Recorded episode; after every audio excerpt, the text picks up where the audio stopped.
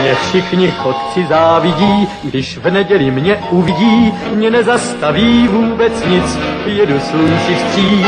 Já všude každý koutek znám a pěknou cestu vždycky mám, mě dobrý vítr provází, nic mi neschází.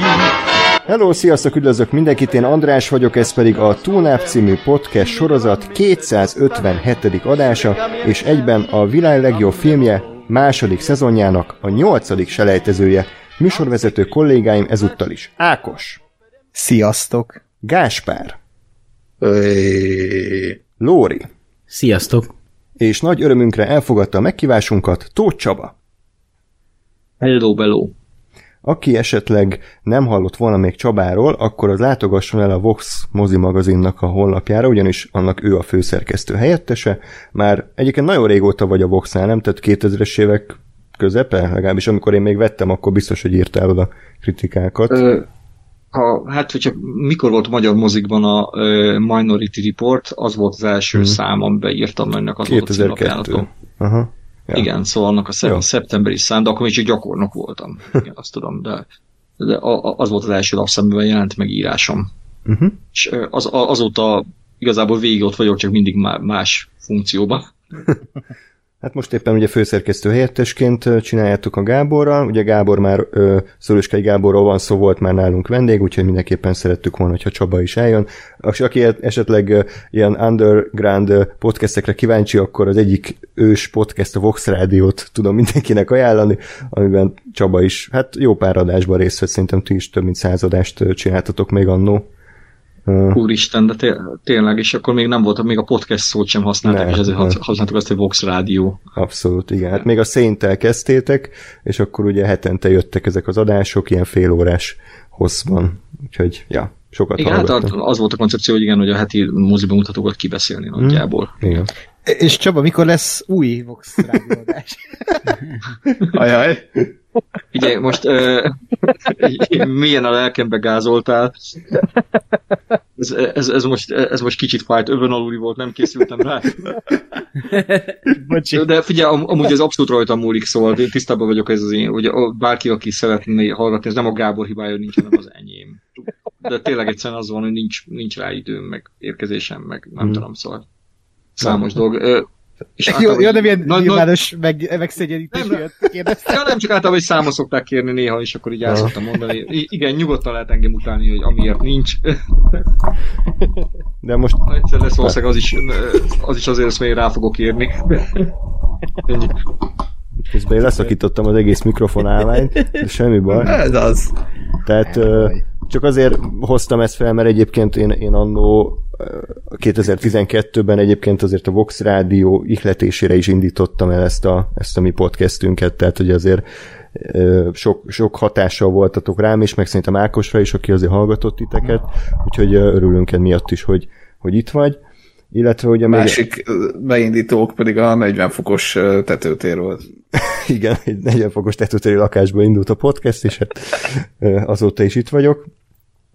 A Csabát egyébként még az nlc.hu oldalon találjátok, ahol szintén filmes témájú ö, kritikákat szoktál írni, illetve interjúkat is, ugye? Tehát elég nagy sztárokkal is most, most, már így, most, most már így inkább több, mm-hmm. szerintem több interjút írok, mint kritikát, és nem Aha. csak filmes témában, de ja, igen. Ja. Köszönöm. Szuper. Úgyhogy akkor ő, ő lesz ma a vendég, és akkor ugyanúgy tíz filmről fogunk beszélni, akinek új lenne ez a játék, annak gyorsan elmondom, hogy miről van szó. Tehát a világ legjobb filmjét keressük, immár másodjára, ugye ez a második szezon. Hallgatóinkat megkértük, hogy küldjék be azokat a filmeket, ami szerintük a világ legjobb filmje lehet. Száz darab filmnél mondtuk azt, hogy köszi, elég volt, nem kell többet küldeni. Mi ezeket fogtuk, véletlenszerűen összepárosítottuk, és ezeket a filmeket ö, ütköztetjük meg egymással, tehát minden adásban öt darab párosításra lesz szó, és eldöntjük, hogy melyik film jut tovább, és melyik film esik ki.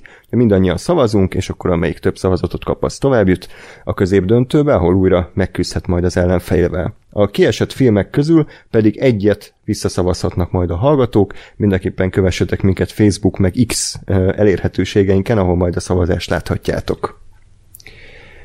Igen, ennyi, és akkor a YouTube videónk alá pedig szeretnénk, hogyha minél több kommentel járulnátok hozzá, illetve tudtok nekünk e-mailt is küldeni a tunap314 kukac gmail.com címre, az adás hallgatható Soundcloudon, Spotify-on és Apple Podcast-en is, utóbbi kettőn, hogyha ötcsillagos értékeléssel támogatok minket, azt nagyon szépen megköszönjük, illetve Patreon oldalon keresztül is tudtok minket támogatni, patreon.com per radiotonaup, és akkor felolvasnám azoknak a nevét, akik 5 dollárra vagy a fölötti összeggel támogattak minket. Bob Vance, N. László, Krajmik, Pósfai Ferenc, Hajdú Gábor, Hartman Attila, John Favro, Juhász Tomi, Kisüsti, MacMegger, Mersis Milán, Ermáté, Sebestyén Gábor, Szabó Andrea, Tépet Varnyú, Tuskó Hopkins, Tóth Levente Márton, Vámos Ilona és Gellérfi Zsombor. Köszönjük szépen nekik a felajánlásokat ismét. Ami még fontos, hogy ugye az előző adásban kiesett filmeknek megvolt a szavazása, és egy filmet megmentettek a hallgatók, ami nem más, mint az. Lóri? Nem tudom. Aljas 8-as, a Hateful Mi, Eight. tényleg? Aha, oh. igen, az, az a film került vissza a játékba, úgyhogy kapott egy második esélyt a hallgatóktól. Tehát nem a Napóleon. Igen. Igen, nagyon. Pedig én arra szavaztam. Igen, Csaba, nem Akkor tudom, hogy ö, a Gábor mesélte, de ő kapta azt a hát kiváltságot, hogy megnézhette a Napóleon című 5 és fél órás fekete-fehér néma filmet, amit az egyik hallgató küldött be. Hát, Mint ha vagy említette, vagy posztolt volna róla, szóval ja. ismerő, ismerős ez, de, de Gáborban azért van néha, néha ilyen mazohizmus, szóval szerintem, hogy szeret ez ilyen valamit, hívás elé állítod, valamit meg kell nézni, el tudod. Hát nem véletlen neki, nem, neki adtuk nem ezt hiszem, hogy annyira szenved, nem hiszem, hogy annyira szenvedett, mint ahogy mondja. hát igen, abszolút. Úgyhogy de ettől függetlenül a Napoleont hála Istennek többet nem kell megnéznünk, viszont az aljas 8 igen. Jó, akkor hát Csaba. Minden egyes körnél újra nézitek? Hát, egyébként hát. elég sok idő eltelhet ugye két kör között, mert rengeteg film van, és hogyha kicsit már elfelejtettük, vagy nem annyira friss az élmény, akkor van, hogy újra nézzünk filmeket egyébként. Uh-huh. Igen akkor Csaba, azt, nekik a tiszteletet. azt kérdezném tőled, amit minden vendégünktől meg szoktam kérdezni, hogy, hogy mit szóltál, amikor megkaptad ezt a filmlistát, mennyire voltál megelégedve a filmek minőségével, voltak-e olyanok, ami most akár jobban tetszett, mint régen, vagy rosszabbul, illetve hogyha van valami szempontrendszeret, hogy te mi alapján fogsz szavazni, azt is megoszthatod a... velünk szempontrendszer abszolút szubjektív, szóval mm. meg sem próbálom az objektivitát látszatát kelteni. Abszolút az, hogy melyik áll közelebb a szívemhez, melyiket tartom időtállóbbnak, melyiket tartom a, olyasminek, amit mondjuk, hogy ha mondok egy olyan véleményt, akkor az 20 év múlva sem, ha még élni fogok 20 év múlva, akkor, akkor ne fogom bánni. És nyilván csomó olyan film van ezek között, amik ilyen régi nagy-nagy kedvencek. Voltak, van köztük olyan, amiről már időközben, nem most derült ki számomra, már időközben kiderült számomra, hogy mégsem annyira jó, mint hogy emlékeztem hmm. rá. Hmm. Van olyan, amiről most derült ki, hogy miért, de arra is eljöttem közül, hogy miért nem olyan, most már miért nem áll annyira közel a szívemhez, mint régen állt és olyan is van, ami így abszolút bizonyította az időtállóságát, és most az újranézéssel, és volt olyan, amire, amit láttam annak idején, amikor friss film volt, de gyakorlatilag azóta nem néztem újra, és így nagyjából az alapszituációjára emlékeztem meg a hangulatára, de ezen kívül semmi másra nem, szóval az újranézés, és gyakorlatilag ilyen tényleg te, majd, majd, hogy nem mint egy új filmet láttam volna, kb. így annyira emlékeztem, mint egy trailert láttam volna ja, ja, igen. meg, a, meg, a, meg az élményre. És volt olyan film, hogy nagyon sokszor láttam annak idején, és nagyon nagy kedvencem volt, és rá kellett jönnöm, hogy 43 évesen már nem, az embernek nem ilyesmi a kedvence. Szóval, hogy mm. már másképp hogy, hogy egyszerűen szerintem ahhoz, hogy ilyen 20 évesnek vagy kora 30-asnak kell lenni, hogy, hogy, hogy ez egy nagy kedvenced legyen, majd nyilván amikor sorra kerülnek a filmek, akkor mondom, hogy melyik, hogy. Nyilván volt olyan a, az adott tízes listában, ami így felhúztam a szemöldököm, hogy ez, ez van trollkodás, vagy mi a franc, hogy ez így van egyáltalán. Üdv a VLF-ben! Igen, szerintem mindannyian tudjátok, melyikről van szó. Igen, szóval, a Matrix. Igen, voltak a Matrix-tól sokkal rosszabb filmek, és amit beküldtek. Igen. Igen, az biztos, hogy a napszemüveg miatt van ment a Matrix. Igen. Igen. Meg a Batman-t is szerintem csak összekeverték a Christian Bale-essel. Ja. És, de hát, nyilván meg tudom, hogy van ott, van ott olyan divatfilm, ami még túlságosan, hogy nem vagyok benne biztos, hogy tíz év múlva ott lenne, csak, csak azért, mert az utóbbi időben ez egy ilyen nagyon felkapott film, szóval ilyet, ilyet is látok ezt, de hogy, hogy tök őszinte legyek, ebből a tízes listából, majd, majd elmondom, hogy melyik, de szerintem egyetlen egy film van, amit a saját százas, minden idők legjobb filmé listámba betennék. Szóval hm. Érdekes. Egy, egy, és egy darab csak van, egy? Eljutunk, eljutunk oda. E, ebből a tízből? Igen, Aha. csak egy. Azt a. Az durva, mert azért itt vannak tényleg rohadt jó filmek. Ja, az nem, azt nem mondtam, hogy ezek nem rohadt jó filmek, de hát nem száz darab rohadt jó film létezik a világon. Hát igen, mm-hmm. igen. Ettől függetlenül majd mindenki mondjátok el, hogy nektek milyen volt ez a felhozata, bár szerintem azért nem lesz nagy véleménykülönbség, hogy ez az egyik legerősebb, hanem a legerősebb selejtező szerintem, mm-hmm. amit a második VLF-ben csináltunk. Már csak a nagy közönség véleményét tekintve is szerintem van vagy öt vagy hat olyan film, ami benne van az IMDb top 250-ben, illetve az én személyes kedvenceimből is több itt van. És hát lesz... az is 250 és nem 100. Ja, igen. úgyhogy, úgyhogy vannak olyan párosítások, ahol eddig a percig még nem döntöttem, hogy melyik legyen, majd menet közben kitalálom, illetve Csaba annyi, hogy, hogy azért persze mindenkinek van egy, egy valamilyen véleménye, de lehet egymást győzködni, tehát ne az legyen csak mindenki bemondja a filmet csá, hanem hogyha esetleg vitába elegyedünk, az se, az se baj egyáltalán. Úgyhogy én még meggyőzhető vagyok majd bármilyen irányba, de jelenleg én azt érzem, hogy, hogy nagyon élveztem ezeknek a filmeknek a megtekintését, és nagyon örültem, hogy ezek a filmek itt vannak ebben a játékban, mert konkrétan ezért hoztuk létre ezt a játékot, hogy jó filmeket nézzünk, jó filmeket ajánljunk, a hallgatókkal együtt nézzük meg ezeket, úgyhogy én izgatott vagyok, hogy... Majd 50 első randi. Ez, ez megint egy gyomorba ment ez az ütés, jó, de... Kedvenc jó, filmet ne fikázzátok. 15 évesen nagyon szerettem azt a filmet, csak hát ez nagyon rég volt. Lóri, te milyennek érezted? Szerelmes voltál Drew Barrymore-ba, vagy hát, Rob Schneiderbe. Igen, igen. Meg Rob Schneider viccein is még tudtam nevetni. Rob Schneiderbe inkább. Nagyon rég volt ez. Na Lóri, akkor te uh, milyennek érezted ezt a felhozatát? Mm, egészen élveztem, tehát végignézve a, a listát, ez tényleg talán a legkiegyensúlyozottabb és legerősebb selejtező eddig. Eddig, hát azért e, ettől többnyire sokkal szertágazóbb és változóbb minőségű felhozatal volt. Van egy párosítás, ami, ami ebből azért egyébként egészen erősen kilóg, és akkor a másik négy párosításra Igen. igaz ez elsősorban, de de alapvetően élveztem hmm. a felkészülést, vannak olyan párosok, ahol igazából nem szeretnék dönteni, ezzel együtt sajnos kell, és uh, ahol egyszerűen van problémám azzal, hogy, hogy melyik, melyik irányba döntsek, tehát hogy próbálj, engedjek el a szubjektivitásomnak, vagy, vagy azért próbáljam meg egy picit távolabbról megpróbálni megnézni a párosított filmeket, és azokat valahogy összevetni. Hát valahogy így. Uh-huh. Ákos? Ú, izgalmas lista volt, talán tényleg az egyik legerősebb, hanem a legerősebb, de lehet, hogy ezt minden, minden VLF-nél elmondom, de itt tényleg az, hogy ilyen a hallgatóktól is olyan visszajelzések jöttek, hogy sokan írták, hogy ebből a tízes listából legalább nyolc a kedvenc filmjük, és tök sokan írták ezt. Azt én is éreztem, hogy itt tényleg kult filmeket néztünk így végig. Legyen az tényleg egy mai kult film, vagy egy már régebbi kult film, de hogy ez, ez, ezek közül mindegyik szerintem nevezhető bizonyosan így kult filmnek.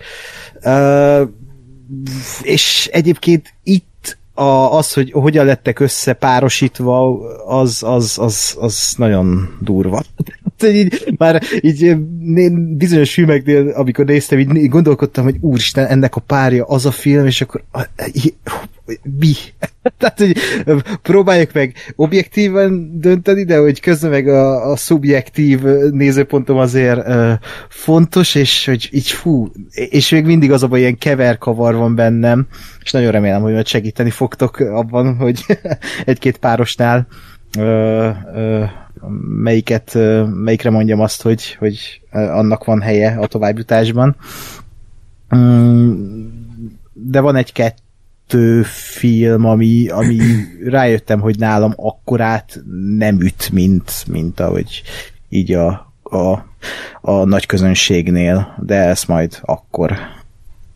Nagyon sejtelmes vagy Ákos, de Hát próbálják nem spoilerezni. jó. Gás? Minden potron nem lehet előre előni. Így van. Így van.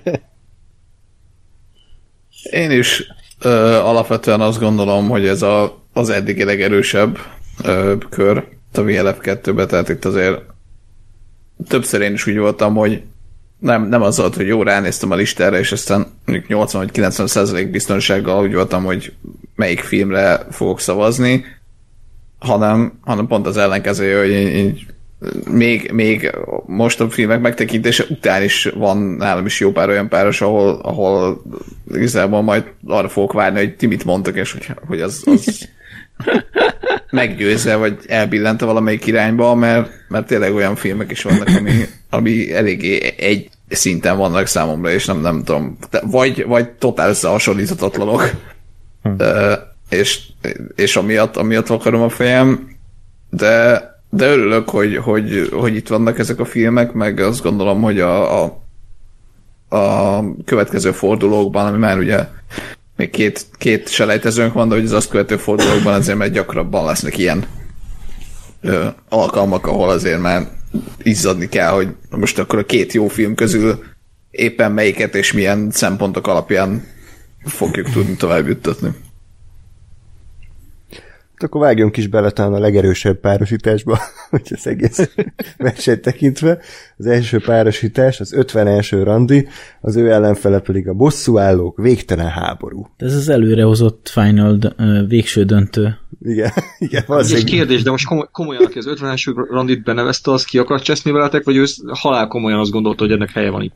Hát ez a nagy kérdés. Nem tudjuk, tényleg Ezt nem fogalmam lehet tudni. Egy filmről tudunk, amit direkt troll, ö, troll filmként küldtek be, de, de a többit Melyik? azt mi úgy, ke, úgy kezel... Az alkonyat, nem? Nem. Ja, nem a Rampage, az Uwe Boll film. Hát az a baj, hogy szerintem azt nem troll Jaj, Az alkonyaton még nem vagyunk túl, ugye? nem, az majd lesz. Igen. Na. Jó. Aj, de jó, nem abba az adásba hívtat. Ráadásul az utolsó alkonyat film, tehát teljesen értelmezhetetlen, hogy most miért pont azt. Na mindegy, szóval ez a két film küzd meg tehát egymással itt az első párosításban. Csaba, akkor kérlek kezdte, hogy, hogy milyennek tartod ezeket a filmeket, és melyikre szavazol. Köszönöm a megtiszteltetést, hogy, hogy, el, hogy elkezdhetem ezt a két, re, két remek művel. Na, e, ig- igazából e, volt bennem, egy, volt bennem egy olyan, hogy megláttam ezt a párosítást, és hogy az emlékek ezt az 50-es randit szerintem megszépítik. Bennem legalábbis ez úgy maradt meg ez a film, hogy a, volt ez a klasszikus Adam Sandler korszak, amikor kb. szinte minden film ilyen mozi siker volt, és hogy a, majdnem mindegyik filmje szörnyű volt, de hogy ez a fogyasztható, ö, fogyaszthatóak egyike. Azt hiszem hármat tartok én magamban nyilván, mint a fogyasztható Adam Sandler vígjáték. Az egyik a nászokháza, a má- másik ez, a harmadik pedig a Ne szórakozz Zohannal. Na, most az 50 első randi Jó. új, újranézése után meg kell állapítanom, hogy ez a lista most kettőre csökkent. Mm. És nem, nem vagyok benne biztos, a másik kettőt újra merem nézni ezután. Majd a VLF 3-ba, Ö. hogyha beküldik, akkor esetleg lehet. Szerintem ez a film az első öt percével olyan szinten sokkol, hogy, hogy, hogy am- amit ott ilyen idézőjelbetett humor szinten nyom, nyomatnak, az valami elképesztő. Tényleg, amiben egy ö, ro- rozmár telibehány egy ö, nőt, akit folyton férfinek csú, csúfolnak, és, ez, és, és ezt, kell, ezt kell néznünk nagyon-nagyon hosszú, és utána Adam Sandler lepacsizik a rozmárral a telibehányta. Az ott én té- tényleg nem tudok, és nem akarok mit kezdeni. De megette a pá- megették a párizsi szendvicsét, azért valahogy vissza kell az bosszulni, nem? Hát ne, nem, szeret, nem, nem szeretnék az ellenséged lenni. Ha egy párizsi szendvicsét így állnál bosszú. Szóval ez, ez az egész nekem számomra nagyon sok volt. Aztán rájöttem így, hogy néztem tovább kintetervesen. Ö, Meg kell mondom, nem bírtam végignézni, de úgy ilyen, azt hiszem egy több mint egy órát néztem belőle. Hogy arra azért rájöttem, hogy, a, hogy amit szerethető benne, hogy szerintem tényleg az Adam Sandler és a Drew Barrymore egy jó páros. Össze, összeillenek, aranyosak együtt, még annak ellenére is, hogy mondjuk ha rosszak is a jeleneteik, hogy ők azok, akik valamennyire működtetni tudják a filmet, és valószínűleg miattuk van az, hogy úgy emlékeztem rá, hogy ez egy, hogy ez egy nézhető Adam Sandler film. Ma már nem tartom annak, de azt látom már, hogy valószínűleg ők ketten így együtt adtak hozzá van olyan értéket.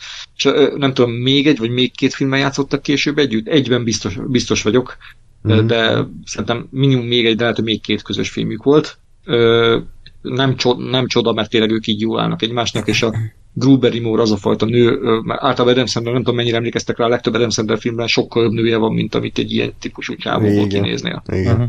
És, és a Drew Barrymore meg ez ilyen ő is jobb nő annál, mint amit Adam Sandlerből kinézni, de nem annyival, hogy ő ilyen inkább aranyos, ah. és ilyen valahogy így jobban, jobban passzol hozzá, valahogy, mint általában a nők szoktak a filmekben. Mit tudom én, a nagy fiúkban például azt hiszem a Salma helyek volt a felesége mindkét részben. Meg igen, a két Beckinsale a távkapcsban. ja, ja, igen. De ebben a filmben pont tényleg, amit mondasz Csaba, hogy ilyen szomszéd lány effektus volt szerintem a Drew Barrymore, tehát nem ez a abszolút, abszolút, cicababa, hanem, hanem ez a aranyos lány, akit te is így szeretsz.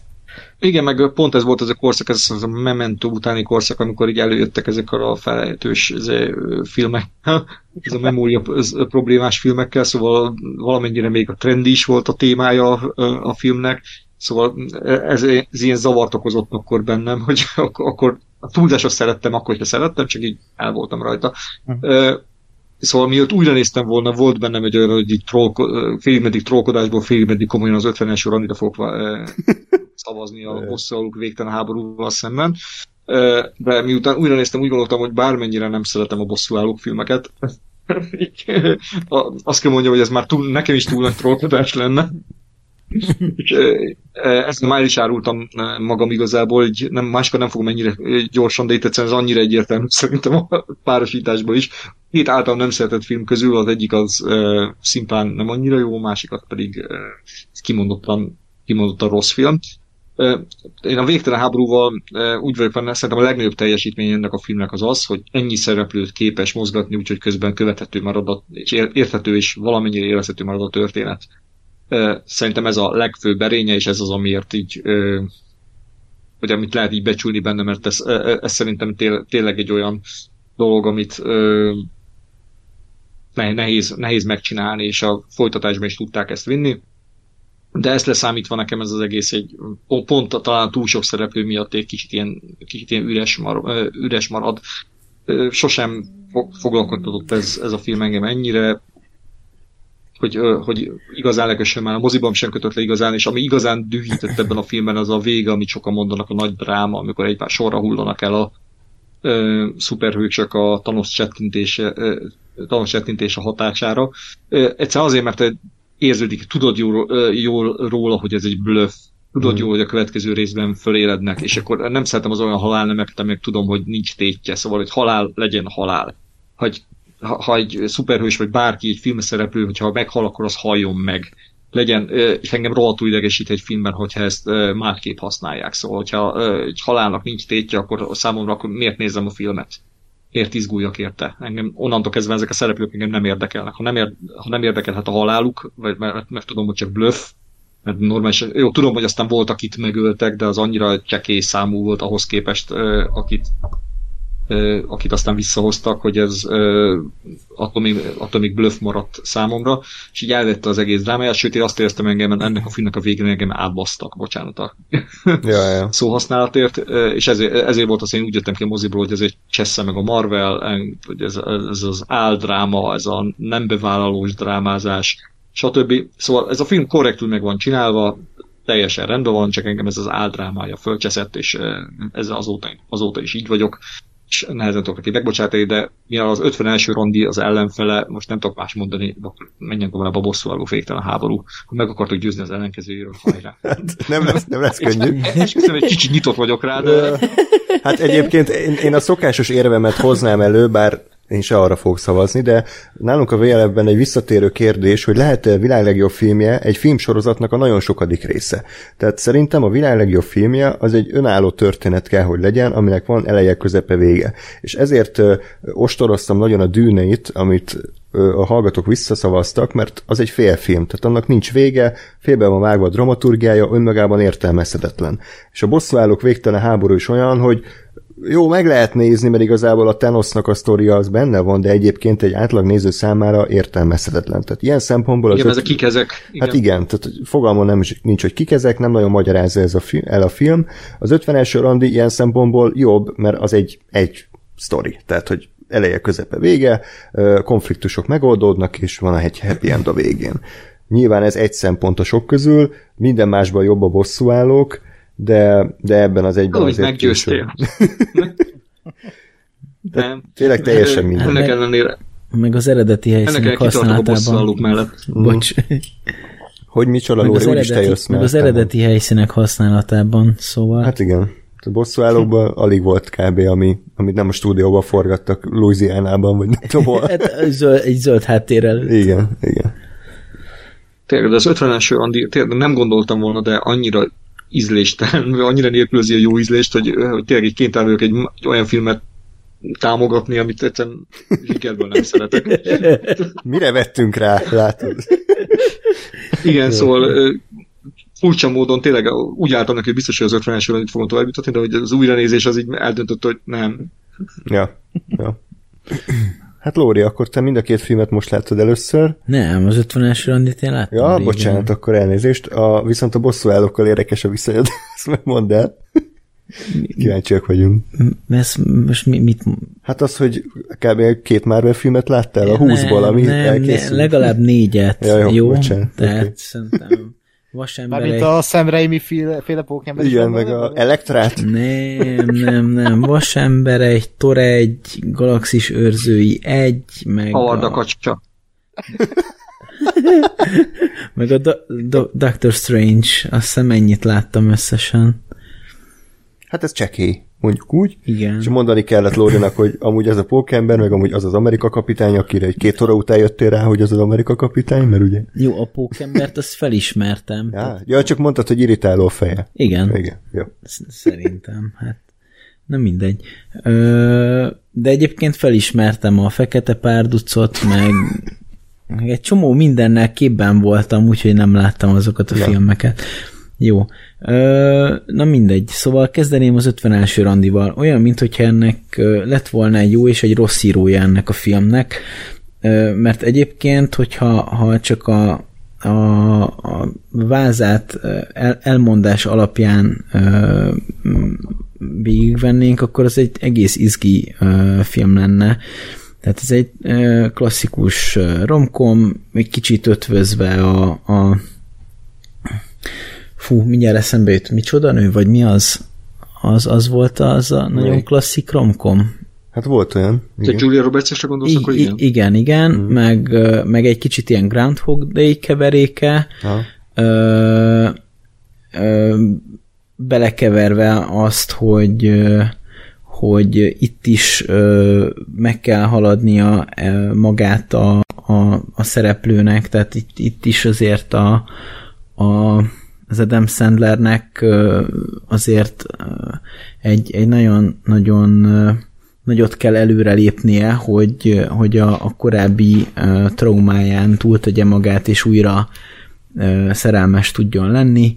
Szóval ez, ez tök, tök izgi is lehetne, de, de volt egy rossz írója is ennek a filmnek, aki nem csak ö, szarpárbeszédeket írt, hanem ilyen iszonyatosan ostoba és guztustalan ö, vicceket, és ö, az a baj, hogy gondolkodtam azon, hogy én amúgy iszonyatosan imádom az isz, a, a pronyó Family Guy humort például, de a Family Guy-ban ezt egy ö, kedvelhető bugyuta karakter adja elő, viszont az Adam Sandler itt nem egy kedvelhető bugyuta karakter, hanem egy faszparaszt, akit így egy péklapáttal kéne arcon vágni. És ha egy ilyen... Szóltok egy kicsit? Bocsánat. Igen, persze. Csak annyi, annyi hogy, hogy ez tök jó, hogy említed, mert nekem is így feltűnt, hogy a Adam Sandlerrel az a gond szerintem, hogy a karakterei mindig másokat szivatnak, és másokon röhögnek, de, de szinte soha nem magán, és ez szerintem kicsit Hmm. ilyen nekem számomra antipatikussá teszi a vígjátékait. Igen. Uh-huh. Igen. Igen, igen, és ez, ez, ez valahol azért, azért probléma, mert ugye ez azoknál a karaktereknél, ahol működhet, ott, ott azok a karakterek esendőek, és időnként még akár önön hibásságukra is ráismernek, mint akár Homér vagy Peter. Tehát nem egyszer jönnek azok a jelenetek, amikor, amikor beismerik, hogy mekkora hülyék voltak, és, és ezzel így, ö, ezzel így ö, közel tudnak kerülni az ember szívéhez, de, de az nem megy, hogy, hogy ilyen végtelen cool legyen valaki, és ö, ö, ennyi, tehát nulla empátiával ö, csak a saját érdekeit ö, hajkurászva létezzen egy történetben. Szóval ez, ez, ez végtelenül felháborító. Nem ragaszkodom ahhoz, hogy kedveljem a főhőst, abszolút, de nem. De, de a, a romkomoknál azért szerintem alap, hogy kedvelhető legyen a karaktered, tehát azok nem arról szólnak, hogy egy nem kedvelhető Igen. karakterrel operáljanak, tehát nem működik benne, és itt sem működött. Úgyhogy egyébként felháborító volt a film. Szerintem. Köszönjük a beküldőnek ismételten. Bocsi, nem a te ízlésedet akarjuk földbe döngölni, csak a filmet. Nem, nem, nem, ez egy, ez egy, ez egy rohadt jó film lehetett volna, Igen. hogyha a, az általam szarírónak elnevezett valaki nem nyúl hozzá, hanem, hanem csak ö, valahogy úgy sikerül kikerekíteni a filmnek az erényeit, ami, ami abból táplálkozik, hogy, hogy egyébként érdekes az alaptörténet, ez nekem eszembe nem jutott volna, hogy hogy ezt így kontextusba tegyem, hogy ez a Memento után volt nem sokkal, és hogy akkor mennyire menő volt ez az emlékezet kiesős ö, téma, de de hogyha ezt csak így feldobod, hogy, hogy baleset, emlékezet kiesés, ez tök romantikusan hat, hát jó, most ez, hogyha előveszem a, a 13 éves kislányénemet, akkor izé, akkor ez nyilván tök romantikusan hat, hogy jaj, minden nap el kell nyelni a szerelmét, de egyébként, ha, ha pedig azt a részét, azt a vonatkozását veszem, akkor lehet egy utalás arra, hogy, hogy bármilyen kapcsolatban a, az, az tök fontos, hogy, hogy újra és újra megtaláljam a másikban azt, hogy, hogy én miért kedvelem és szeretem, és meg, megtaláljam azt a, azt a ráismerést, hogy mennyire izgalmas is a másik ember, akivel együtt élek, mert ez, ez dinamikát ad a, a kapcsolatnak, és, és szikrát a két ember között. Szóval ez egy tök, tök izgalmas dolog, és egy csomó izgalmas dolog lehetne ebben a filmben, hogyha nem baszták volna ennyire el. Ja. A végtelen háború, meg hát hát engem nem nagyon érdekelt, ö, ahhoz képest, hogy nem nagyon érdekelt, egész jól lefutott. Ö, szóval nem nagyon éreztem azt a, ez egész hosszú játékidőt, a, a nagy undorító téttelen háború az nekem nem tetszett. Mert a végén az a, csata jelenet? Igen, igen, igen, igen. Abszolút, ö, tehát az már eszméletlenül fárasztó volt számomra. Én nem, én nem értettem ezt a, ezt a coolságot, vagy én nekem nem jött át, amiről mindig is beszéltek a Marvel kapcsán. Nézhető volt, meg nyilván tehát tök korrektül meg volt csinálva, ez a film ne, nem nekem szól, de ö, végtelen háború.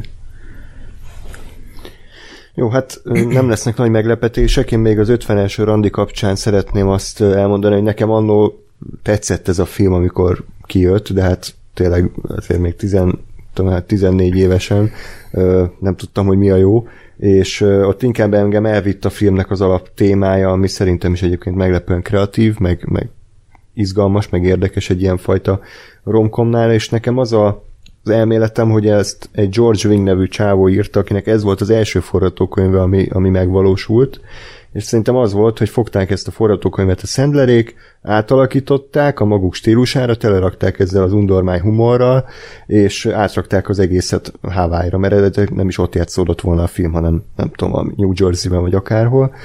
Úgyhogy uh, itt lehet az a két író probléma, Lóri, amit te mondtál, hogy, hogy fogtak a szenvedék egy egész ígéretes, meg aranyos alapanyagot, és azt a saját képükre formálták.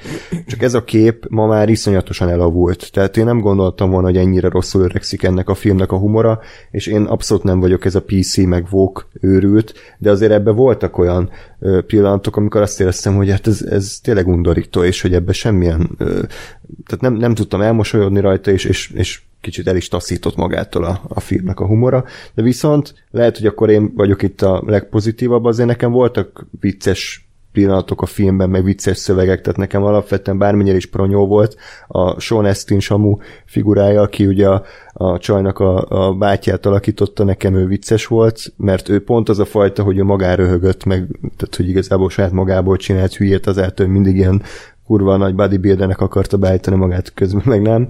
Illetve... És ö, miért sejpített? Az, az volt benne a Elküldöm neked a ruhatárát egy csomagban. ja, meg, meg, meg volt pár szerintem a maga szintjén vicces poén, hogy akkor kérdezik egymástól ott abban a, a kórházban, hogy tudod ki ez a fickó? Haver, azt sem tudom, hogy én ki vagyok. Szerintem az, az elég vicces volt.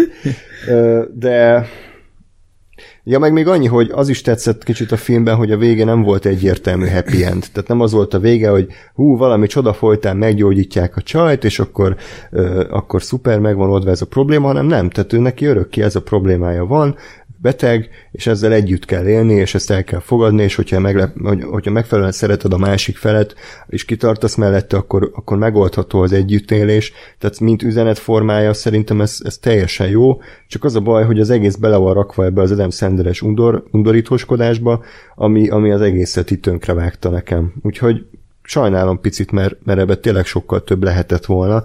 Én a távkapcsot szerettem volna, ezt nem merem újra nézni azt a filmet pont emiatt, hogy az, az mennyire ö, öregedett rosszul, de, de ez kifejezetten rosszul öregedett, úgyhogy, úgyhogy kár érte. Ugye a bosszúállókat együtt néztük Lórival, meg Gáspárral, és én most láttam másodjára, moziban engem kicsit azért elvitt ez a, ez a hype. Tehát ugye nem azt éreztem, mint Csaba, hogy, hogy engem itt át akarnak baszni, hanem kicsit azért szurkoltam, hogy, hogy ennek a filmnek sose készüljön el a folytatása. Mert hogyha ezt így bevállalják, hogy ennek itt vége, ahhoz, ahhoz akkora tökök kellenek, mint a Empire State Building.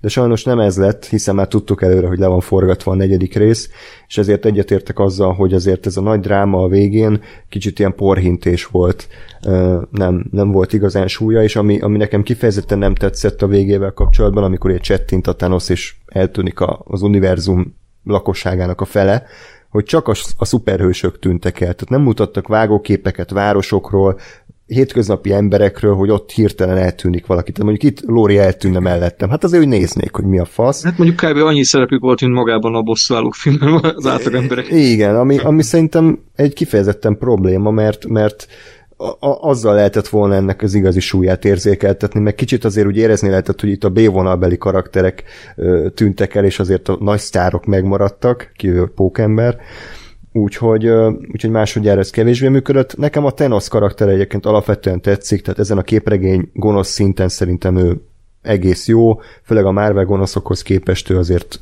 ö, szerintem karizmatikus a George Brolin, aki játsza, jó a CGI, ér, érted, hogy mit csinál, még akár el is tudod fogadni, nyilván egy, egy lila három méteres ilyen kolosszus, akinek szét kell verni a fejét, és így nem nagyon értem, hogy ha rádobnak egy, egy hegyet, akkor semmi baja nincsen, de hogyha mit megüti a vasember, akkor egy, egy csöpfér lefolyik az arcán, tehát ez te, teljes, teljes agyfasz. Úgyhogy Nyilvánvalóan ez egy jobb film, mint az 51. randi, de én nem látom, hogy ez nagyon sokáig jutna ebben a játékban, pont amiatt is, amit elmondtam az elején, hogy ez egy filmsorozatnak a nagyon sokadik része, nincs eleje igazából, nincs vége, itt lebeg a semmiben, és közben meg annyira azért nem jó. Hm. Ákos? Hát nem fogok sok újat mondani, én sem. Az 50-es randiról szinte elmondhatok mindent, és én is így vagyok, hogy ezt én nagyon régen láttam, gyerekként én ezt nagyon szerettem, tök nagy, arra emlékszem, hogy tök nagy meglepetés volt nekem akkor, hogy úristen, akkor volt ugye a, a vége a király visszatérnek 2003 és ez 2004-es, és akkor a Csavardi Sabu milyen vicces, hogy azt a milyen jó szész a Sona azt, hogy ezt el tudja játszani. Ilyen nagy izé volt, és, és így elvitt a filmet ez a bohókás Adam Sandler jó fejkedés, és úgy volt meg az emlékeimben nekem is, hogy, hogy ez egy, egy ilyen így fogyasztható, kellemes Adam Sandler film. Hát, fú, hát sajnos én is úgy éreztem, hogy, hogy így átlettem verve, vagy a nosztalgia átvert engem, mert ez el tudom fogadni a romkomoknak a rózsaszín ködjét, és ezt tehát így tegyük félre, tehát hogy ez egy romkom, a klasszikus amerikai romkom, oké, okay. de hogy, hogy tényleg amiket mondtatok ti is, ez a, az Adam Sandler féle poénkodás, ez a önmagamat beállítom egy ilyen jó fejnek, aki így még a pingvinekkel is pacsizik, meg... Minden nőt meg, megkapok, aki csak mi, akar. Az, az, az egyébként, hogy a film első pár percét én nem értem. Tehát, hogy először azt hittem, hogy rossz filmet indítottam el. És a mai napig nem tudom, hogy az, az minek kellett bele a film elejére, hogy így, már nem is emlékszem pontosan mi van ott, de hogy végülis arról van szó, hogy hát ez az Adam Sandler mindenkit megbasz. Hát, hogy így, és akkor, hogy mekkora nőcsáváz, és akkor ezt így a nők szemén keresztül. Hát hogy így, mi, mi ez? Tehát ez milyen bántó, meg milyen undorító filmkezdés. Ahhoz képest a film meg tök cukinak akar tűnni, és ez, ez tényleg okoz egy ilyen, egy ilyen diszharmóniát, hogy, hogy, hogy akkor ez most mi ez a film? És én egyébként az Adam Sandler és az Drew Barrymore között pont az volt a főbb kritikám ezzel a filmmel, hogy, hogy nem éreztem, hogy ők, hogy ők ilyen jó pár. Tehát, hogy semmi kémiát nem éreztem köztük, és Csaba is elmondta, hogy ez, ez ment, úgy, úgy megvan a filmben, meg igazából mindenki ezt mondja erről a filmről, és én tökre nem érzem ezt bennük valamiért, uh, és ezt nálam megöli a filmet, uh, és hát a Rob Schneider, mint uh, amerikai szamai, tehát ez, ez meg ez de amúgy én nem tudtam, de annó Rob Schneider kb. minden Adam Sandler filmben valamilyen uh, nagyon sztereotíp uh, ilyen raszt játszott. Tehát valahogy kínait játszott, valahogy arabot játszott, valahogy Igen. mexikóit, és ma már ez nem menne át így a Amúgy ők ketten összevesztek, vagy mit, már, már jó ideje nem nagyon tűnik fel a Sandler filmekben, nem? Nem, Aha, nem, nem tudom, mi van vele amúgy. Én úgy tudom, hogy csak szünetelteti úgymond ezt a filmes szereplését. De ez nem, nem hinném, hogy a Schneider döntése, nem, hiszem, nem hinném, hogy Schneider döntése volt szerintem, az inkább Igen. Nem akar őt látni. Hát, ha jön az új tök alsó film, nagyon várjuk a trilógia. Nem záró darabját. Reméljük a legjobbakat, igen. És ezt egyébként tudtátok, hogy az 50-es randiból van egy mexikói, egy török és egy japán remake 2017 és 19-ből. Hát, hogy azok jobbak, azokat kellett volna megnézni. Ezt akartam mondani, hogy jobban nincs Sandler, nincs meg ez a, ez a prostó humor, lehet, hogy azok, azok fogyaszthatóbbak, nem tudom. Ők megvették az eredeti forgatókönyvet, amit még miatt elrontották Sandlerék. Ja, igen. igen. igen. Egy, egyébként biztos vagyok benne, és, és lehet, hogy tényleg jó, majd lehet, hogy így rá, rá lehet nézni. És akkor ezzel szemben ott van a bosszúállók végtelen háború, amit, fú, én most úgy vettem észre, hogy ez rosszul regedett. Én magamon azt éreztem, hogy, hogy Ö, még mindig azt mondom, hogy ez egy tök jó ö, ilyen szuperhős film, ilyen klasszikus szuperhős film, főleg ö, annak ellenére, hogy tényleg tele van karakterekkel, szuperhősökkel, és ennek ellenére szerintem tökre ö, stabilan tartják az írók, rendezők azt, hogy, hogy akkor jó, neki van egy pillanata, jó, neki van egy nagy pillanata, jó, ő ebben nem szerepel annyit, és így valahogy így azt éreztem, hogy ezt így biztos kézzel végviszik, viszont most ennél a nézésnél és lehet, hogy ez így az idővel van, meg a, az öregedéssel kapcsolatos, de hogy engem annyira kikészített az, hogy, hogy így centire ki van mérve az, hogy ide kell egy akciójelenet, jó, e, ne legyen hosszabb, mint 3 perc, 30 másodperc, legyen ott egy 10 másodperces ilyen cool poén, oké, okay, jó, akkor itt egy kis beszélgetés, de ne túl sok, mert a nézők azt megudják, jó, akkor ide megint egy akciójelenet, és így ilyen, olyan, mintha nem emberek csinálták volna ezt a filmet, hanem egy szoftver. És ez a legtöbb Marvelre nyilván elmondható, de, de itt most nagyon éreztem ezt, és a, az egyetlen, ami menti ezt a filmet attól, hogy, hogy egy ilyen standard MCU film legyen, az pont a Thanosnak a karaktere, amit András elmondott, az szerintem tök jól végig van víve, és talán azzal tudnám megvédeni ezt a filmet a dűnével szembe, Nyilván ez egy sokadik uh, része, egy sokadik franchise-nak a sokadik részének, de hogy, hogy itt legalább egy Thanos történet el van mesélve a filmen belül, és Igen. mégis vele is fejeződik be, Igen. és akkor én ezt meg tudom adni a filmnek, hogy talán, mint, mint ahogy a Lóri, hogy így beleugrik ebbe a mélyvízbe, talán neki is érthető ez így, hogy nem annyira a, nem tudom, Amerika kapitány és a vasember konfliktusára helyezték, hanem egy olyan karakter, aki itt jelenik meg ebben a filmben kvázi úgy először, és az ő történetét így elmesélték ebben a filmben. És azt szerintem most is így végigvitte. Én a lezárással is tökre rendben vagyok, mivel tehát én nekem inkább az, hogy ahogy hatott rám a moziban annak idején, hogy nyilvánvalóan az ember tudja, hogy jaj, hát jön a következő rész, és mindenki valószínűleg vissza fog jönni, csak hogy, hogy egy ilyet megmernek lépni, mert mindig csak ment az, hogy az adott filmbe már visszahozták azt, aki meghal, de most legalább úgy van lezárva egy film, hogy így tényleg így a félvilág elpusztul, és akkor egy, húznak egy birodalom visszavágott. Ennél a gépezetnél ez, ez nem volt megszokott, és ez a hatása, hogy ezt felépítették, és így még játszik is a nézővel, ugye, hogy először így sikerül megmenteni a, a világot, aztán mégsem ez, ez nekem most is ütött, csak tényleg úgy valahogy ezek a interakciók, és ez a úgynevezett, azt úgy hívják, hogy bétosz, hogy van egy cool momentum, és akkor elkerült egy poénnal, mert hát 2018 volt, meg 2024 van, és ezek a menők, amikor egy hős momentumot el kell ütni egy poénnal, és ez a film ez sajnos ilyen, és sajnos egyik filmnek sincs keresni valója ebben a versenyben, de ha már szavazni kell, akkor a végtelen háború. Váratlan fordulat. Mindenképpen. Gáspár, hogy meggyőzhet minket, ha akar. Ezt akartam mondani, hogy na akkor most jövök én, és megnézek mindenkit. Uh, nem. Uh, abszolút egyetértek mindennel, amit, amit elmondhatok, nagy vonalakban. Azt hozzátenném az 51. randihoz, hogy uh, tehát én is jobbra emlékeztem, engem is ez a, a ostoba Adam Sandler humorra volt az, ami ami eltávolított, eltávolított ettől a filmtől, de, de ugyanakkor az is, hogy, hogy elkezdtem azon gondolkodni, hogy ez egy a, a filmnek az idézőjében jó része, vagy a jobb része, hogy ez egy nagyon cuki történet, de ez is borzasztóan naív, és abszolút nem reális, hogy valaki egy ilyen ö, hát betegséggel, vagy egy ilyen, ilyen élettel, tehát hogy az, hogy, az, hogy ő minden egyes nap felébredjen, és minden egyes nap elmagyarázzák neki, hogy, hogy mi történt vele, és ez benne ne okozzon soha traumát, tehát pont arra gondoltam, és egy ilyen egy mondatba a film is utalt rá, de aztán el is ütötték, hogy így gondolj bele, hogy egyszer csak felébredsz, és nyolc hónapos terhes vagy. Úgyhogy tegnap nem volt pasit sem, vagy nem emlékszel rá, hogy, hogy bárki összejöttene, és hogy az, az, az mi a fasz? Tehát, hogy, hogy szerintem ezeket így... Gondolj bele, mennyi nőnek jó lenne az, ha nem kéne 8 hónapnyi terhességet kihordni, hogy, hogy az összes fájdalmát, meg mindent így elfelejthetni, nem csak így ott van. Ez, ez lehet, de azért én, én inkább azt gondolom, hogy mekkora sok lehet arra ébredni, hogy hoppá, 8 hónapos terhes vagy, úgyhogy nem emlékszel semmire belőle, meg nem tudod, hogy kitől van. Tehát, hogy persze nagyon cuki, hogy ott a végén izé összeölelkezik a gyerekkel, de szóval azért szerintem ez is egy ilyen nagyon el, elnagyolt és elromantizált ö, megoldás volt.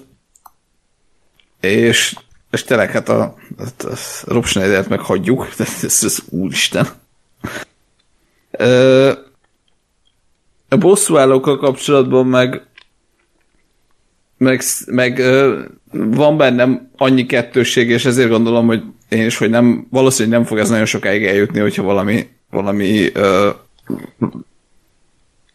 hogy mondjam, klasszikusabb, vagy, vagy kevésbé rendha jó, jó filmmel kerül össze. Tehát, hogy ez, ez tényleg benne van, van egyszerre az, hogy, hogy ha ezt külön nézem, tehát, hogy nem, nem láttam el, vagy megpróbálom úgy nézni, hogy nem láttam előtte a, a nem tudom én hány előzményfilmet, és ugye én ezért, ezért kértem én, hogy a, a Lórival egy, egy légtérben nézzük. akkor, akkor én is éreztem, hogy ha fogalma nincs, hogy kik ezek a karakterek, meg mi, mind mentek keresztül korábban, meg mondjuk ennek a filmnek melyik pillanat az mire ö, visszautalás, vagy miből következik, akkor tényleg a filmnek a háromnegyede értelmezhetetlen, mert tény is róla, hogy ott van a Thanos és az ő megjelenés, az ő és az ő története, de ez a filmnek azért nem egy olyan nagyon nagy hányadat teszi ki, mert sokkal több ilyen karakterépítő, meg, meg egyéb, egyéb történet van, amik tök jók, és ezt ténylegesen mondom, hogy tök jók, hogyha ismered, hogy kik ezek és mi történtek korábban, de hogyha nem, akkor, akkor semmit nem mondanak. És a másik oldalon meg ott van, hogy ha viszont ismerem ezeket, és nekem ez volt az élményem annak idején, és, és igazából most is, akkor akkor nekem ez egy, ez egy bitang jól összerakott sztori, úgyhogy tényleg embertelen mennyiségű szuperhőst karaktert és történetet és történet szálacskát mozgat, és, és pont úgy van kimérve, és pont úgy ö, gazdálkodik mindennel, hogy nem érzed soha, hogy unalmas lenne, nem, nem érzed azt se, hogy zsúfolt lenne, nem volt soha az, hogy miért nem láttam már fél órája valakit, hanem, hanem mindig, ami a képernyő volt, az mindig érdekes volt, mindig kiváltott valami, valami reakciót, vagy valami érzelmet, és, és tök jó volt nézni. És meg egy gondolat a végéhez, ö, mert értem, hogy, hogy ez miért, ö, hogy Csaba miért mondtad, hogy ez egy ilyen átverés, és igazából annak idején én is úgy voltam vele, hogy igen, tudom, hogy úgyis vissza fog jönni a, ha nem is mindenki, de biztos, hogy a nagy részük, de pont azért, mert, mert általában még ennyit se szoktak meglépni. Lásd ugye a Star Treknél, ahol a régi filmekben az volt, hogy most azt mondom, a másiknak a vége meghalt a Spock, és csak a harmadikban hozták vissza, vagy egyek később, de hogy ez, ez volt, hogy az egyik filmnek a végén meghalt, és így valamelyik következő részben hozták vissza. Az a szemben a remake második részében már az volt, hogy egy azon filmen belül meghalt a Spock, és több 20 perccel később már vissza is jött a Körk, és Körk. 20 perccel később vissza is hozták. És ültem, hogy na nekem az volt az, hogy basszátok meg. Tehát, hogy miért nem lehetett a következő film első 15 percébe visszahozni, és akkor legalább a két film között eltelt időszakban kicsit úgy érzem, mintha meghalna. Ott se vettem volna komolyan nyilván, hogy meghal az egyik főszereplő, és így se gondoltam, hogy, hogy tényleg az univerzumnak a fele elpusztult, de itt legalább az illúziója meg volt, hogy igen, abban nem tudom én hány évben, amíg, amíg a, a, az Infinity War meg a, az Endgame között a való világban eltelt, legalább abban a pár évben ezek a hősök halottak voltak. És így, így emiatt volt egy, egy nagyon pici súlya ezeknek. Ö, úgyhogy, úgyhogy nálam is nyilván Avengers, és, és azt gondolom, hogy azért van, van nem, hát nem is azt mondom, hogy a többiekkel szemben van helye, de hogy van, van a, olyan kategória, ahol ez tényleg egy, tényleg egy kurva jó film. És, és én, én abszolút bírom, és abszolút, abszolút nagyon jól szórakozom rajta minden egyes alkalommal, de, de megértem, hogy ez miért nem, miért nem jön át sok embernek.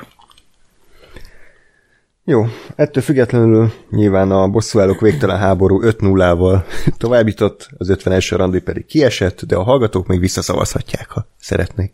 De inkább ne. Szerintem mindenki jobban jár. Lóri, hogyha befejezted a ropogtatást, akkor kérlek vezess fel te a következő párosítást, mert tudom, hogy mind a két film eléggé közel áll a szívedhez és mind a két filmről már nagyon régen készítettünk tematikus adásokat, Matrix trilógiáról is, és a Mielőtt trilógiáról is. Úgyhogy akkor hajrá, Mielőtt fel kell a nap, és Matrix a második párosítás. Nem szeretlek ebben a pillanatban. Ja, ezt én húztam egyébként, bocs, ez az én, én hibám, az el, előző meg az Ákosé volt. Nyilván.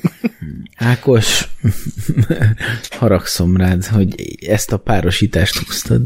Ja, nem mindegy. Hú. András húzta ezt, nem? Nem, az előzőt. De hogy egy, egyáltal, egy, egy, egy egyáltalán kihúztál ilyen Igen. filmeket. Akár ki is dobhattad volna De nem, Ákos, ez azért a te hibád, mert hogyha ez a két film nem ö, egymás mellé húzódik, hanem mondjuk például az egyik a matrix kerül össze, a másik meg a mielőttel, akkor ja. a Matrix is és a mielőtt is így van. már most tovább jutna. Akkor könny- nem, könnyebb nem, életünk lenne. Így, így van, és nem a, a az Avengers lenne a következő körben. Mm. Jó, Úgyhogy a, minden a te hibád. jó, akkor elmegyek és fürdök egyet, lemosom magamról ezt a mocskot. Ezt nem fogod tudni lemosni. Ez a bőröd alá beivódott ez a szégyen. Értem minden az éjjel. Igen. Hát úgy kéne csinálni, mint ahogy a trónok harcában, shame, shame. Répcelak shame, utcáin végigmenni. Shame. És senki kiabálja ezt. És így Ákos mesztelen végigvonul a falun. Ez amúgy is minden reggel így van, amikor munkába megy. Tehát ebben nincs újdonság. Szerintem ez a, ez a mentális képes senkinek nem hiányzott az életében. Köszönöm szépen. Igazán nincs mit. Na, Mármint a néni miatt. szóval nem tudok dönteni, ugyanis a helyzet a következő. Ö, első lépés, ebben a, mármint az egész első ö, selejtező körben én nem szoktam így jegyzeteket írni, úgyhogy nagyon nehéz ö, így konkrétumokba menni, és igazából itt elrontottam, mert ö, nem ártanának a konkrétumok. Ö, mind a kettő filmet egyébként én nagyon szeretem, ö, és most az újranézés alkalmával is ö, élveztem őket. Mondjuk kezdem a Matrix-szal. Szerint én azt gondolom, hogy a mai napig ez a film ez megállja a helyét, pedig ö, 23 éves, 24. 24 már, vagy 25? Na, Ú, de öregek vagyunk, 99-es. Ö, Szóval eg- egészen hosszú idő telt el a bemutatása óta, és, és én szerintem jól néz ki, működik, ö, nyilván azt az ilyen eszméletlen ö, újdonságot, amit akkor jelentett, azt már nem rejti magában, de, de szerintem minden eleme működik ennek a filmnek. Ö, végig izgalmas, és amiért időtálló tudott maradni, az elsősorban az, hogy hogy egyel tovább mentek az ilyen kocsma filozófián, és, és úgy szőtték bele ezt egy, egy tökéletesen megírt és leforgatott akciófilmbe, hogy, hogy kreáltak egy világot, abban van egy érdekes ilyen eszmei mondani való, ami azért egyel fölötte van az ilyen összeülős, iszogatós ö, okosságoknak, és ö, és azért, azért lehet, lehet rajta legalább egy picit ténylegesen mm, gondolkodni. És azt hiszem, hogy ez, ez, ez egy ez egy olyan elegy, ami, ami egy jó, egy, egy magas szintre emeli a Matrixot. A, az, az összes én, vagy én, te tudjátok jó, hogy nem láttam túl sok akciófilmet, de, de azt gondolom, hogy, hogy azok, a, azok a manírok, amik benne vannak, az viszont tökre saját, úgyhogy hogy így ebben, ebben a formában egyedi is. Szóval igencsak bajban vagyok, mert, mert ez a film a mai napig nagyon jól működik. A Mielőtt fel kell a nap, az, az pedig nekem, tehát a Mielőtt trilógia nekem nagy személyes kedvencem. Nagyon emberközeli és szép filmeknek tartom őket. Három különböző korszakban, három különböző téma. Én nekem a mielőtt fel kell a nap már inkább csak egy, egy ilyen érzelmi szempontból közel lévő film. Amikor legelőször láttam, akkor elsősorban az fogott meg, hogy nem is érdekelt a két ember, hanem a két ember közötti beszélgetések érdekeltek, és ez a, az ilyen hát az, hogy, az, hogy egy film intellektuális is tud lenni, az nekem nekem ez, ez az egyik első ilyen élményem, ami előtt fel kell a nap volt. Aztán emiatt párszor újra néztem, és utána elkezdett érdekelni maga a kapcsolat is, de az a helyzet, hogy a, a, a 20-as, a 30-as és a 40-es évek stációinak bemutatásából a 20-as évek sajnos nem annyira izgalmas. Ezt uh, sajnos be kell látnom. Uh, nagyon jó a kicsit vissza esni ebbe a millióbe, az első rácsodálkozásra, ráébredésre, ú, de izgalmas, ú, te ezt gondolod, én ezt gondolom, a, az ilyen apró kis ilyen közeledések, aztán a, a, a, a, a, a, a kibontakozása a, a, a vágynak, ezek tök-tökre jól működnek a mai napig benne, nagyon hangulatos is a film, én végtelenül kedvelem, de nem ez a legjobb mielőtt film. Sőt, szerintem a legkevésbé jó hát, háromból. Tartok attól, hogy mindig abban az évtizedben lévő mielőtt film lesz a legjobb, amiben benne vagy. De hát ezt most ezt nem tudom Ezek szerint 40 éves vagyok.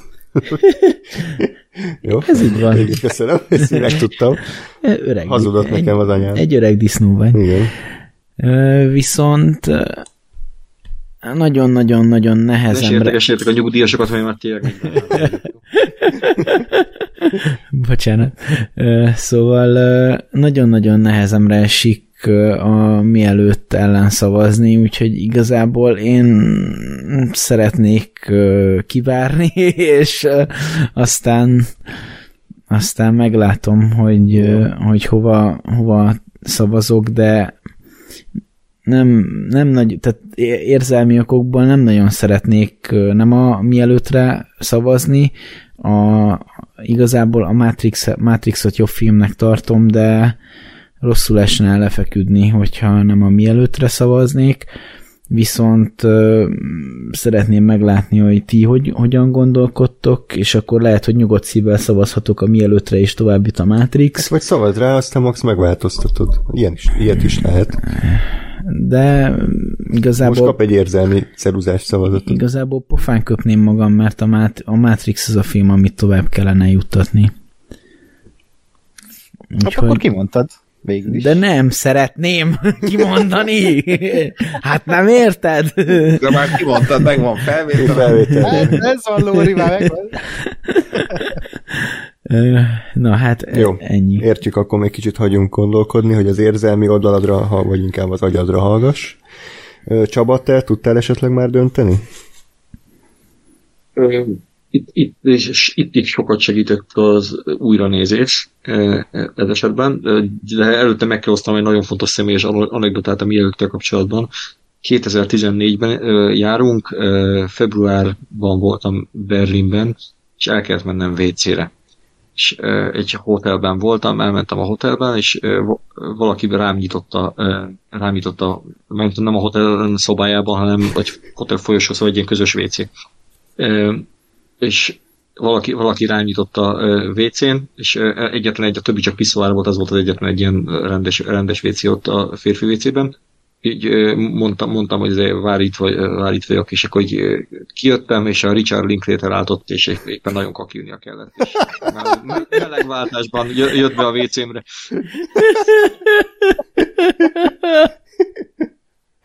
Akkor lehet, hogy miattad majdnem összeszarta magát a Richard Linklater. Igen, igen. Szóval egy, egy nagyon fontos történet. Jó. Tehát akkor a mielőtt. Személyes kapcsolódás.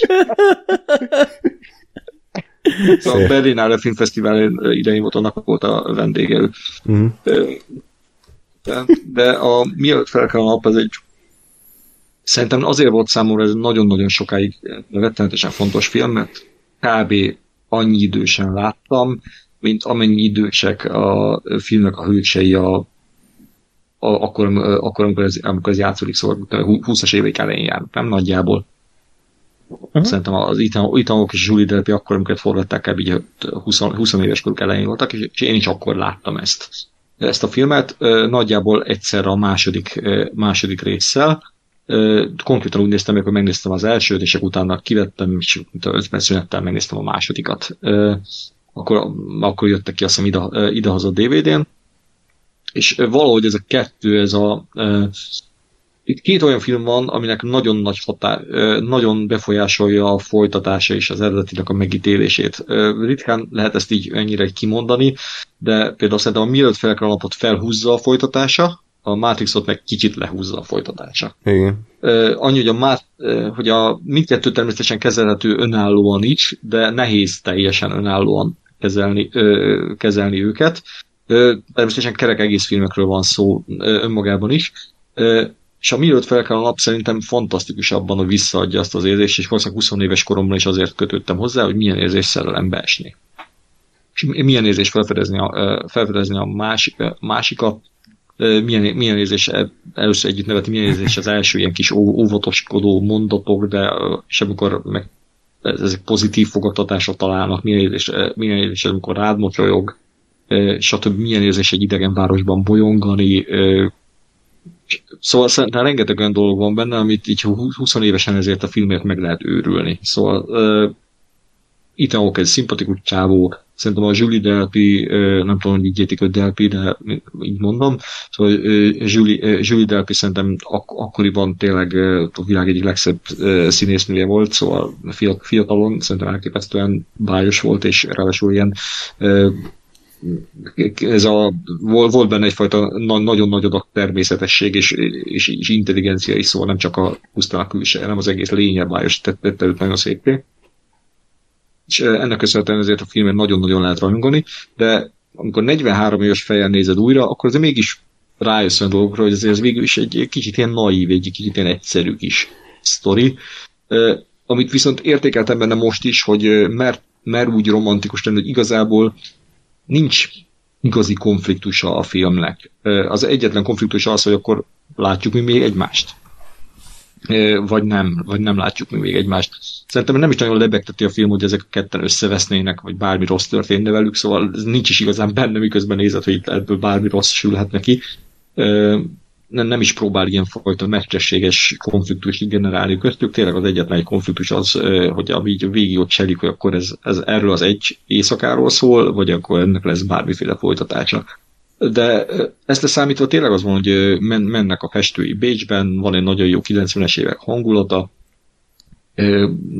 van egy nagy adag természetesség a színészekben és a játékukban, a szövegekben is, még ha néha egy-egy jelenetet meg is mosolyogtam, például nem tudom, a, amikor a, bemennek a bárba, és így előadja ezt a dumát, hogy most ismerkedett meg az lánya, és adjanak nekik egy üveg bort ingyen, mm, és akkor meg is kapják. És szerintem az van olyan haverom, aki ezt meg tudná csinálni, de neki is kellene kb. 15 perc, hogy Luka dumáljon a csapostak a hacsába, ott még ilyen fél perc alatt az évek kapják az üvegbort, ez ilyen számomra hiteltelen, de Nyilván ez ilyen, de alapvetően egy nagyon-nagyon hitelesnek tűnő film. Viszont szerintem a mielőtt filmeknek az igazi szíve és az igazi, az igazi szívét és az elejét a második rész adja. Az ad valami olyan adag realizmust és olyan adag drámát ehhez az egészhez, meg egy olyan merész, olyan merész és nagyon-nagyon stílusos, gyönyörű befejezést, meg, meg az, hogy itt azért egy teljes éjszakát, sőt, vagy délutántól másnap reggelig tartó időszakot végigvisz, és a másik rész tényleg kb. real-time-ban nyomja, és az is egy ilyen nagyon merész dolog. Szóval szerintem itt a második rész az felhúzza az első részt. De nyilván meg nehéz egy első részt a második résznek a létezésével feljebb emelni.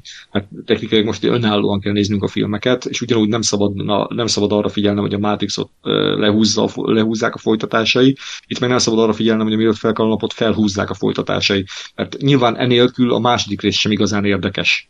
Szóval kell az az első rész ahhoz, hogy, a, hogy ez a második rész akkor átüssön. De önmagában az első az egy, az egy jó film a mai napig, de szerintem önmagában az annyira nem kiemelkedően izgalmas film, csak egy jó film, amit nagyon kellemes nézni, mert elkap egy nagyon-nagyon jó hangulatot, és remezni két emberrel együtt együtt lenni, de ami klasszikus teszi az a második rész, és aztán tök jó a harmadik is, de igazából szerintem a második az, ami egy ilyen új szintre emeli ezt, a, ezt, az, egész, ezt az egészet. és az, hogy a Matrix aztán mit csinálnak a folytatások, aztán az megint egy más téta. Ezért voltam sokáig dilemmában, ez volt a, nem ez volt a legne, ez volt a második páros ember a legnehezebben tudtam, tudtam dönteni, hogy, hogy mi legyen.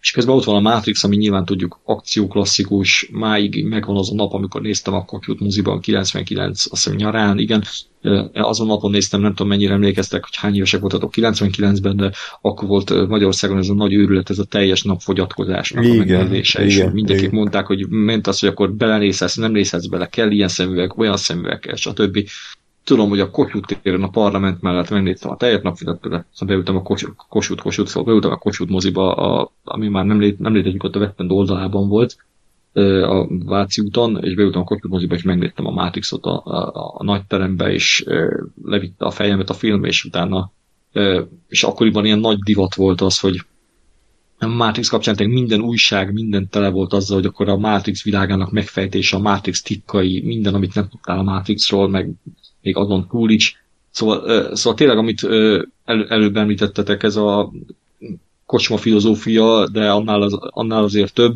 meg ez a rengeteg stílus, stílus elem, amit belevittek, az a rengeteg idéz, máig idézhető elem, a, ahogy meg, megcsináltak a bullet time-tól kezdve azt a helikopteres jelenetet át, amikor hullanak a, hullanak a golyók le, és azt azóta is mennyien utánozzák.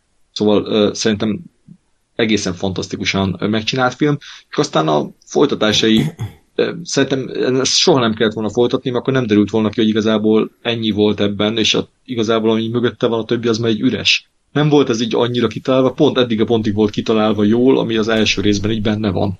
Ez, ez tökéletes lett volna itt abba adni, és akkor ez szerintem sokkal nagyobb legenda lett volna a Matrix, mint az, azzal, hogy folytatták egy homom lelepezték magukat, hogy igazából mekkora üresség áll mögötte. Szóval mm. ez, ez a bajom a folytatásaival, hogy kicsit így olyanok, mintha így a bűvész megmutatná a trükkjeit, és rájössz, hogy milyen szarok ezek a trükkök igazából. Szóval mm. kicsit, kicsit így a folytatásai lehúzzák számomra, de hogyha most eltekintek attól, és már pedig el kell tekintenem attól, hogy milyenek voltak a folytatások, azt kell mondanom, hogy ha tényleg önállóan nézem ezt a két filmet, bármennyire nekem is nagyon-nagyon fontos és személyes film a mielőtt felkel a nap. Ha most a matrix a mielőtt lemegy a nappal áll párban, egész biztos vagyok benne, hogy mielőtt lemegy a napot választanám, de de mielőtt felkel a nappal áll párban, azt kell mondanom, hogy én a Matrixot juttatnám, juttatnám tovább. Hát, nem könnyű helyzet. Gásper, tudtam, hogy te, te nem ájultál el mielőtt filmektől, nem is tudom, hogy láttad-e a második vagy a harmadik részt. Ö, bocs, mondd igen. Pont. Kérdője. Pont? Kérdője.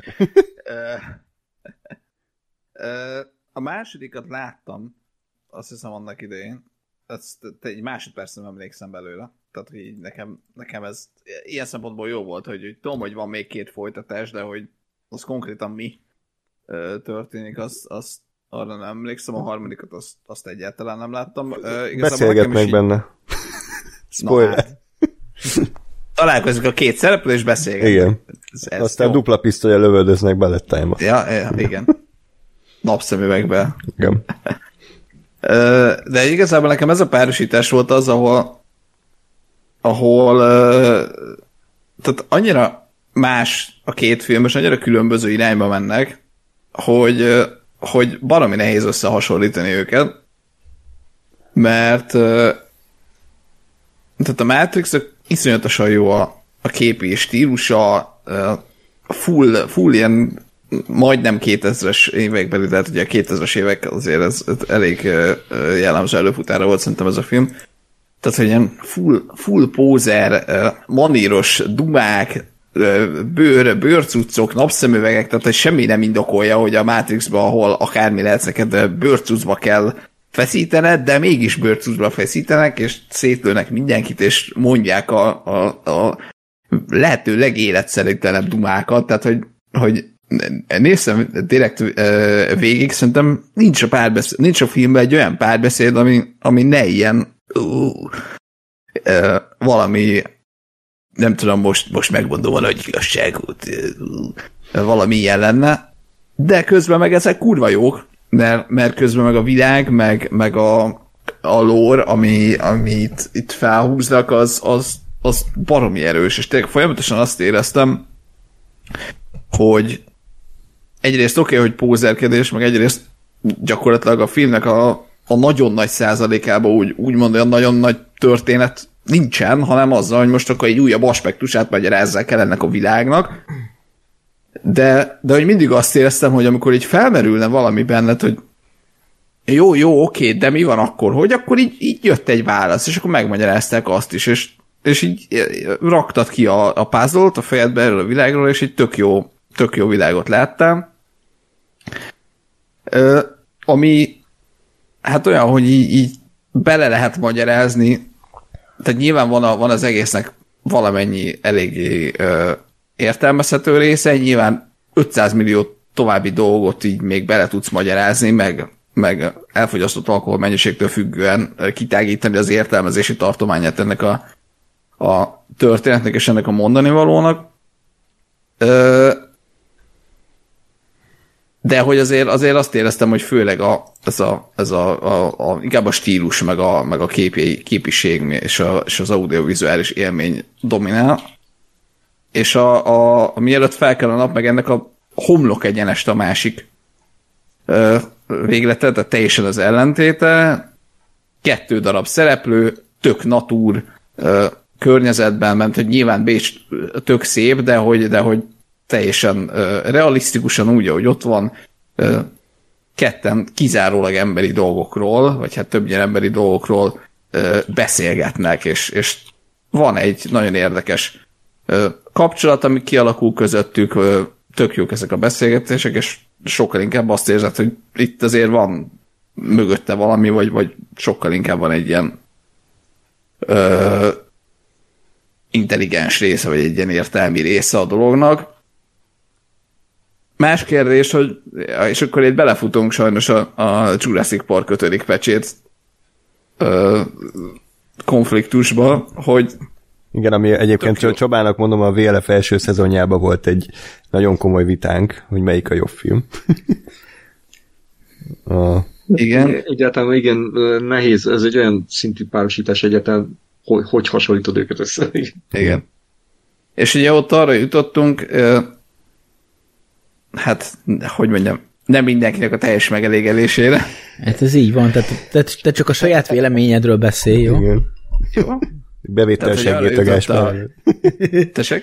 Bevétel a seged előre azért ezzel a kis csillaggal. Na, tehát, tehát, hogy a, a, a Túnáp csapata arra jutott, ö, közös döntés eredményeként, hogy a, nem. a Jurassic Park nem. jut tovább. Ez, ez, így, Jurassic... ez így történt, de nyilván ott is voltak ízléstelen emberek, akik szavazhattak, tehát szavaztak. Na.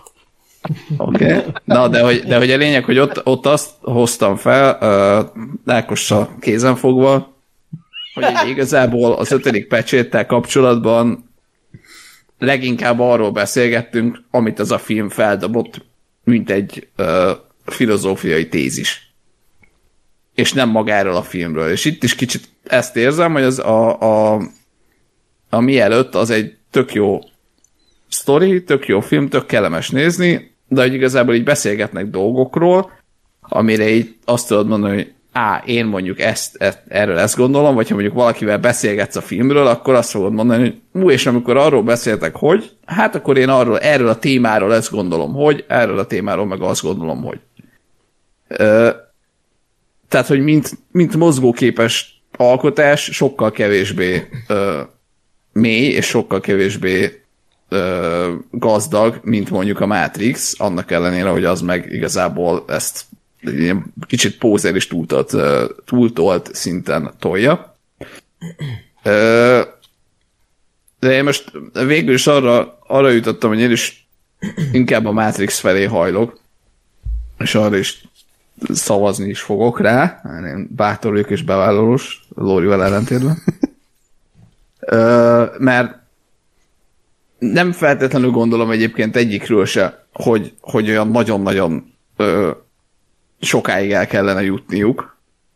Ez most lehet, hogy egy kicsit mi is oda? Kértem így az arcomba. De én mindegyikről azt gondolom, hogy persze, tök jó, de hogy azért olyan hűde kurva nagyon sokat nem adtak nekem ilyen, nem tudom én, érzelmi vagy, vagy ö, filozófiai téren.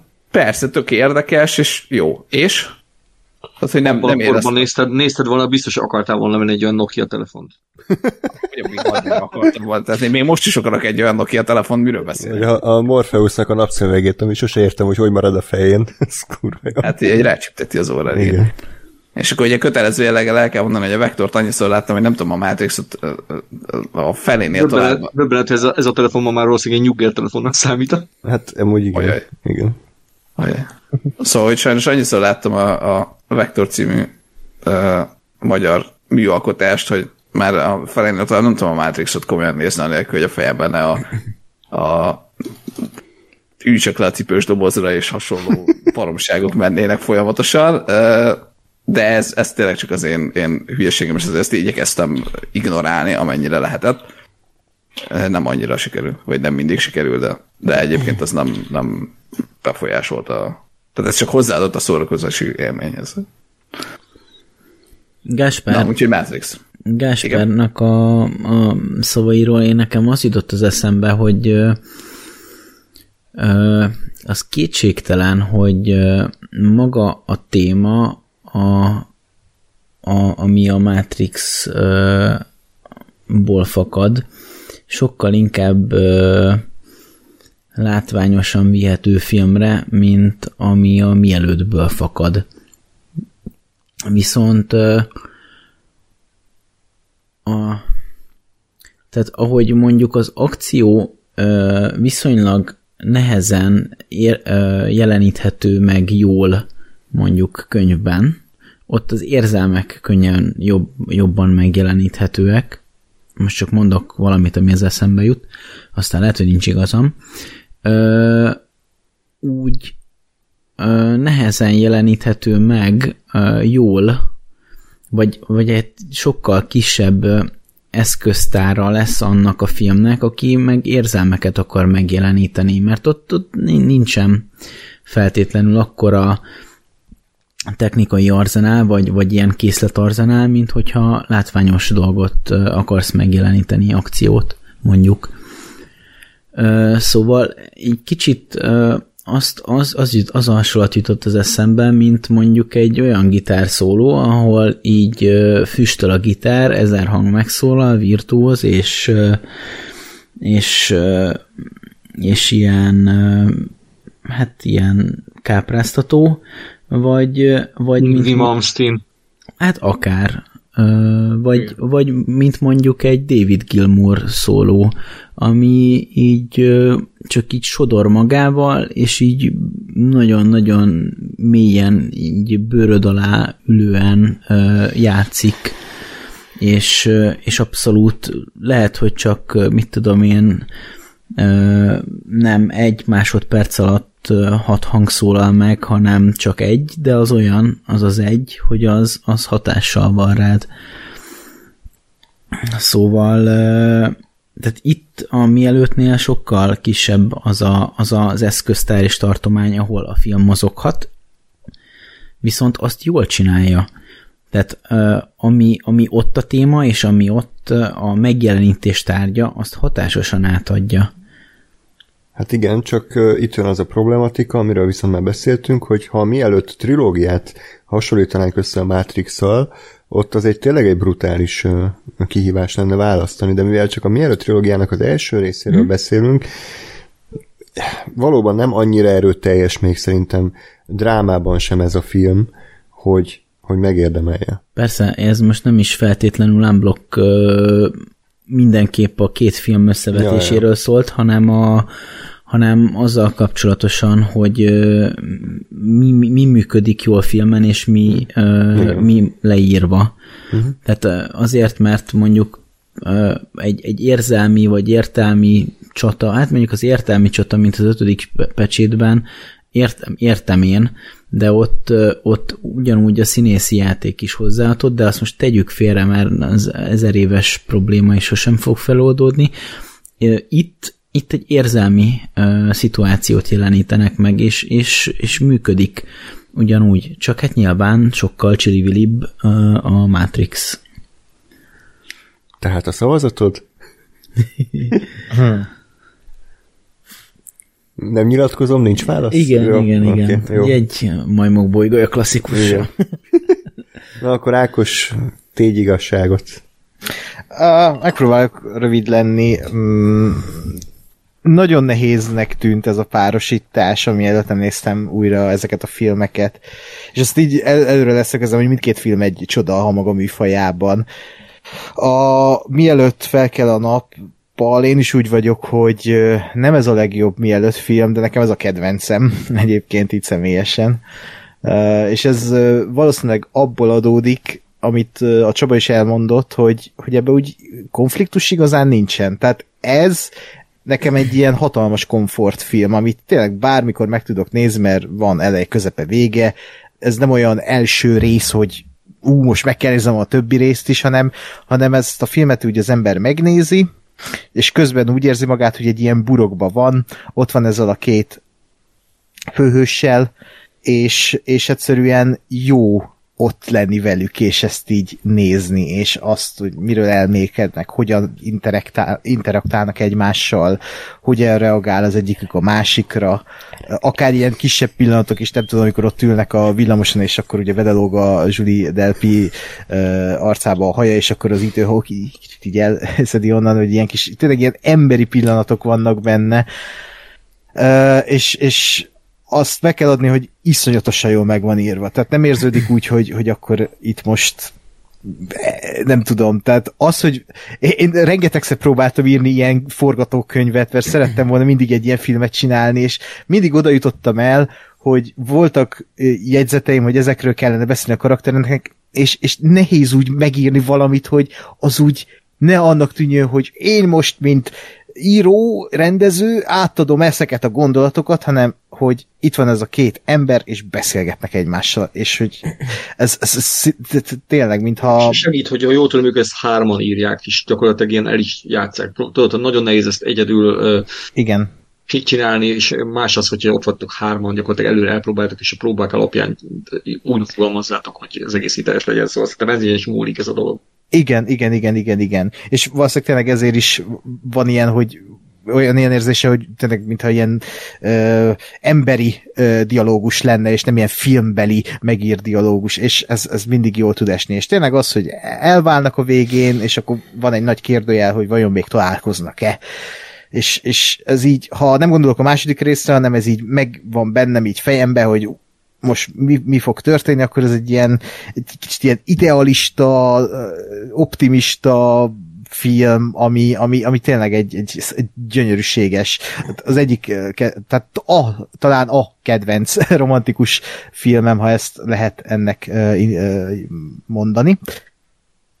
És akkor ott van szembe a Matrix, szembe vele, hát a Matrix az, az meg bármikor, amikor újra nézem, rádöbbenek, hogy ez mennyire tökéletesen van megalkotva. Az összes nit, olyan érzésed van, mintha a Wachowskiék tudták volna, hogy itt minden snit egy kultikus sát lesz. Tehát, hogy így minden egyes mozzanat ennek a filmnek hatással volt a popkultúrára, a, a filmkészítésre, a divatra, mindenre. És még emellett is az, ahogy elmesélnek egy történetet, és ennek a történetnek több rétege van. És én itt próbáltam megfogni azt, hogy miért is szavaznék én a Matrixra, mert úgy érzem, hogy a mielőtt fel napnak pontosan most hülyén szólva, az az egy rétege van, amit elmondtam, hogy egy ilyen komfortfilm, és jó, tehát, hogy beszélgetek egymással ezek a karakterek, és, és pont, és ez, ez nyilvánvalóan profilma megcsinálva, de hogy a Matrix az profilma megcsinálva, mint film, rengeteg réteg van a forgatókönyvben, és a forgatókönyvben belül még ugye az, hogy, hogy, hogy foglalkoznak mindenféle problémával, kritikál, minden, mindent megkritizál a világunkkal kapcsolatban, skifi, akciófilm, mintha egy saját filmnyelvet beszélne ez a, ez a mű, és, és egyszerűen a, a, például a végén a Neo Smith harc, az, az mai napig hidegráz, annyira kibaszott jó. Tehát az, az úgy meg van koreografálva, és a Don Davisnek a zenéje, amit kitalált, és ahogy a zene is szépen, autentikusan működik a filmet, tehát mintha egy, egy kis világ lenne ez a 100, és 120 perc, tehát hogy ez 120 perc, hogy tudták elmesélni ezt 120 percben, amikor ma ugye egy film, az ilyen átlag 150-160 perc, és úgy érzed, hogy, tehát, hogy azt sem mesélték el jól. Ez pedig 120 percben mm. elmesél egy Ez a legrövidebb komplex, Matrix film. Eh, nagyon durva, nagyon durva, hogy ez a legrövidebb, és, és nem érzed, nyilvánvalóan, amit a Gáspár mondott, az, az is igaz, hogy szinte az összes dialógus egy ilyen expozíció, hogy akkor ezt magyarázzuk, akkor itt valami bölcselkedés mondunk, ami egy következő dolgot magyaráz el, de hogy nem érzed annak, hogy ez erőltetve lenne, hanem így, így visz magával, és, és valahol nálam ez a filmkészítésnek a csúcsa, hogy tényleg audiovizuálisan ez így a plafont érinti.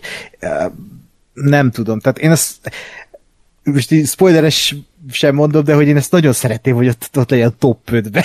Tehát, hogy én ezt el tudnám képzelni, hogy a Matrix az, hogy ott valahol ott lesz a, a végén, mert ez az a fajta film, és bármennyire is imádom, szeretem a, a mielőtt fel kell a napot, de azt el kell ismerni, hogy, hogy azért a világ legjobb filmének szerintem több rétegen át kell mesélnie, és nem csak úgymond egy ilyen pejoratívan ért, egy ilyen beszélgetős film legyen, és akkor visszatérünk ugye megint az örök vitához az ötödik pecsét Jurassic Park diskurzushoz, de, de úgy gondolom, hogy az még mindig megállja a helyét, hogy, hogy a Matrix az, az, az egy nagybetűs film. Úgyhogy Matrix. Hát hiszen nagy, nagy emmel írták. Igen. Ezért megérte a hangszálaidat koptatni. Köszönjük szépen. És szavaztál már, Lóri? Igen, inkább mondd egy címet. 1033 Budapest. Egyébként egy dolgot hozzátennék, egy kicsit a fura módon magam ellen beszélve a, a mielőtthöz, hogy egyébként a mielőttnek szerintem, bocsánat, hazudtam, két dolgot fogok hozzátenni. Az egyik az, hogy, hogy az, hogy a, a, a filmen belül a Jesse ugye elmondja ezt a koncepcióját erről a tévéműsorról, amit csinálni akar, ez szerintem egy kurva jó húzás arra, hogy, hogy gyakorlatilag a film deklarálja saját magáról, hogy mi ez, és milyen, milyen uh, uh, dimenzióba kell ezt értelmezni. Uh, tehát ugye a Jesse arról beszél, hogy, hogy igen, ez a hétköznapi embereknek a hétköznapjait mutatná be, 0-24, nem, nem, nem tudom én, műdrámával, hanem tényleg csak ami történik úgy, ahogy ez történik. Ugye nyilván maga a film is ez. Igen, nem, mert ez nem egy hétköznap, szóval amikor találkozó életed szerelmével, az nem hétköznap. Ne, az semmi köze a hétköznaphoz. Az egy, az egy életed esemény, az nem hétköznap. Nagyon nem. Bocs. Ö, az értem, a legfontosabb, hogy... egyik legfontosabb hmm. esemény az életedben. Szóval a házasságodra, vagy a nem tudom, a gyereket születésre sem mondod, hogy ez egy hétköznap. Világos, de olyan, olyan szempontból értem, hogy, hogy tehát maga a film az egy, az, az vagy akkor inkább a filmnek a, a nem tudom, tónusa, vagy az egésze az. Tehát, hogy ez nem egy, nem egy műdráma, nem egy, nem egy nem tudom én, fantasy történet, hanem ez, ez hétköznap. Ez egy olyan dolog, ami bárkivel megtörténhet. Nyilván egy kicsit idealizált, meg azért egy nem, nem egy olyan dolog, ami Most ez azt akarom mondani, hogy a Matrix az fantasy? Például.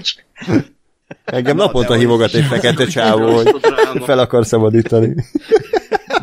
Fekete macskák ugrálnak. Azt hittem, bármikor megtörténhet velem. Na, de hogy... Összevarják a számot. Bocsánat, befejeztem. Ettől függetlenül tényleg egy tök jó húzásnak gondolom, hogy ez ott van, és ezzel a film az elmondja magáról, hogy hogyan, hogyan néz engem. És mindjárt eszembe jut, hogy mi volt a másik, amit hozzá akartam tenni. Ja, igen. Tudtam, hogy... hogy a, a... Igen? Jó. E, tehát, hogy az a, az szerintem a, a mielőttnek a további rétege, hogy hogyha te ezt a filmet újra nézed x évvel később, akkor, akkor mit gondolsz? Úgyhogy mondjuk nyilván, amiről beszéltünk, hogy, hogy megnéztük ezt 20 évesen, akkor mi kivel értettünk egyet, mivel értettünk egyet, miről mit gondoltunk, és most megnézve a 30-as éveinkben megváltozik ez az egész, meg nyilván van az egésznek egy ilyen érdekes kor, korlenyomata is, tehát hogy ez a történet ilyen módon a mai világban sokkal kevésbé történhetne meg, mert egyrészt ki az Isten beszélget random idenek, idegenekkel a vonaton, másrészt meg ott van a kezedben az okos telefon, és minden, vagy bármit meg tudsz nézni, tehát nem, nem állsz le Bécsbe se nagyon beszélgetni emberekkel, megkérdezni, hogy hova kéne menni, meg mit tudunk itt csinálni. Az lesz az első, hogy bekövetik egymást Instagramon, és akkor ott írogatnak egymást. Igen. Meg reagált-e a sztoriára, küldött-e szívet? Meg ilyen. Igen. Igen. Mondjuk annyiban És- vitatkoznék, hogy, vitatkoznék, hogy szerintem azért vonaton még lehet ismerkedni, de abban igazad van, hogy ez a Bécsbe, ez, hogy senki nem kérdez semmit, hanem megnézed, hogy milyen programon van, de Igen. Hát Jó. én nem gondolom, hogy bárki a mai 20 évesek közül, vagy mondjuk így a világon kb. egy, aki, aki megpróbálna még vonaton ismerkedni, és azt is elhajtanak. Hát Gásper, én nem szoktam, de oda szoktam elé ülni emberek, és elkezdenek vele beszélgetni. És ők 20 évesek, Ákos? Hát ö, nem. Na, na. Erről van szó. Inkább 70. Hát igen. Ö,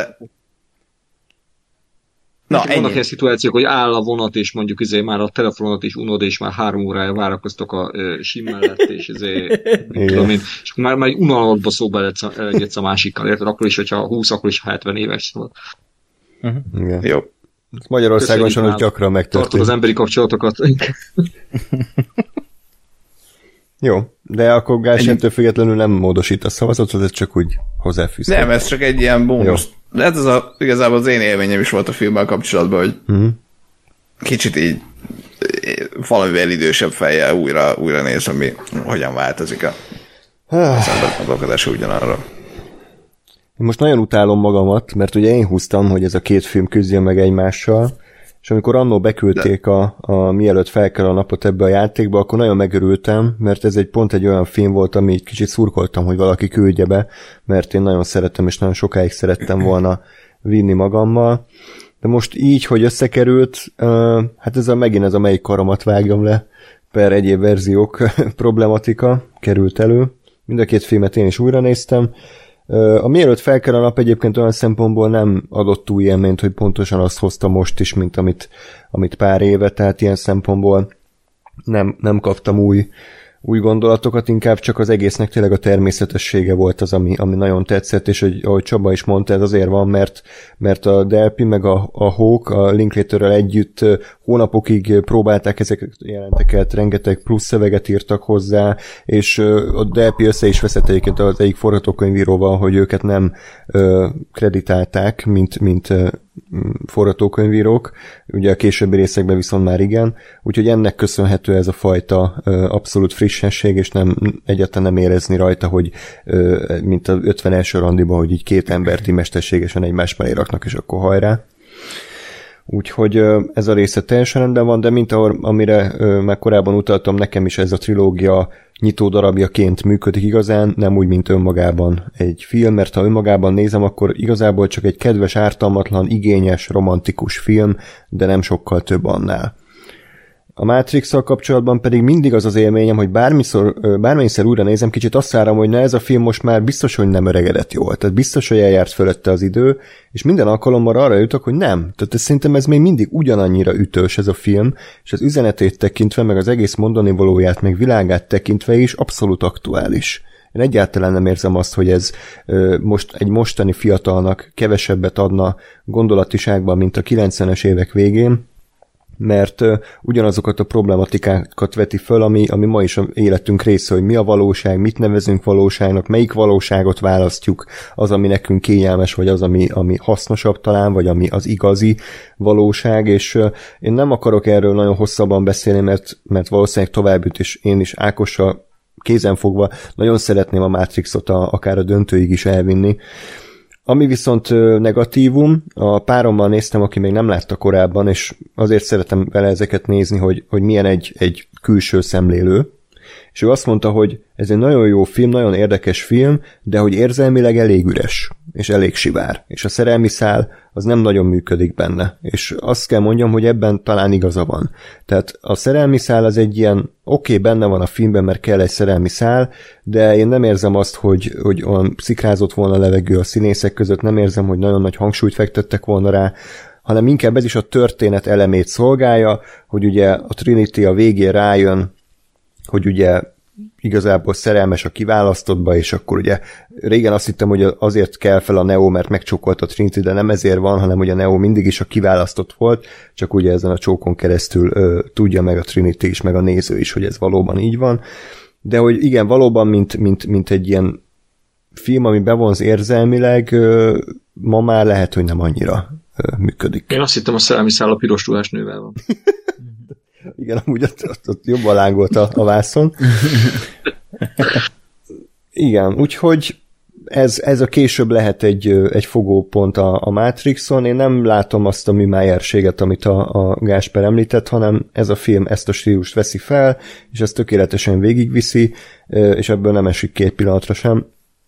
Úgyhogy, úgyhogy abszolút a Matrix, de mielőtt fel kell a napért, nagyon vérzik a szívem, mert, mert sokkal tovább kellett volna jutnia, mint hogy a selejtezőben kiessen, de hát egy ilyen ellenfélel került össze, ahol szerintem azért nem sok esélye volt. Lóri, akkor esetleg, vagy utólag majd postán küldöd a szavazatodat? 4-0. Levél szavazattal? Igen, 4-0.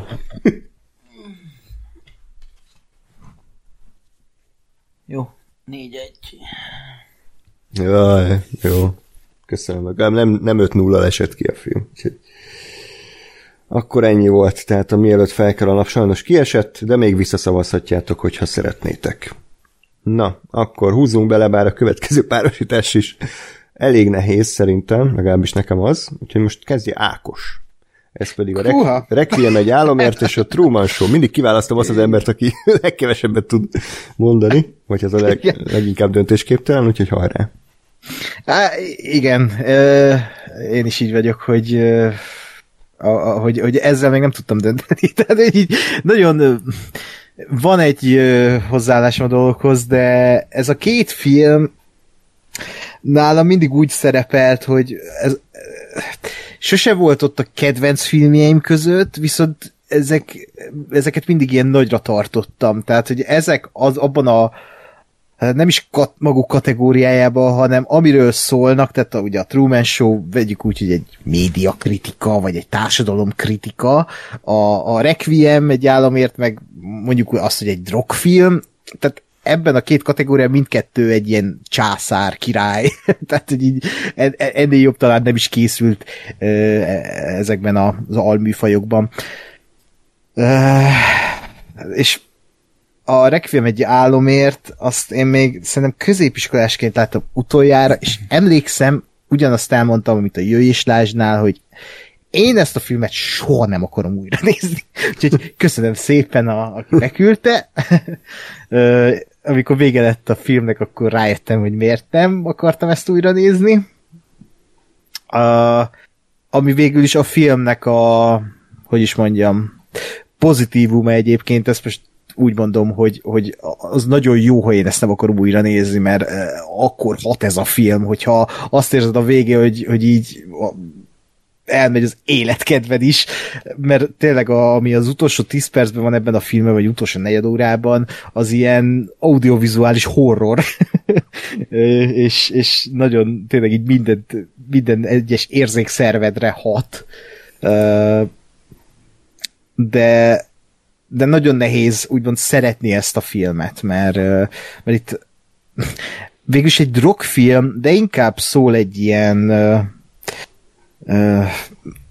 ilyen világvége dologról, tehát hogy minden karakter egy elég szar helyzetben van, és azt nézhetjük végig, ahogy ezt a nagyon rossz helyzetet csak elcseszi mindenki, és egy ilyen lejtmenet, egy lejtmenetet nézünk végig mindegyik karakternél, hogy lehet elcseszni az életünket, mondhatjuk így is, és ez szerintem audiovizuálisan így toppos ez a film. Tehát erre is el lehet mondani azt, amit a Matrixnál, hogy így sok minden ebből a filmből jön.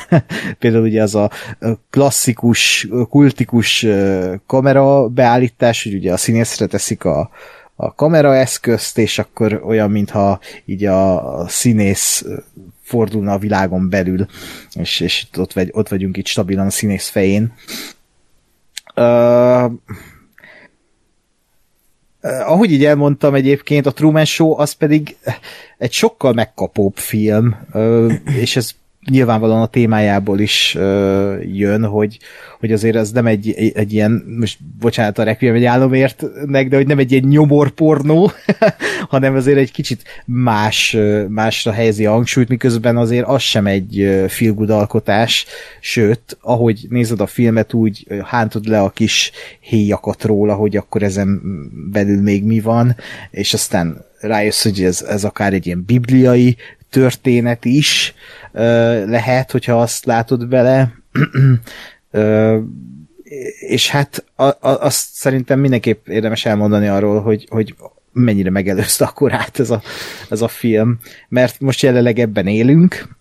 Annak idején is ugye, ha a klasszikusan azt nézzük, ugye, hogy mint mint ilyen valóságsok kritika, médiakritika, társadalomkritika, így a valóságsokkal szemben, a, akkor is azért megelőzte, mert ha jól tudom, azért ekkor még így nagyon gyerekcipőben járt ez a műfaj, és aztán uh, így 2000-es évek elején robbant be, talán Amerikában is, vagy így a 90-es évek végén, uh, és, és ami meg most van, hogy tényleg életeket nézünk így a számítógépen, TikTok van, ahol emberek közvetítik azt, hogy reggeliznek, és ezt nézik emberek. Nagyon-nagyon-nagyon-nagyon nagy jóslat ez a film, és így ebből a szempontból már egy nagyon szomorú jóslat.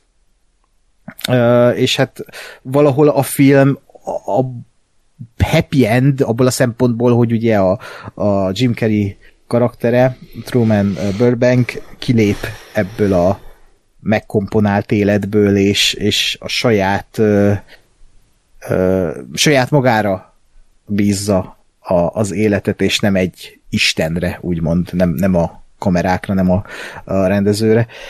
Ö, és tényleg Jim Carrey ezzel az alakítással megmutatta, hogy, hogy ő nem csak egy komikus, miközben ebben a filmben is gyönyörűen használják a, a Jim Carrey-nek a, a, a komikáját, és azt, hogy, hogy ő nyilván itt se engedi el, de pont e, az kell ehhez a karakterhez, ehhez a, ez a, ez a tényleg a rózsaszín ködben uh, lévő, már-már ilyen gyermeki karakterhez Jim Carrey alakítása tökéletes, ahogy Ed Harris uh, ilyen isteni szerepe is uh, eszméletlen erős, és az ő mondatai, monológiai pedig uh, a mai napig tényleg ilyen bivajerős momentumok. Mm. És egyébként még azt meg kell említenem, hogy tök jók ebben a filmben a, a, ezek a hogy úgy van felvéve az egész film szinte, mintha tényleg a, mi is a nézők lennénk a filmen belül, hogy ezek a hmm. nagy látószögű ö, kamerák, tényleg látod így a kis éleket, vagy hát a, ugye a, a, a frémet, hogy honnan néz ki a kamera. A, Én ebbe, bocs, belenyökögnék, mert igen? Szerintem ezt abszolút nem használták annyit, mint amennyit jó lett volna. Tehát engem pont ez zavar, hogy, hogy időnként bevágnak ilyenre, és tök jó lett volna, ha tényleg az egész film ilyen, vagy mondjuk a végén kevésbé ilyen. De hogy pont azt néztem az elejétől kezdve, hogy, hogy igazából teljesen uh, véletlenszerűen váltogatják, hogy most akkor egy ilyen tényleg, nem tudom én, valakinek vagy a nyakkendőjén rejtett kamera, vagy valami háztetőn, vagy akárhol elrejtett kamera, és aztán egy vágás, és egy simán egy ilyen, nem tudom én, félközeli a Trumerről ami hmm. megláthatóan, tehát hogy az nem, nem lehet egy ilyen telepített kamera. Uh, igen, de nekem pont ettől működött a varázs, hogy tehát, hogyha ezt kiveszik belőle, akkor lett volna egy paranormal activity-szerű ilyen, tényleg ilyen biztonsági kamerák képeiből összerakott film, ez meg kellett ahhoz, hogy azért ők egy hagyományos filmet akartak végtére, és szerintem mm. Peter Vérék, és uh, tehát így, így, így megteremtődött az az illúzió, én legalábbis így vettem le, hogy, hogy én pontosan azt látom, amit a nézők láttak a filmen belül, mármint a fiktív nézők, és, és nem volt bennem egy ilyen érzés, hogy hogy a, lehetett volna az egész ilyen, mert meg volt az illúziója ennek az egésznek.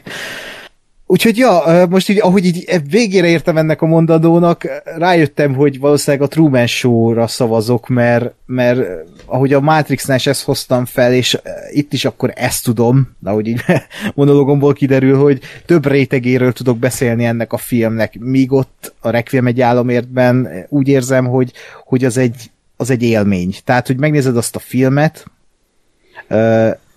és és ad egy nagyon negatív élményt, ami a film pozitívuma, hogy ezt átadja és át tudja adni, de hogy, hogy abba azon belül nem látok annyi, annyi komplex, akkora komplexitást, hogy, hogy azt mondjam, hogy az, az a világ egyik legjobb filmje, egy nagyon jó, egy fantasztikus film egy álomért, de hogy, hogy valahol egy filmnek is nevezhető. A Truman Show-ra meg nem tudom rá nyomni azt, hogy ez csak egy ilyen film, hanem ez ilyen kritika, olyan kritika, bibliai történet, jóslat is, tehát, hogy így sok minden ez a film, miközben egy nagyon rövid szinopszissal le lehet írni, hogy miről is szól, pedig nem csak arról.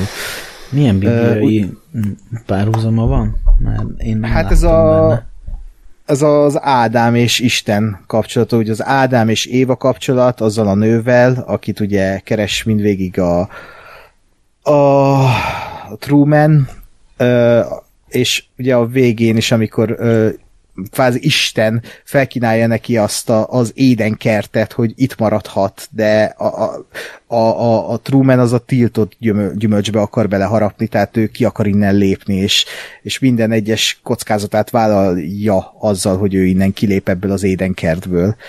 Uh-huh. Úgyhogy ez, ez, ez az, ami, ami, ilyen, ami így végigvezeti ezt a, a bibliai vonalat. Meg hát nyilván Krisztofnak a, a karaktere is egy, egy isten, tehát ő, ő itt istenként van jelen ebben a filmben. Hát én értem, de hát ez kb. mint mint uh, Thanos érted, tehát most, hogy jobb példával ne érjek. tehát, hogy a, a milyen bibliai történetet dolgoz fel? Tehát, hát figyelj, egyébként a Bibliában is rengeteg szó, szer használják az Isten szót kicsi ível írva, tehát, hogy az, hmm. az egyszerűen hatalmas, tehát nagy hatalmú szemét is jelent. Szóval én nem, nem tehát ez egy, ez egy végtelenül rossz Isten, Krisztof. Tehát Igen. A, a, ez, ez a paradicsom, ez nem az a paradicsom. Uh-huh. Hát igen. Jó. De ja, hát de az erről betukozhatnánk a... még, hogy a Bibliában de igen, igen, tehát a bibliai paradicsom is csak akkor egy, egy utópia, hogyha olyan szemmel nézed, hogy Uh-huh. Érted? Tehát, tehát én azt gondolom, hogy a bibliai paradicsomot is abszolút lehet úgy értelmezni, hogy egy olyan kontrollált környezet, ahol nincsen szabad akarata az embernek. Igen, ez a lényeg. Vagy a filmnek is ugye ez a mondani valami. Szóval nincs, igazi, nincs igazán komoly veszély, szóval Igen, gyakorlatilag a biztonságot és az unalmat választod, vagy azt, hogy tényleg igazán élsz, és ez, ez, vállalod ez, ez együtt járó veszélyeket. Igen, igen. Ö... Úgyhogy a Truman Show. Most, most én ismét kurva nagy bajban vagyok, mert mind a két film szerintem megérdemelni a, a továbbjutást. Lehet, hogy ezzel nem ért mindenki egyet, és kicsit most is azzal, mint az előző párosításnál, hogy van az első film, ami inkább egy érzelmi élmény, a Requiem egy álomért, Truman Show meg inkább egy értelmi élmény. A Truman Show nem tudtam meghatódni, hanem úgy néztem, hogy ez mennyire okosan megírt profi munka, a Requiem egy álomért pedig egy, egy nagyon tényleg egy ilyen melbevágó, brutális érzelmi hullámvasút, és akkor most éppen melyik, melyiket juttassam tovább. A Requiem egy államértet Lóri, egyiket együtt néztük annó, te mutattad nekem ezt a filmet. Tényleg? Igen, igen, akkor láttam először, egy tíz éve wow. legalább. Akkor is tetszett, és most láttam újra azóta. Egyébként most is tetszett, én mindig attól tartok, hogy ez a film sokkal ilyen tenyérbe mászóban ö, szimbolikus, mint, mint, mint én ezt gondolom, és szerencsére igazából csak a legvégén volt számomra nagyon erőltetett ö, az a magzatpózba beforduló ö, hmm. gesztus mindenkitől. Na, az olyan volt, hogy akkor a művész Aronofsky most, most oda, oda teszi magát, és akkor ugyanaz az erőltetett kamera nézett meg mindenki befordul magzatpózba. Ez ilyen oké, okay, de a filmnek a többi része szerintem, szerintem abszolút működik, és nekem tudott többről szólni annál, mint hogy a drog rossz, mert nyilván alapvetően ez az üzenete, de nagyon szépen mesélt, amit Ákos szokott mondani, ez a film a szeretetről mesél, csak a szeretet hiányáról mesél, hogy milyen az, amikor, amikor nem kapunk szeretetet, amikor nem kapunk gondoskodást, hanem egyedül vagyunk hagyva.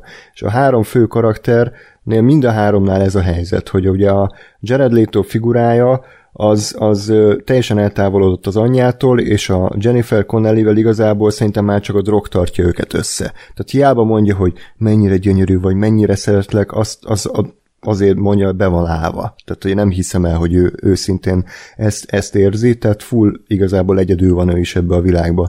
Ott van a, a, a anyja karaktere, hát az egyértelmű, tehát szerintem az a monológ, amit letolott az Ellen Burstyn, az hát majdnem megkönnyeztem, tehát tényleg az elképesztő jó, és elképesztően hatásos, és ott is az van, hogy amikor az ember, amikor nem érdekli senkit, hogy te élsz, az, az egy olyan kilátástalan érzést eredményez, ami, ami abszolút elindíthatja őt ezen az úton, hogy akkor most új ruhát akar, akkor abba bele kell fogyni, hogy a tévéműsorba bekerüljön, és, és abszolút ezt éreztem rajta, hogy, hogy nem kapott ő se szeretetet. Ugye a, a Vance, Marlon Vance talán, aki volt benne, ő, ő volt a legkevésbé kidolgozott, de ő is, hogyha azért visszavágtak ott az anyjával, hogy mi volt, amikor gyerekkorában ott a, a gettóban ö, olvasott neki tehát, hogy azért ott is az van, hogy, hogy, hogy onnantól, hogy az anyja így eltűnt az életéből, ebből csából semmi nem maradt.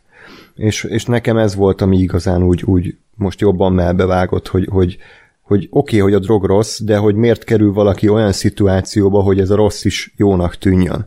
És szerintem ezt, ezt nagyon szépen mutatta be ez a film. A, a képi világban is egyébként meglepő, hogy, hogy mennyire friss volt. Tehát ennyi ilyen ö, képi effektet szerintem csak a született gyilkosokban láttunk ebben a véletben, hogy tényleg van gyorsítás, lassítás, osztott képmező, ilyen Edgar Wright-os sűrűvágás, testkamera, ami nekem már kicsit sok volt ezek a ilyen repülő ételek, amiket vizionál a, a, a ranyukat, tehát az meg kicsit sok volt, szerintem, de egyébként a maga korában ez persze abszolút, abszolút király volt.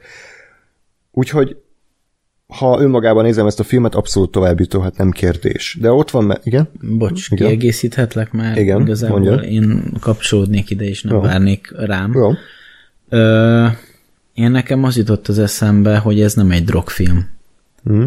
Ö, a, a kábítószereken keresztül ö, mutat, mutat be ö, egy, ö, egy alapvető problémát, a függőséget.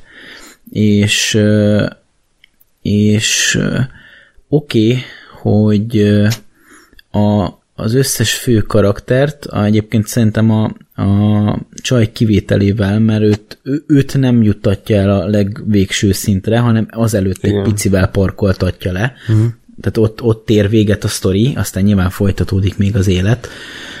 De az összes fő karaktert elviszi szinte a végletekig.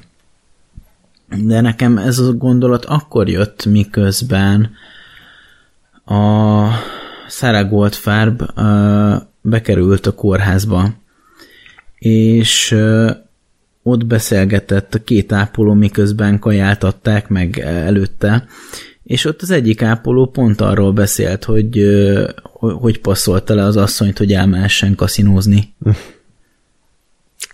és ezt nem tudjuk elképzelni, ezt a sztorit egy kaszinózással? Vagy, ö, vagy, vagy pornó nézéssel?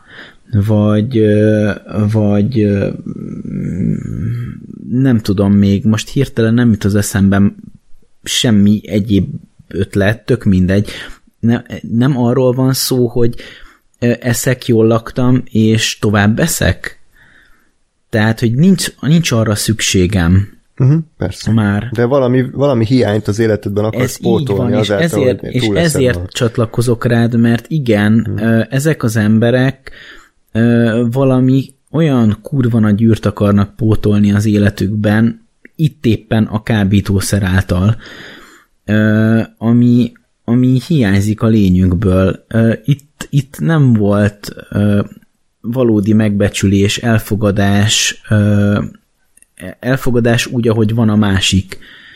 És a, a, ameddig valahogy ezzel a szerrel éppen kiegészítik magukat, akkor egy kicsit helyreáll az univerzum, és benne ők maguk. De de ez, ez csupán annyi, hogy, hogy, hogy ilyen, ilyen, ilyen körülményekkel nagyon sokan élnek a Földön, és nem mindenki ugyanígy kezeli ezt a helyzetet, és nem mindenki ugyanahoz a szerhez nyúl, de hogy egy picit ezek a szerek segítenek elfogadhatóbbá tenni a pillanatnyi fájdalmat, vagy hiányt. A kérdés, hogy ö, ö, meddig van az, hogy én használom a szert, és mikor jön az, hogy a szer használ engem. Egyébként, bocs, eszembe jutott még egy függőség, ami mostában ez a közösségi média, meg a Instagram, meg a TikTok, ez ugyanaz. Tehát, hogy otthon ősz, nincs semmi dolgot, pörgetett, pörgetett, telnek az órák, és, és csak egyre kevesebb vagy Igen, által. igen és, és, és hogy abból, abból valóban nyersz-e, az, az a kapcsolat, az, az, az ad-e neked egyébként ténylegesen valamit. Hmm.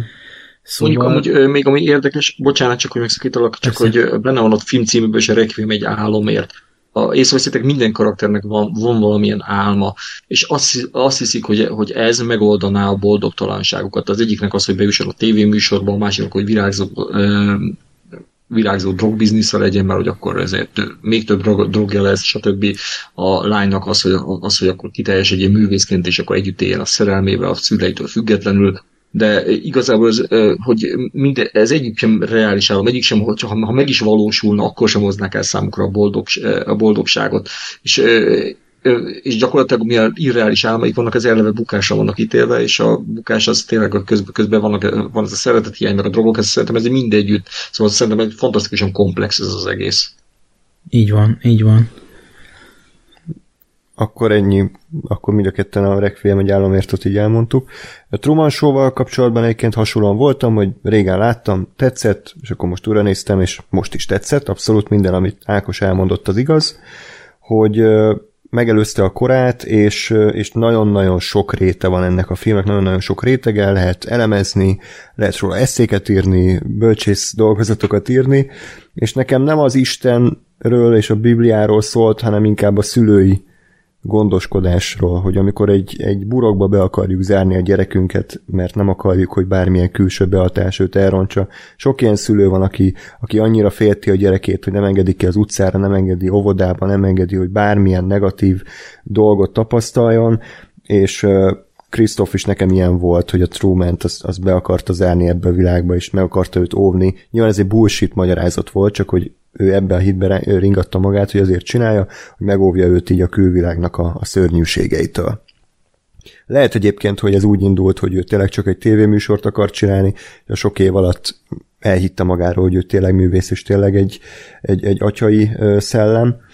A, ami a Requiem egy államértnél hiba volt, ugye az nekem az, hogy túlzottan szájbarágos, meg ilyen néha erőltetett a rendezés. Truman Show-nál azt érzem, hogy, hogy egy picit azért filmként azért ez egyszerű, tehát hogy így oké, okay, jó, jók ezek a kivágások ezekre a rejtett kamerás dolgokra, de azért az is csak egy ilyen félig van ott. Nekem a Jim Carrey egyébként szerintem jól játszott, de néha picit azért leesett a, a vászorról. Tehát, hogy néha azt láttam, hogy az egy Jim Carrey gesztikuláció, meg mimika van, ami nekem nem mindig illet bele azért ebbe a, a Truman karakterbe és, és nekem, ami a legnagyobb negatívum, hogy szerintem annyira túltolták ezt a stúdiót, meg ezt az egész körítést, hogy már kicsit ilyen, ilyen parodisztikussá vált az egész, hogy most tényleg egy egész, mit tudom, egy szigetet, vagy micsodát, akkor megvettek, és akkor mesterséges óceán, meg mesterséges nap, meg minden mesterséges eső, tehát hogy szerintem nem kellett volna ezt ennyire túltolni ahhoz, hogy, hogy ez az illúzió létrejöhessen, úgyhogy ez, ez most engem egy kicsit zavart, meg a végén is már zavart, hogy, hogy, hogy ezt mennyire túltolják. Úgyhogy én most ilyen lórisan nem tudok dönteni, ha a ceruzásan kéne beírni, akkor, akkor Requiem, de, de a Truman Show is abszolút megérdemli, hogy, hogy tovább jusson. Akkor Lóri, ha már így félig már elmondtad, akkor neked Igen, van döntés? Hát, az a helyzet, hogy a, a, tudnék, tehát most is igazából csatlakozok ahhoz, amit mondtál. Tehát a, a, a Truman Show az egy, az egy tök tök jó, egy elgondolkodtató film, de nekem ezen nem lépett túl, és nagyon fontos volt nekem az a, az a fajta érzelmi többlet, ami, ami jön a Requiemből. Uh-huh. Szóval igen, az a helyzet, hogy aznap, amikor megnéztem, akkor kettő filmet kellett volna megnéznem, mert akkor tudtam volna jobban tartani az ütemtervet, de ez nem jött össze, mert nem bírtam még egy filmet megnézni. Tehát ez a film megvisel, és ez mondjuk valahol egy kicsit a hátránya, de, de tulajdonképpen meg valahol ennek a filmnek ez a normális állapota hogy leülsz oda egy szokásos, mit tudom én, kedd délután, jól vagy, és utána nem leszel jól. Igen. Utána szarul leszel. Igen. Igen. És, és azt hiszem, hogy pont ettől, vagy ez mutatja meg, hogy mennyire működik ez a film, és a mai napig működik.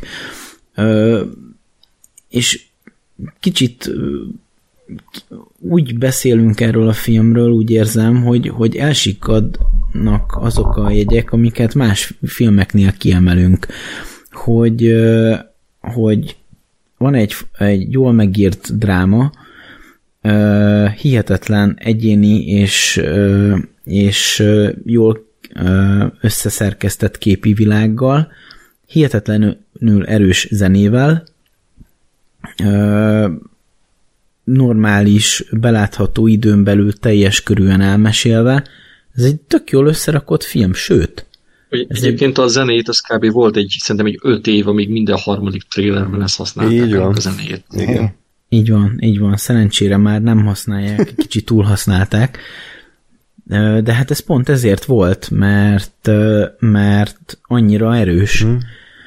És, és hát ezt nehéz jól megfogalmazni, de vannak azok a fajta filmzenék, amik, amik túlnőnek a filmen.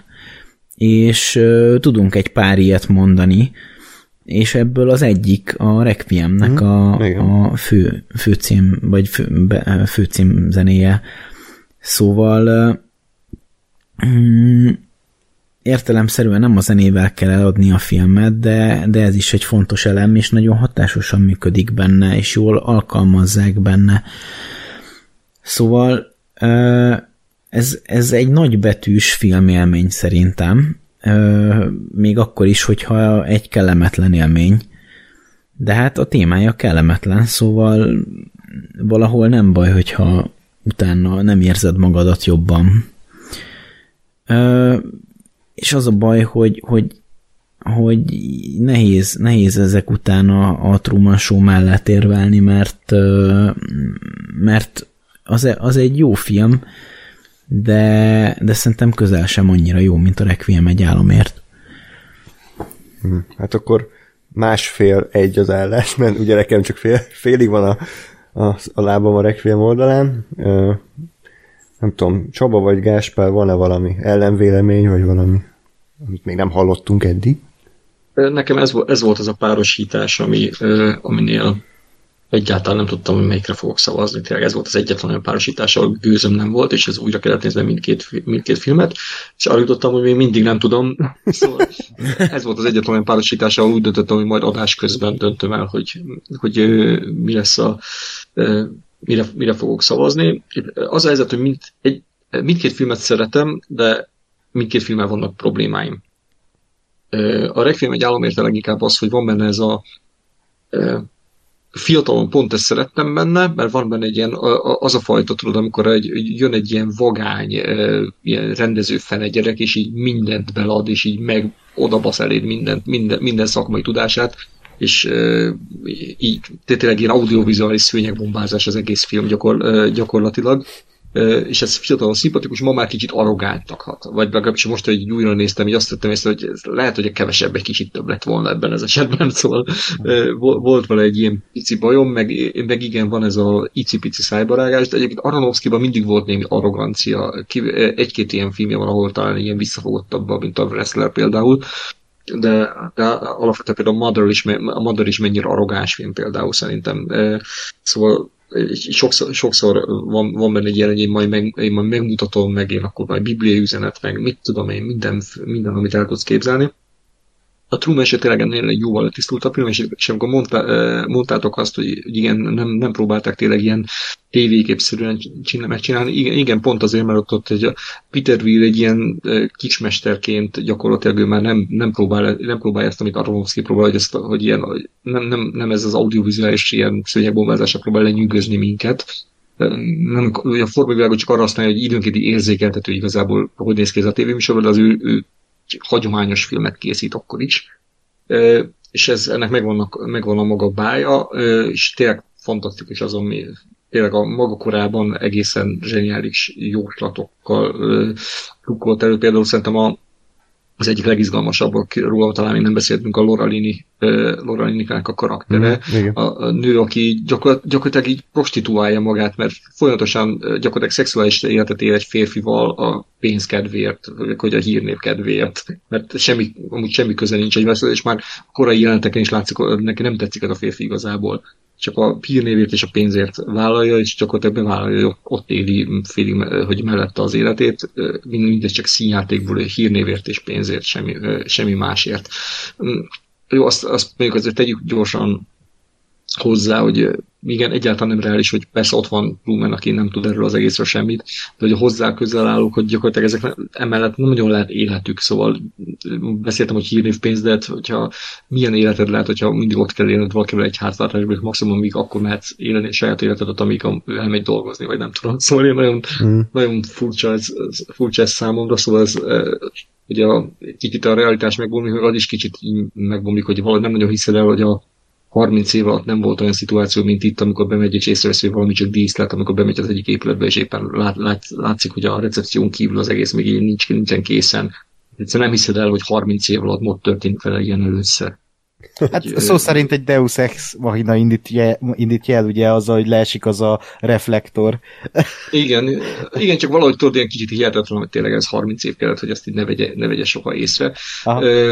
Szóval ez, ez, ezekkel így vannak apró, apró problémáim, és, tény, hogy valószínűleg lehet, hogy azért is már kicsit ilyen mm, meglehetősen sűrű, ilyen egyszerűen, egyszerű módon elmesélt uh, sztoriról van szó, és, uh, és lehet, hogy ezért így annyira nem érint meg érzelmileg, de közben, mert, mert Truman így nem is igazi karakterem igazából így, a, a, ahogy a neve is mutatja, a true man, hogy egy, egy, egy igaz ember, a szabad Igen. ember, aki szabadságra, hogy, hogy, hogy aki arra vágyik, hogy tényleg egy igazi életet éljen, és nem, nem, nem, nem egy hamis életet, szóval ő, ő, ő csak így leképez valam, valamit egy ilyen ideológia, vagy nem tudom, minek, minek lehetne ezt nevezni, és ennek köszönhetően lehet, hogy pont, pont ezért, milyen nem annyira igazi karakter, ezért sem érint meg annyira érzelmileg a film, a másik az pedig megérint érzelmileg, megérint érzelmileg, csak ott meg kicsit azt érzem, hogy van benne valami öncélúság, hogy ez a iszonyatosan, hogy akkor még egyet rúgjunk beléd, még, még lejjebb tapossuk, még, még nyomjuk lejjebb.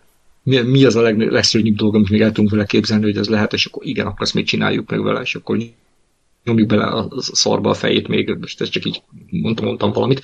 Szóval vannak ilyen idegesítő dolgai, és szóval mindkét filmnek vannak hibái, mindkét filmnek vannak zseniális dolgai, és nagyon-nagyon nehezen döntök, és lehet, hogy fél óra múlva már más mondanék, most azt mondom, hogy Requiem, de lehet, hogy fél óra múlva kérdeznék, azt mondanám, hogy Truman. Izgi, izgi a, a meccs. Gásper véleményéről semmit nem tudok, hogy bármelyik filmhez hogy áll, úgyhogy halljuk. Hát, uh, hm. kezdem a Requiemmel. Én uh, ezt most láttam először. Oh. Mindig, mindig így ott volt, meg, meg volt 15 évvel ezelőtt DVD-n, de, de valahogy, valahogy de tudtam, tudtam, hogy miről szól, meg tudtam, hogy így nagyjából milyen hangulatú, és pont azért mindig az volt, hogy ez, ez nem az a, de tudtam, hogy ez nem az a film, amit így bármikor, hogy na jó, akkor most megnézzük, hanem ez az, amihez így kell egy olyan hangulat, hogy na akkor most leülünk, és megnézzük ezt a ilyen, nem tudom, tényleg ez a, ez a nyomorpornó lélekromboló filmet a, a drogfüggőségről, meg egyéb függőségekről, vagy akármiről. És tehát és ez most jött el, és um, mindemellett, amit, amiket ti elmondtatok, én engem ez a film kizárólag érzelmileg nem érintett meg. Ö, és ez iszonyatosan levette az egésznek az élét, és nemes egyszerűséggel azért, mert, mert nekem ezek, a- ezek a karakterek, ezek már eleve egyrészt szar helyzetben voltak, másrészt nem, nem szimpatizáltam egyikükkel se, abból kifolyólag, hogy már mindegyikük ö, ö, gyakorlatilag egy nem, nem, egy, nem egy olyan állapotban volt, ami, ami, ami számomra együttérzés, vagy ami belőlem együttérzést váltott volna ki, és ezen gondolkodtam egészen a végéig, hogy, hogy miért, miért nem hat meg engem ez a film, meg miért nem, miért nem ö, vagyok megrendülve, és, és tényleg arra jutottam, hogy azért, mert, mert nem azt láttam, hogy jaj, egy tök jó, kedves, szerethető karakter, és nem tudom én, ő hibájából, vagy mások hibájából, vagy az élet, a sors akármi miatt lecsúszik, hanem már eleve a, a fiatalok drogfüggők, meg, meg ö, ö, a, a, a, az asszony, az öreg asszony, az, vagy hát na, tehát a, az anyuka, ő már, már eleve ilyen, ilyen tévéfüggő, meg ilyen idióta, nem tudom, self-help, akármi műsort néz folyamatosan, tehát hogy egyik, egyikükkel sem volt meg az a, az a az indító kapcsolódás, amiből aztán megrendített volna az, hogy milyen szörnyű sorsuk lesz, és igazából, hogy jó, végignéztem, és, és azt mondom, hogy jó, oké, a drog rossz. És? így, így mi, a, mi a plusz? És azért most a beszélgetés alatt ö, rárakódott egy pár réteg szerencsére, tehát tényleg az, hogy az, hogy ö, szeretet hiányfüggőség, stb.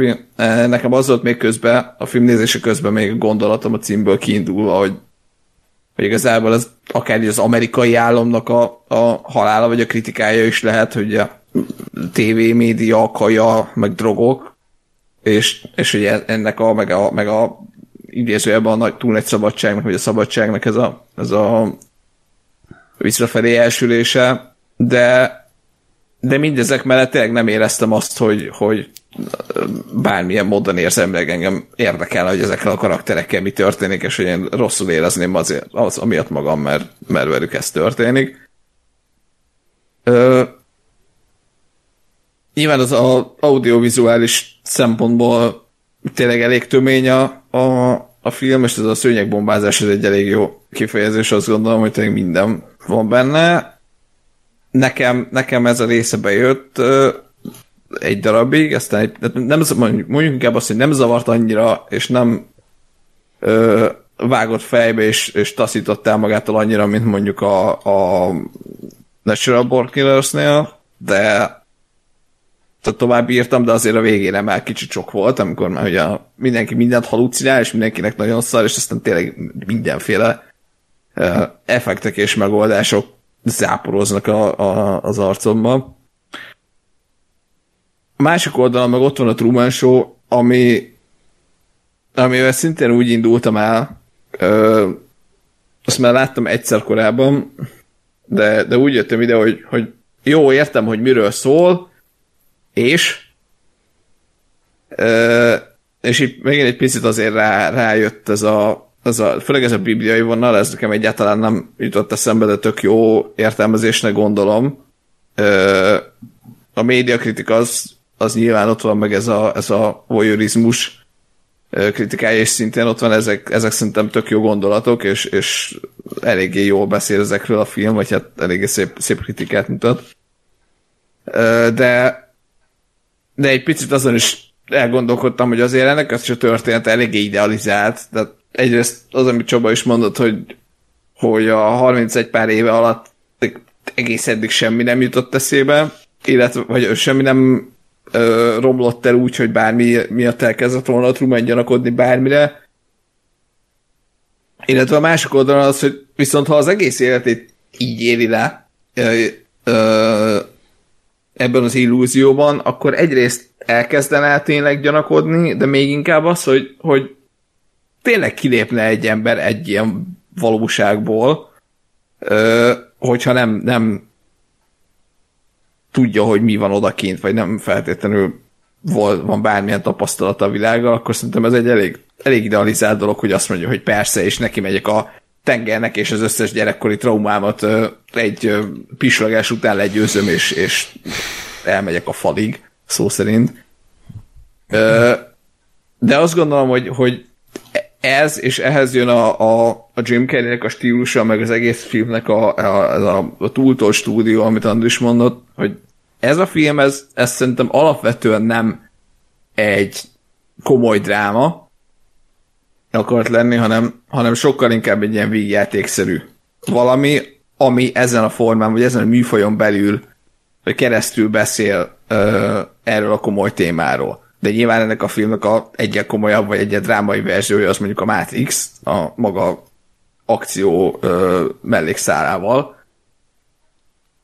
Ö, és, és ezek miatt én most azt gondolom, hogy, hogy nekem inkább a Truman Show, de de itt is úgy vagyok azért, ezt se érzem annyira úgy, hogy hú, ez, ez akkora hatalmas hatá, hatást ért el nálam, hogy akkora melbevágó élmény lett volna, de most a kettő közül nekem a Truman az, ami egyel, egyel jobban áll.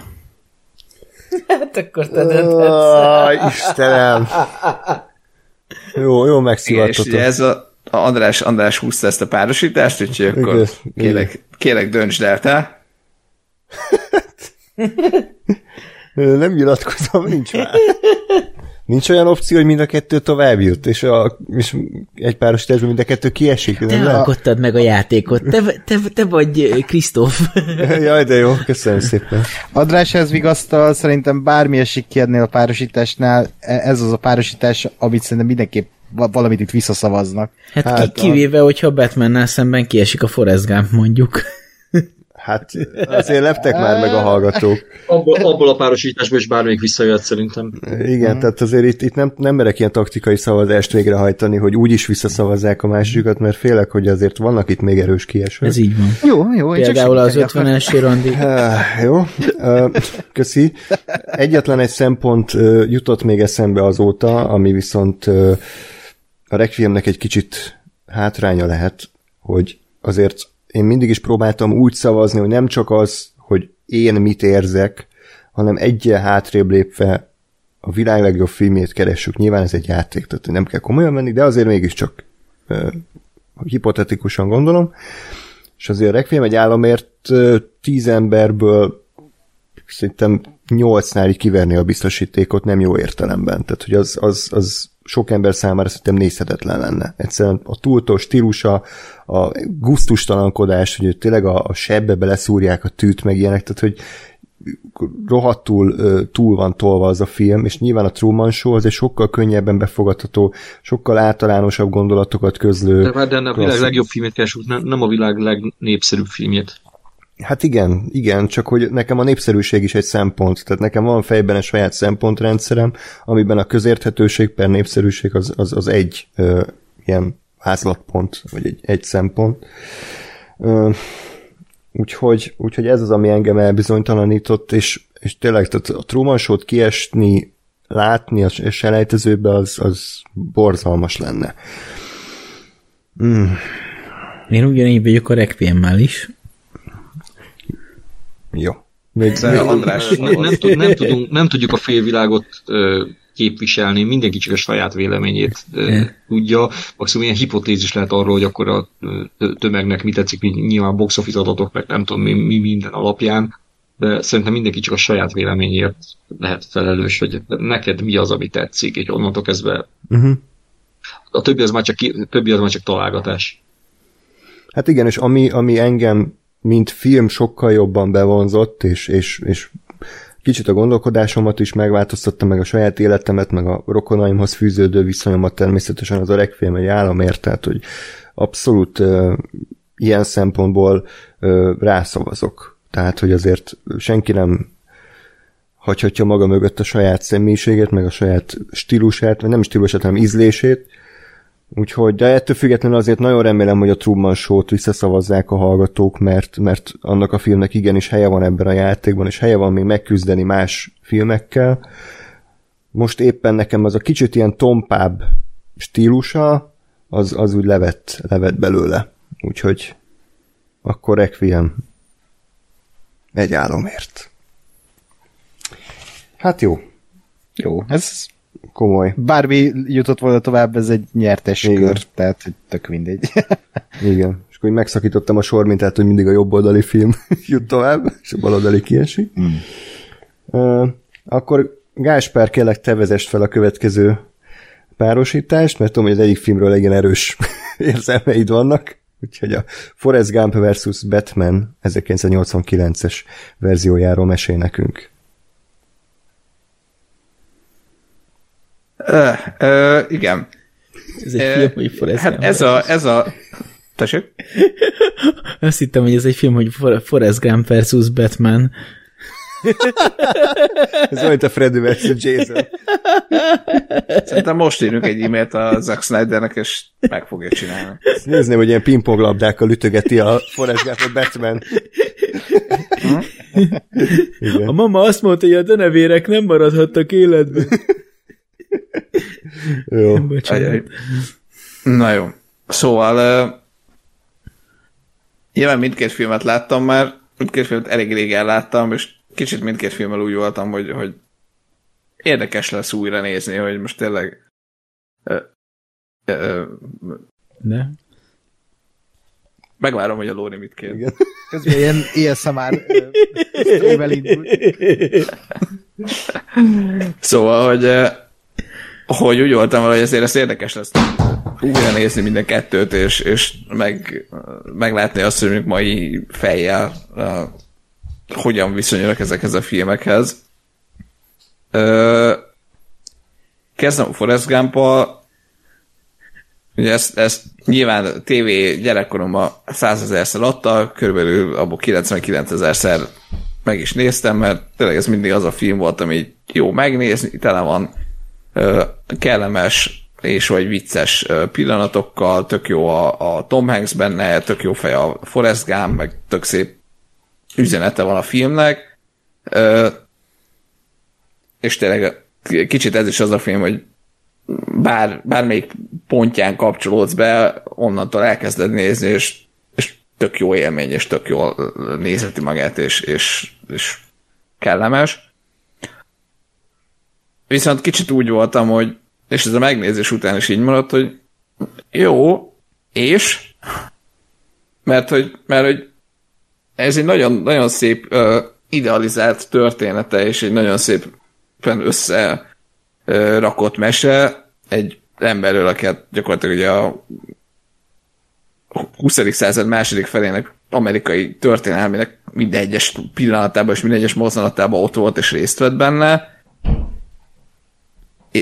De hogy ezen kívül nem tudom én így üzenetként, vagy, vagy, vagy pluszként mondani valóként nem tudom, hogy legyünk kedvesek, ne legyünk faszok, tehát hogy így ennyi, és ennél nagyon többet nem találtam benne. Ö, majd ha, ha bárkinek van bármi más meg, megfejtés vagy megoldása, akkor tökre érdekel. Ö, és aztán a, a, a másik oldalon meg ugye ott van a Batman, szintén az is egy ilyen nagy ö, gyerekkori én, én nem láttam egyébként annyiszor, de, de tudom, hogy Andris igen, meg hát azért a Andrison keresztül rám is, rám is rakódott valamennyi ebből az egész Batmanből és Batmanségből. Bár nekem általában csak a Robi jelmez jutott, sajnos. Andriséknál voltam, és hát ő volt a Batman jelmez. Uh, és ez, Van, van ilyen kép, és és ez igaz történet. Andrisról van én, Batman-es én, kép én rólam. láttam azt a képet. Rólam nincs. Azt és hiszem. ez egy újabb Patreon tír lesz, hogy Hát az a ez, milliós. ezer, ezer dollár, és akkor megnézhetek Andrást Batman Release the Batman Pictures. Nem, Uh, akkor, akkor András elmegy hozzád Batman jelmezbe. leereszkedik a tetőről. Ezért kár volt visszatérnem a WC-re. Van. Na, de hogy, de hogy elkezdtem ö, tehát újra, újra nézésre elkezdtem a batman és, és ez, egy, ez, ez egy katasztrófa. És ez engem, engem ez így nagyon lesokkolt, mert persze nyilván tehát arra emlékeztem, hogy annól csináltunk tematikus adást róla, hát már szerintem jó pár éve. Ö, ugye arra, arra újra néztem őket, és emlékeztem, hogy hogy tényleg a mindörökké volt az, hogy atya úristen, mi ez a moslék, tehát hogy már, már hogy lehet ilyen ripacskodva izé, bazári majmokként ugrálva, izé, kamerába vigyorogva, vigyorogva, izé, filmet csinálni, és ezt Batmannek hívni. A negyedik rész az, az egy, nyilván egy rajzfilm, de az egy kicsit máshogy katasztrófa, de úgy, úgy emlékeztem, hogy azért az első kettő az az egy ilyen gótikus Tim burton valami film, és, és, és az egy, egy nagyon nagy pofon volt, hogy nem, ez is megy gyakorlatilag egy, egy élőszereplős rajzfilm, ahol, ahol tényleg ilyen teljesen komolyan vehetetlen, vagy még inkább úgy mondom, hogy valós karakterként nem igazán értelmezhető rajzfilmfigurák vannak a vászon, és ezeket játszák el élő, élő színészek, és nem is, nem is tudtam és bírtam sajnos végignézni a filmet, mert tényleg ez egy ilyen hatalmas gyomros volt, ez, ez, ez nézhetetlen. Komolyan nem, nem tudod végignézni. Nem. De, Én, fe, fe, én úgy jöttem erre az adásra, hogy ez lesz az a film, amiért Gáspár minden körömével harcolni fog. Ez nagyon félrement ez a tippet. Úgyhogy nem tudom, most egy ilyen image rombolás. komolyan gondoltál egyébként? Vagy komolyan. Miért? Én miért? bennem az volt meg, hogy te ezt a filmet imádod, és, és előre már felkészültem, hogy na most akkor ebbe fogok belekötni, de hát akkor jó, akkor ezt így elengedem. Nem, és tényleg, és... Köszönöm. Köszi. Az Eden Vesztes tévésorozattal keverted össze. Igen. Nem annak nézted meg a film verzióját? Véletlenül? Nem, sajnos Michael Keaton volt benne, Jó. úgyhogy jó, jó, jó, jót néztem sajnos, de hú, tényleg, tényleg borzalmas. Na, úgyhogy, úgyhogy ilyen módon abszolút a Forrest Gump így, így már nem, nem is volt kérdés. Ö, lássuk meg, hogy a későbbiekben mit kap, hogyha, hogyha tovább jut, mint ellenfélként, és hogy ott, vagy hogy most nem tudom, hogy mit tudunk még hozzátenni ilyen egyéb, egyéb rétegekként. Mondom, tök jó film, de most azért egy, egy elég nagy százalék a továbbjutásának részemről az az, hogy a Batman az egy katasztrófa volt. Nem lehetne, hogy a batman azt így kollektíve most így tovább jutatjuk, csak azért, hogy a Gáspárnak szenvedést okozzunk. Hogy meg kelljen nézni a film végét, baszki. Tehát, hogy Igen. már Napóleon sem nézted végig, most már hány filmet nem nézel? Ennyi. Hány filmet látott Jó, egyáltalán? Nem, a nap, nem, itt, itt, itt azért az is közzel játszott, hogy nem tudtam normálisan beosztani az időmet, de, de nem is, tehát hogyha még nagyon akartam volna, fel tudtam volna kelni valamelyik reggel egy órával korábban, de úgy, a faszom is a kell fel ez a szarért. Ez igen. Pedig érdekelt volna, mert pont a filmnek szerintem az utolsó fél órája így a legalja, tehát amikor teljesen összeomlik az egész. Lehet, hogy jó, hogy megkímélted magad tőle.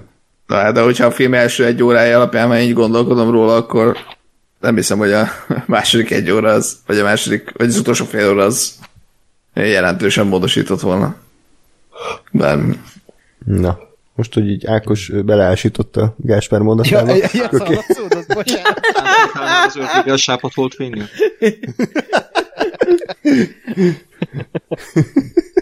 Sosem ütné meg egy szemüveges embert, igaz? Gatem városa. Mindig mosolyt csalsz az arcomra. Igen, tehát ez Kihagytátok ebből a, a, a legutolsó idézetből a legfontosabb elemet. Mely, melyiket a, az én vagyok a denevér ember?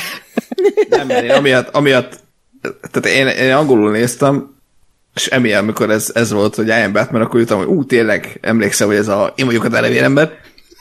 És így gyorsan kerestem egy szinkronos verziót, és néha így, így át, átváltottam arra, és hát a, pont ennél a Joker idézetnél ez, ez a magyar szinkronba kell úgy volt, hogy Gaten városa. De mindig mosol sajt az arcomra. És nem értettem, hogy, ez, hogy, hogy a, a magyar szinkronnak miért, miért, tehát neki miért volt prosztetik az arcán, és ő miért így beszélt. sonkás Na Igen. De, de e, e, ezek mellett egyébként szerintem a Batmannek volt minden idők egyik legjobb magyar szinkronja. Tehát ez Abszolút. zseniális. Amit Sinkó László is leművel, az, az fantasztikus. Meg hát bájos, amikor így a, az elején bejön, hogy Batman, és akkor így a, mondja a narrátor, de nevér ember. Igen.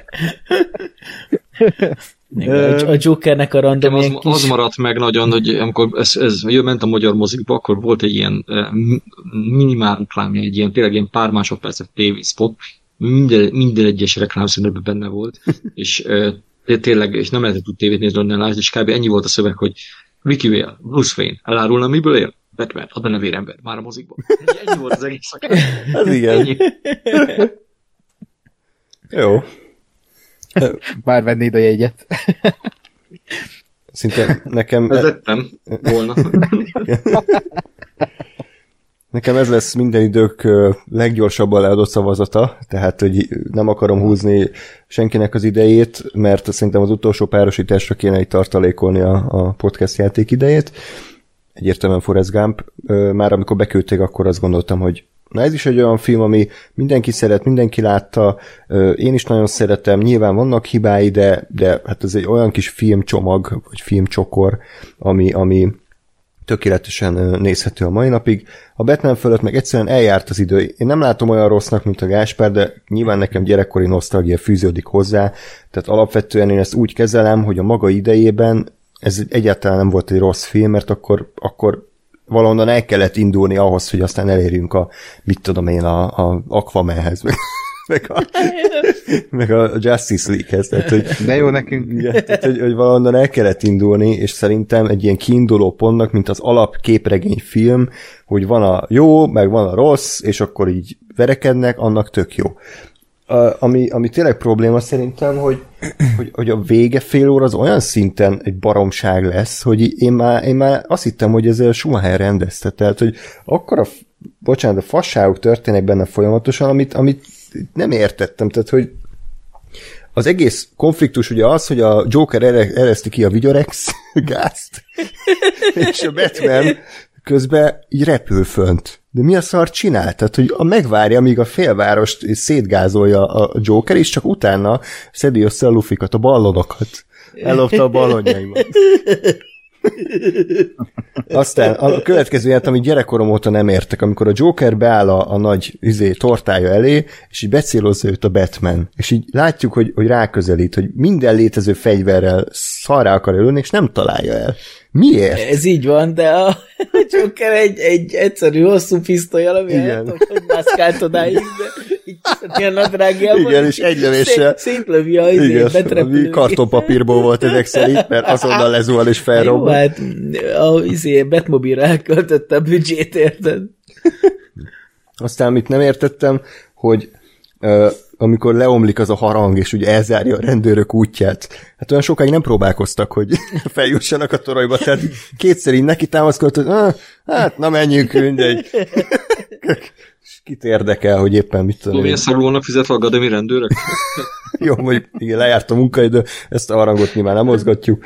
Aztán, amit, amit nagyon szerettem, hogy Ugye a Batman az egész végén nagyon atle- atletikusnak van beállítva, de a film végén nem tudja felhúzni magát a peremről, amikor lógott a templom szélén, tehát ott a Joker egy 10 percig magyaráz neki, és nem bírja a, a Batman a kis kábelével felhúzni magát. Kábelével. Meg, meg ami még ami vicces volt, amikor lóg a Joker a végén azon a, a létrán, hogy a helikopternek nem jut eszébe, hogy visszamenjen a templom fölé, hogy a főnök ne 500 km zuhanjon a halálába, hanem mondjuk csak 5 méter. Tök mindegy. Tehát, hogy, és akkor ezek így jöttek így folyamatosan, én meg már földön fetrengtem, de mindig rugdosott engem ez a film, úgyhogy azt mondom, hogy ez a tipikus gyerekkori nosztalgia, annak tök jó, tehát ebben a játékban szerintem, most lehet, hogy nem, bármelyik Nolan film inkább, mint, mint ez a Batman sajnos, úgyhogy Forrest Gump egyértelmű. Hát ez, na, erre rácsatlakoznék az utolsó kijelentésedre, azért nem értek egyet, ö, mert Batman Begins, Dark Knight, oké, okay, de a Rises biztos nem, tehát, hogy ez, ez jobb film, mint a, Dark Knight Rises, azért, mert, és azért gondolom, hogy jó, hogy beküldték, mert popkulturálisan azért ez egy hatalmas e- elindítás a dolgoknak, tehát ez megváltoztatta, megváltoztatott nagyon sok mindent, tehát ez volt az igaz, e, hát a második, a Superman ugye az már 80-as 78-as. 80-ba készült, 78-as, de ugye ez volt a, a második, ami tényleg ilyen emberközelibb szuperhőst villantott, és, és azért ez elindított rengeteg mindent, és ha ez nem lett volna, illetve a Jack Nicholson alakítása, akkor, akkor nem lett volna ez a fajta nem tudom, ipar megváltozás, tehát a, ha úgy nézzük, hogy mi, mire van hatással, akkor valóban itt a helye. Ha azt nézzük, milyen ez a film, vagy milyen lett így 2023-ban, vagy 24-ben, uh, hát igen, én is azt tudám mondani, hogy ez egy nagyon megöregedett, és nagyon nem jól, és én, én is pont ezeket akartam mondani, hogy így ilyen kicsit ilyen vicces volt, sőt, nagyon vicces volt, és azt hittem, akkor csak velem van baj, nekem is ez ilyen gyerekkori nosztalgia film, tehát hogy az elviszi, de hogy azért már viccesen nézi azt az ember, és ha nem lenne mögötte egy nosztalgikus uh, ilyen filmnézés, akkor, akkor ezt szerintem 2024-ben nem lehet komolyan végignézni. Uh, ennyi. Tehát uh, szerintem ez inkább csak ugye a hatása miatt szerintem jó, hogy itt van, ennyi. Danny Elfman zenéje meg szerintem toppos. Uh... El, hogy egy másodpercre se állt le. igen. igen, igen, igen. Egyébként a Prince zenéket nem értem mind a mai napig, ezt még ide tenném. ezt nem értem, minek kellett vele, de ha jól tudom, Tim Burton se volt nagyon ezzel ö, megelégedve, hogy őt így bele ö, tette a stúdió, a Prince zenéket. A Forrest Gump, hát az meg ugye a híres VLF-es, az első VLF-nél a döntőnél, amikor kimondta ugye, hogy nekem nem kedvenc filmem a Forrest Gump, akkor így lezuhant az eső, és a romkocsába beesett az összes. Isten haragja lesújtott Ákos. Igen, én ezt még mindig tartom. Én ezt a filmet egyébként most láttam másodjára. Szerintem ez egy aranyos, jópofa film, ez a klasszikus amerikai dráma, vagy dramedy, inkább ezt mondanám, és pont azt nyújtja, tehát ez, ez tényleg az, hogy leülsz, jól érzed magad, nekem nem ad sokat, de hogy ilyen jó érzés állok fel, hogy akkor ezt megnéztem. Ö, nyilvánvalóan Forrest Gumpra szavazok, ö, és, és bájos ez a film, tök jó van elkészítve, de meg egyébként most én a Jennynek a szálát nagyon az ütött igazán, ez a családi bántalmazós sztori erre, én nem emlékeztem, és ez nagyon, nagyon szépen így körbeér az ő karaktere. És ugye sokan utálják a Jenit, így a nézők közül, mert hát hogy bánik a Forrest meg hát így mindig átveri, meg mit tudom én, de hogy, de hogy közben meg az ő karaktere, karakterében annyira megvan, hogy tudod, hogy honnan jön, mi a múltja, és az ő döntései az életbe, tehát az, az egy nagyon izgalmas és szomorú aspektus ennek a filmnek. Még úgy is beszélünk a Forrest Gumpról, úgyhogy, ja. Kiállhatok a Batmanért? Kérlek. Nyugodtan. Szóval, én nem. Igazából mindkét film ilyen gyerekkori kedvenc, mindkét filmet szerintem kifejezetten sokszor láttam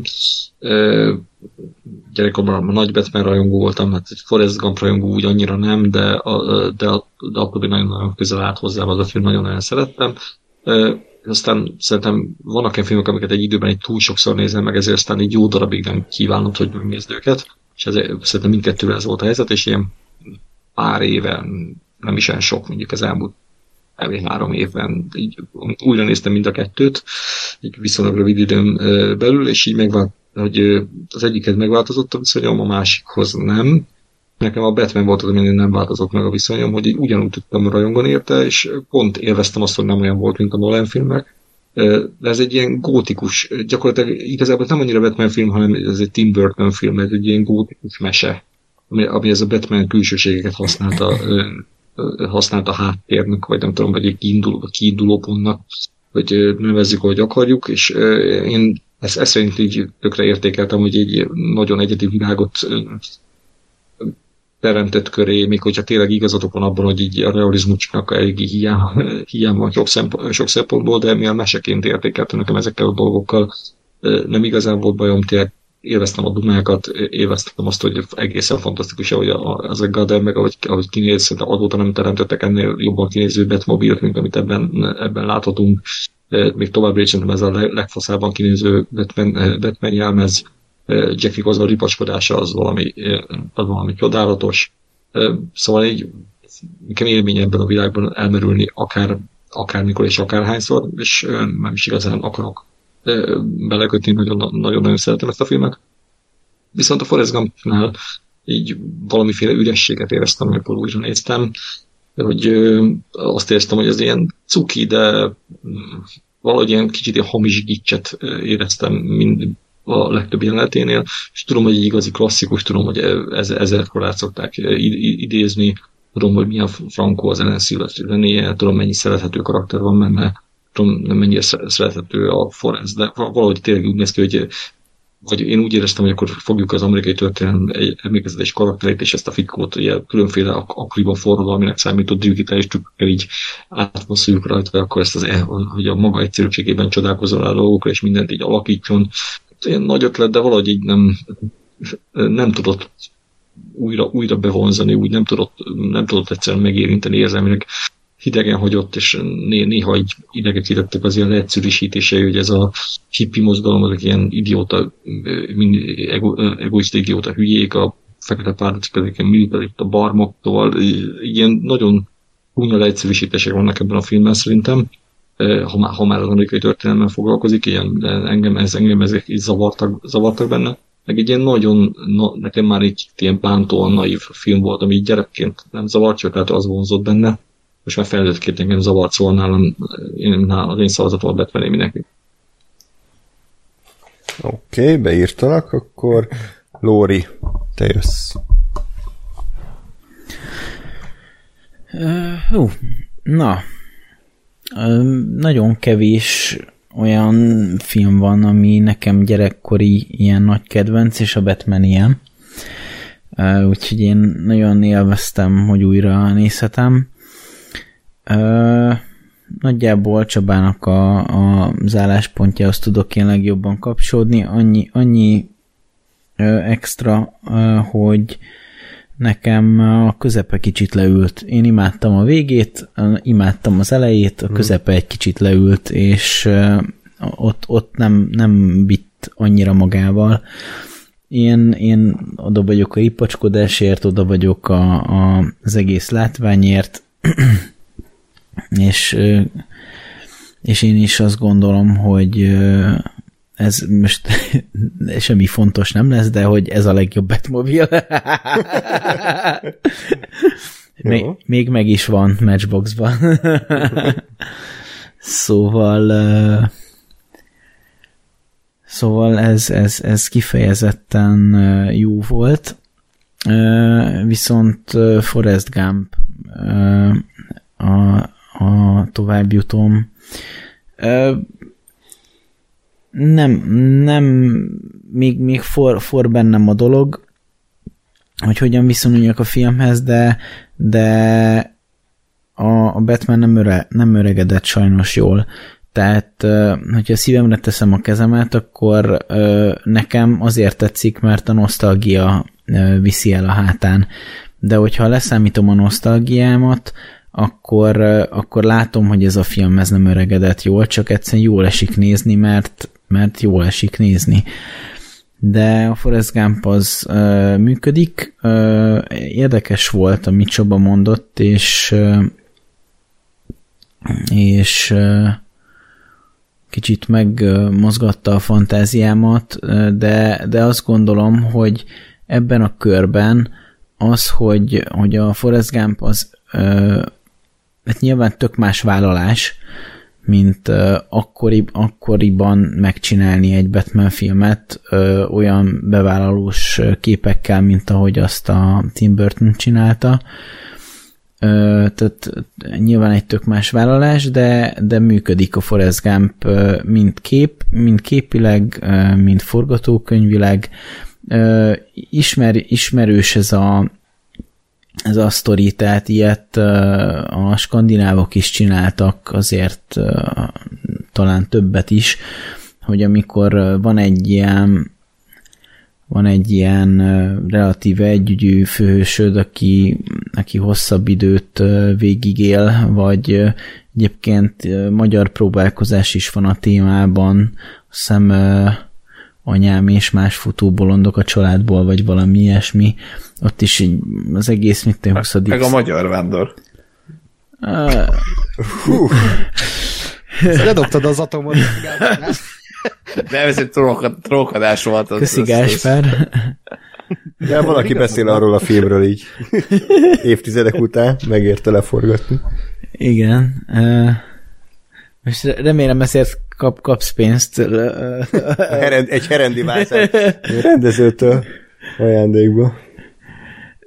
Na mindegy, szóval, szóval is, ismerős ez a sztori, annyi, hogy, hogy maga, maga a, a történet az, az, az rejt magában egyébként értékeket, nem, nem mondom, hogy túl mély, de talán nem is ez a célja, viszont nagyon-nagyon kedvelhető és jó, jó érzés nézni. Szóval ez, ez a része viszont tagadhatatlan szerintem. Úgyhogy a, a, egy, egyelőre az időtállóbb és és ebből fakadóan továbbításra méltó filmnek a, a Forrest Gumpot tartom. Jó, hát akkor egyértelmű, hogy a Forrest Gump továbbított, a Batman pedig kiesett, de még vissza lehet szavazni, hogyha akarjátok. Lego Batmobile nem kenyereztetek benneteket, és akkor meg, megváltoztatjátok a szavazatokat. Engem lehet. Igen, abszolút. Van ilyen szabály, hogy érre lefizetni a másikat? Van. Abszolút, hát Igen. Persze. Ezért van ez a játék Ez figyelj, én, én ilyenkor né, né, folyamatosan nézem a bankszámlámat, hogy változik az egyenleg, és Igen, De csak azért nem jön, mert hétvége van. Hétfő reggel megjön az utalás. Ilyen korrupciós vonalra vigyük el ezt az egészet. Több pénz, hogy annak a véleménye dönt, akinek több pénze van. így van. Hiszen ő jobb érveket mond. Na jó, akkor jöjjön az utolsó párosítás. Én voltam az egyetlen, aki a Batmanre szavaztam, tényleg. Igen. Igen, sajnos. De mondta Csaba ezt a Batman mobilt. Jaj, Ö, Ezt privátban beszéljetek meg, könyörgöm be. hát nem tudom, hogy a hat éves fiam mit szólna, hogy elvennünk. Majd megérti pár év múlva. Pár évek Bocsánat, később megérti. Megérte. Bocs, bo- bocsánat, fiam, hogy egy, egy, egy online egy podca- podcastnél, hogy az én véleményem nyerjen, erre szükség van. De nekem fontosabb kérdésem, hogy melyik? Hogy, hát, természetesen a korszak, amit a filmben mutat. Ja, hát akkor. Jó, de hogy a pici, vagy a nagy? Most figyelj, majd ezt így adáson kívül megbeszéljük. Jó. Jó, mert a De- picivel nem lehet megvenni, csak a nagyja. De azzal nagyon... Ja, ja, ja, ja, értem, de az a, az a baj, hogyha téged megvesztek, az, ami mi- még mindig a Forrest Gump jut tovább, szóval Baj. ez egész át, át, át kell gondolnom, és egy darab Batman autóm van. Szóval nem biztos, hogy me- neked megéri, de nekem nem biztos. Én a, én a Hát jó. Jokernek a kalapját elfogadom, hogyha esetleg az megvan Legóból, az nyugodtan elküldheted azt a lila kalapot. Sorry. Ennyire nem állok jól. Jó, hát akkor sajnos a Batman kiesett, de a hallgatók még visszaszavazhatják. Akkor az utolsó párosításra kanyarodjunk rá, ami nekem a harmadik ö, iszonyat nehéz ö, döntés volt, és döntés eddig a pillanatig, ez pedig a tavasz, nyár, ősztél és tavasz, és a szemtől szemben ö, küzd meg egymással, szemtől szemben, ugye? A, a szemtől szemben kezdeném, mert én azt most láttam először így egyben. Tehát én ezt mindig úgy láttam, hogy oda kapcsoltam az RTL klubra, és akkor már ment 20 perce, és akkor befejeztem, leg, oda kapcsoltam, akkor megnéztem az első egy órát, de így, hogy elejétől Ahogy Michael Mann tervezte Így ezt a van, filmet. így van. Sajnálom, így jött, így jött ki, de... Mo- mobilon. Igen. BKV-n ülve, hogy ez kell. Szóval most láttam először ezt a filmet, és magyar szinkronnal néztem, elnézést kérek mindenkitől, de Csodálatosan vagy engem le lehet. Csak a keverés a szar, de a Igen, szinkron az hangok nagyon jók, szerintem szinte mindenkinél. Most láttam először, és ugye Michael Mentől legutóbb a Ferrari-t láttuk Gáspárral, ami nekem a egyik legrosszabb film volt, amit, amit tavaly láttam. Szerintem elképesztően amatőr munka volt minden szempontból, úgyhogy izgultam, hogy ugye, ugye ez, ez nem olyan, tehát hogy ugye ez nem, nem lesz az a, az a tényleg öreg teszetoszaság, amit ott leművelt, és szerintem abszolút nem. Tehát ugye ez, ez egy abszolút egy, egy érzem a klasszikusságát minden egyes képkockáján, minden egyes színészi arcrezdülésen, ugye ez volt a, az a film, ami, ami egy asztalhoz ültette ugye Al pacino és Robert De Niro-t generációjuk legjobb színészei, de ilyen szereplőgárdát szerintem nagyon kevés film tud felmutatni. Tehát, hogy ez az a film, amikor mindenkit ismersz kb. Legalábbis én arcra mindenkit ismertem a 90-es évekből. Elképesztő erős szerintem a, a színészgárda. Szerintem ott te is ültél együtt Danny Trejóval. Hú, ez traumatizálna. De ez az ember ugyanígy néz ki legalább 30 évet. Uh-huh. Ugyanolyan ronda Most már ez szerintem öregszik, most már látszik rajta azért. A, ja. Sokáig nem látszott rajta, de ha mostanában megnézed, azért hmm. már látszik. Jó. A Batman-nel ellentétből legalább nem öregsz. Jó. Szóval, nem, hogy... Rugok bele többet. Ugye Michael Mann... Mann írta is a filmet, tehát ez az ő szerelem projektje, és abszolút érezni rajta, hogy, hogy ez a Mann stílusjegyek, amiket Ákos majd biztos szebben összefoglal, de hogy ez a, ez a férfiak keresik a helyüket a világban, mi a céljuk, meg mi az értelmük, meg hogy most szomorúan autózgatnak a Los Angeles éjszakában. tehát ez, ez abszolút benne van. És igazából az, az tetszett benne, hogy azért van mélyebb rétege is annál, mint hogy a Robert De Niroék kirabolnak dolgokat. Tehát, hogy ez nem, nem csak arról szól, hanem van, van azért mögötte némi gondolat. Uh, igazából én azt szűrtem le, hogy, hogy az alapvető ösztönök leküzdéséről szól, az, hogy, hogy mi az mi indítatású, mi, mire vagyunk hivatottak, még hogyha az kibaszottú káros is, ránk nézve, meg a társadalomra nézve, ezt le tudjuk-e küzdeni, és ugye az Al Pacino, meg a Robert De Niro gyakorlatilag ugye ugyanaz, ahogy meg is beszélik, hogy ugyanazon a, a skálán mozognak, de a két végpont, tehát a Robert De Niro az, aki abszolút profi a munkájában, de ugye ezzel árt a társadalomnak. A, az Al Pacino, aki meg segít a társadalomnak, de a saját életét teszi tönkre ezáltal, hiszen gyakorlatilag nincsen élete, és, és romokban van a házassága, a nevelt lánya meg öngyilkos akar lenni, tehát hogy nagyon ö, érdekes az a párhuzam szerintem közöttük. Ö, a, ami viszont ö, kicsit nekem nem tetszett, hogy hát az ez egy hosszú film, és tudom, hogy ez, ez nagyon gyenge érv, de szerintem azért, hogyha egy film majdnem három órás, akkor azért nagyon meg kell azt támogatni egy olyan sztorival, meg egy olyan dramaturgiával, ami ezt indokolja. És én itt nem annyira éreztem, hogy erre szükség volt, mert volt a kb. így a közepénél egy olyan 40 perc, amikor szinte így semmi nem történt, csak így néztük ezeknek a karaktereknek így az életét, hogy ide mennek, oda mennek, akkor ezzel beszélgetnek, meg így nyomozgatnak, de igazából így nem tehát a bankrablásig nagyon nehezen indult be szerintem ez a, ez a sztori, és ott sok, sok időt el, elvettek így az életemből. Akkor is persze jó volt nézni a filmet, de akkor nem, nem éreztem ezt a zsigeri zsenialitást, mint amit később igen. Tehát az az utcai lövöldözős jelent szerintem mai, mai napig elképesztő jó. Tehát ilyen fegyverhangokat én más filmekben nem hallottam még, tehát hogy brutál, brutál jól szól. Illetve szerintem a, a legvége is egy picit ilyen ötlettel, hogy ott rohangálnak a, a repülőtéren. Tehát ez, értem a szimbolikát, hogy a szabadság kapujában, amikor már majdnem egy új életet kezdhetne, akkor ott kapják el, csak hogy valahogy nekem ott kifulladt a, a, Michael Mannek a kreativitása. De összességében nagyon szerettem, és nagyon örülök, hogy beküldték, és végre láthattam ezt a klasszikust is, iszonyat jó volt a színészi játék, és, és a zene is egyébként meglepő. Ugye Elliot Goldenthal írta, aki hm. abszolút nem ilyen stílusban nyomul, de ebbe a filmbe tök jó, tök jó passzolt szerintem. És akkor ott van a tavasz, nyár, ősztél és tavasz, amit uh, szerintem Csaba majd hasonlót fog mondani, hogy én is ak- hát rohadt régen láttam ezt a filmet, tehát szerintem még gim, gim is voltam, és ezt láttam, utána rögtön láttam a Binjip lopakodó lelkeket, és az íjat, tehát ez három Kim Kiduk filmet láttam így szinte egymás után, és mind a három nagyon-nagyon tetszett, nagyon megkapott engem érzelmileg, ugye a, a buddhista tanításai, a bölcsessége abszolút magával ragadott, még akkor is, hogyha a tavasz, nyár, és tavasz egy nagyon-nagyon lassú film alig történik benne valami, minimális emberi interakciókat mutat be, hogy egy tó közepén lévő kis ö, szerzetesi viskó per templomban él egy öreg ember, meg egy kisfiú, és akkor ők hogyan ö, viszonyulnak egymáshoz, és ahogy telnek ugye az évszakok, úgy nő a, a gyerek, és a gyerekből fiatal felnőtt lesz, majd felnőtt, majd idős ember, tehát ezt mutatja be,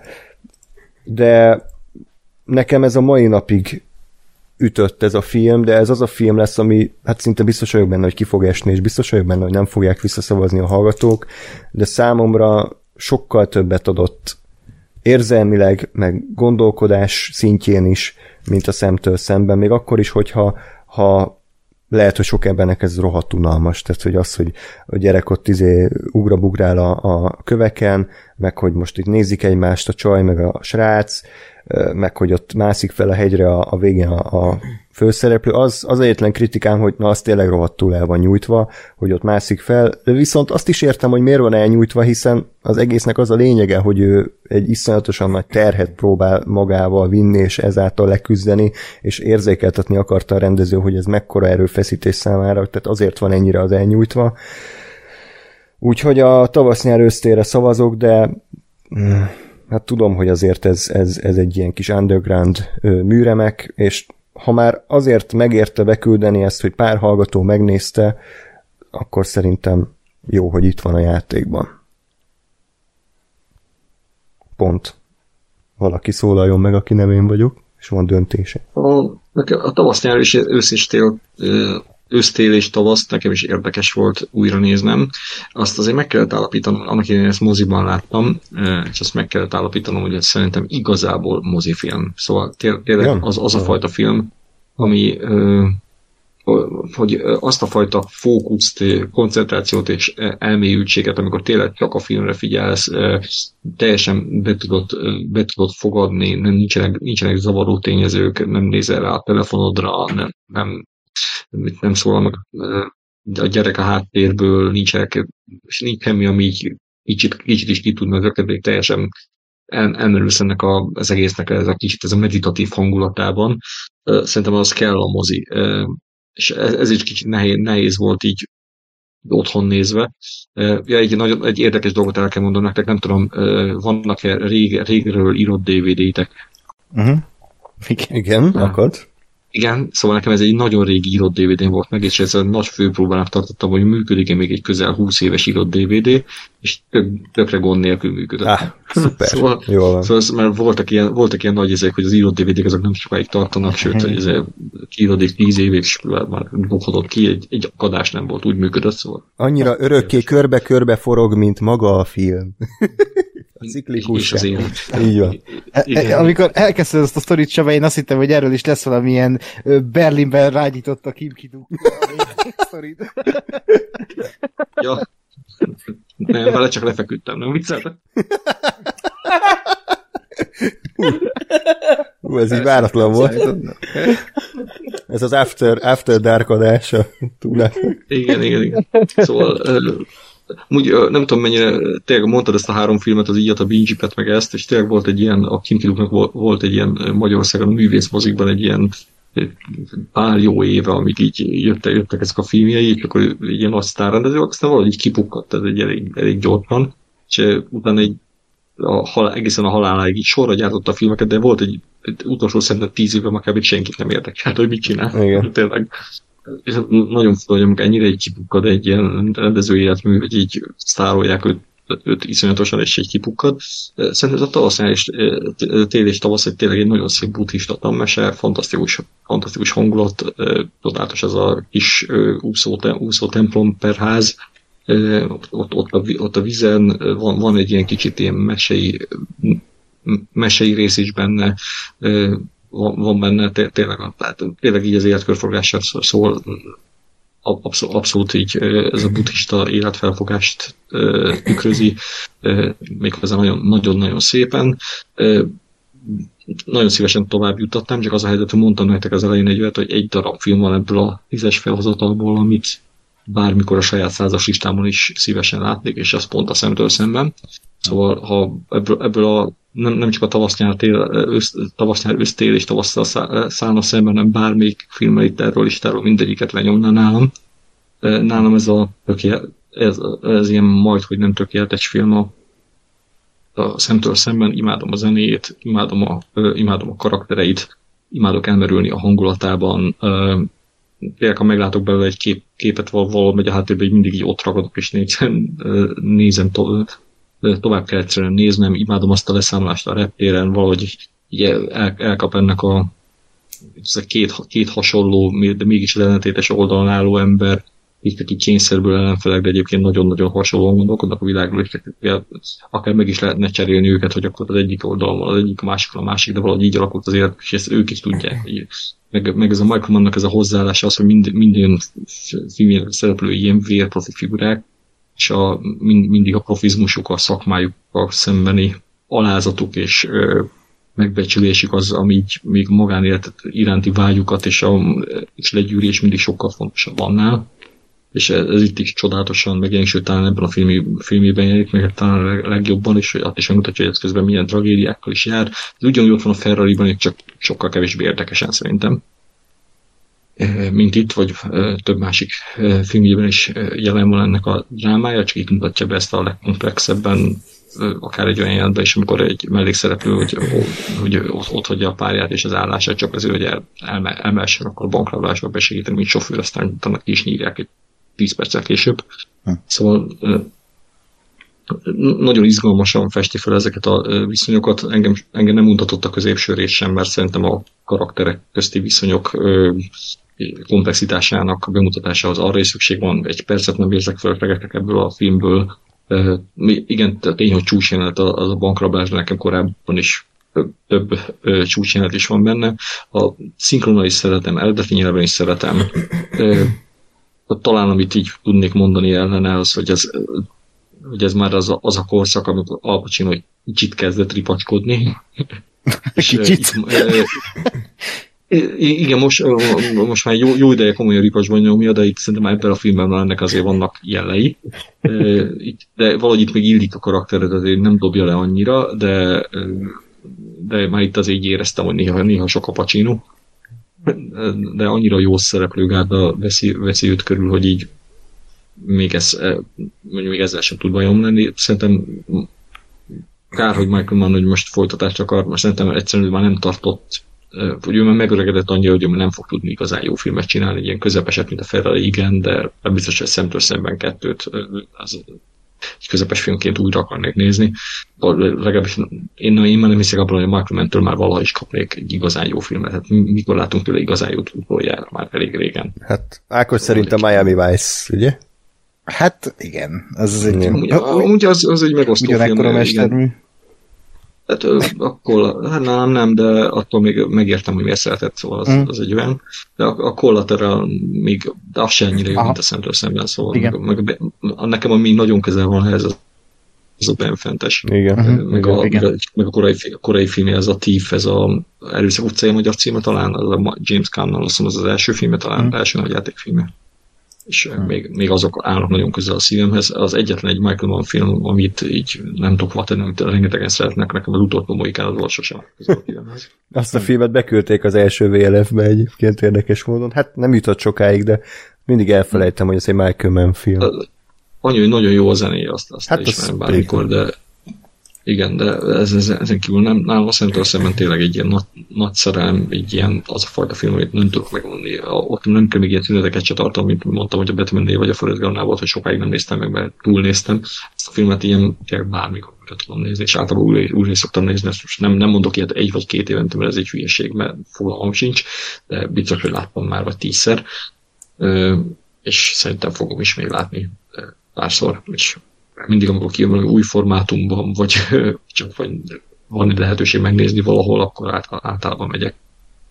És itt, nem, itt, itt, itt percig nem volt kérdéses, hogy melyikre fogok szavazni, és ezt úgy gondolom, hogy minden elismerésem a tavasz elősztél és tavasznak, hogy ez me- mennyire szép film. Annyi tényleg, hogy az az a film, hogy szerintem otthon, otthon az, az sokat elvesz az erejéből, ha az ember otthon nézi. Ennyi. Hm. Jó, hát akkor egy-egy az állás. Rácsatlakoznék akkor erre az otthon elvesz az erejéből mondatra. Én pont ezt éreztem ennél a filmnél. Én nekem, én ezt most láttam először, viszont ezt én már ilyen, nem tudom, többi tíz éve akarom nézni, mert így ajánlották, és annak idején filmes uh, ismerőseim, hogy ez, ez nekem való film, és tetszene, és mindig így mindig így csak toltam. Úgyhogy köszönöm egyébként a beküldőnek, hogy most végre akkor meg is nézhettem. Uh, és őszintén al, ez egy nagyon szép film, tényleg egy meditatív film, amiről szól, viszont én ezt a filmet csak néztem és nem láttam. És ez valószínűleg pont amiatt van, amit a Csaba is elmondott, hogy, hogy ha ezt moziba nézem, amikor tényleg csak a film van ott a fókuszban, a történet, ez a, ez a buddhista tanítás, akkor, akkor ez magával ragad. De így csak értékelni tudom, mert, mert valami nem, nem kapott el, nem olyan kedvel néztem, nem olyan, nem tudom, pillanatban néztem, és, és egyszerűen csak így értékelni tudom azt, hogy ez mennyire egy szépen megcsinált, mennyire szép szimbolikákkal játszó film, és hogy mennyire kevéssel tud mennyi mindent mondani. Ebbe van szerintem a legtöbb, hogy, hogy, hogy hogy a maga egyszerűségében tényleg arról van szó, hogy itt van ez a kis ház a tó közepén, és e körül kb. így az életről elmesél mindent ez a film, vagy hát legalábbis az élet ciklikusságáról.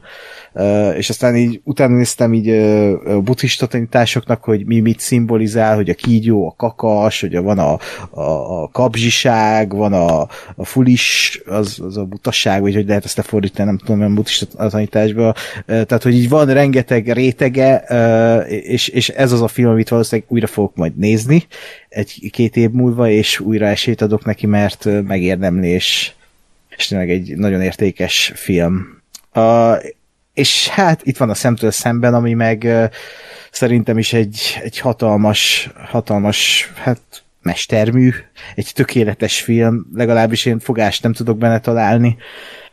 Uh, amit elmondtatok, az, az, az a mindegyet tudok érteni. Imádom Michael Mennek ezt a úgy tud lírai lenni, hogy közben abszolút nem az, és így egy zsánert, zsánerbe belevonza ezt a e, e, ezt, hogy itt vannak ezek a férfiak, akik, akik keresik a, a szabadulást, a, a, a, a magányukból a, a, a kiszabadulást, hogy, hogy hogy lehetne, és, és valami meggátolja őket, és ők tudják jól, hogy mi, és, és tényleg itt is, ahogy ott, a Deniro az elején ott a tengert bámulja, meg ott a film vége felé is, hogy a tengert bámulják, és tényleg ahogy a reptéri leszámolásban a fejük fölött ott a repülők elmennek, és hogy, hogy ott, ott van a szabadság egy karnyújtásnyira, és hogy a Denirot is, hogy bibuktatja le a végén, a, a, ugye, hogy száll le a repülő, annak a, ott a, a fénye a kifutó pályán, és és hogy pont ő, ő úgymond erről álmodozott, hogy, hogy ő elmegy a, a barátnőjével, és akkor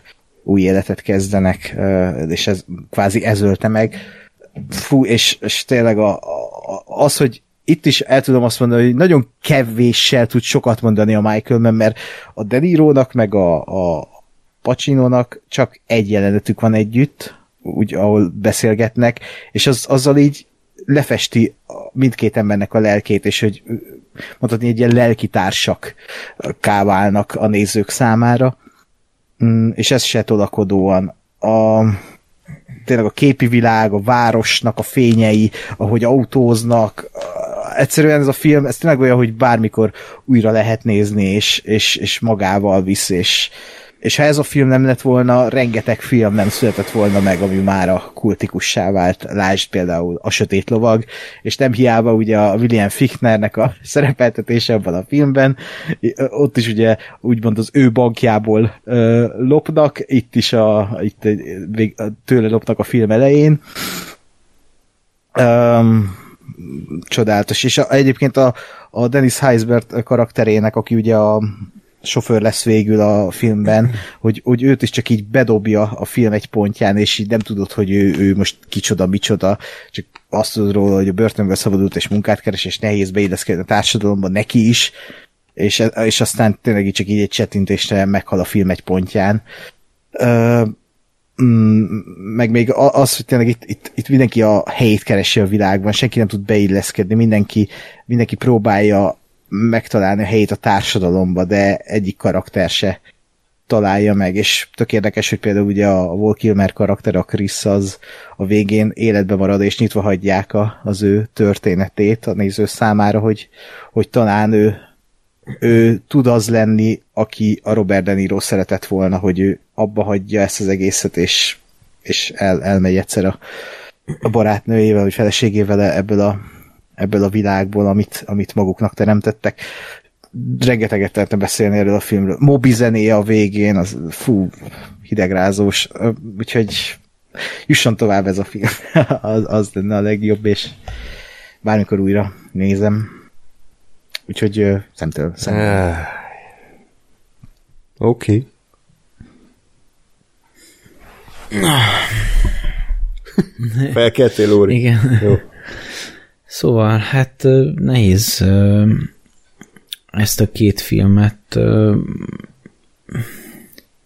összehasonlítani. A szemtől szemben egy egészen, egészen jól összerakott, ilyen iszonyatosan egyben lévő hollywoodi műremek szerintem. Mm, Én, én egészen élveztem, nem, nem is annyira éreztem a játék idejét, pedig tekintélyes.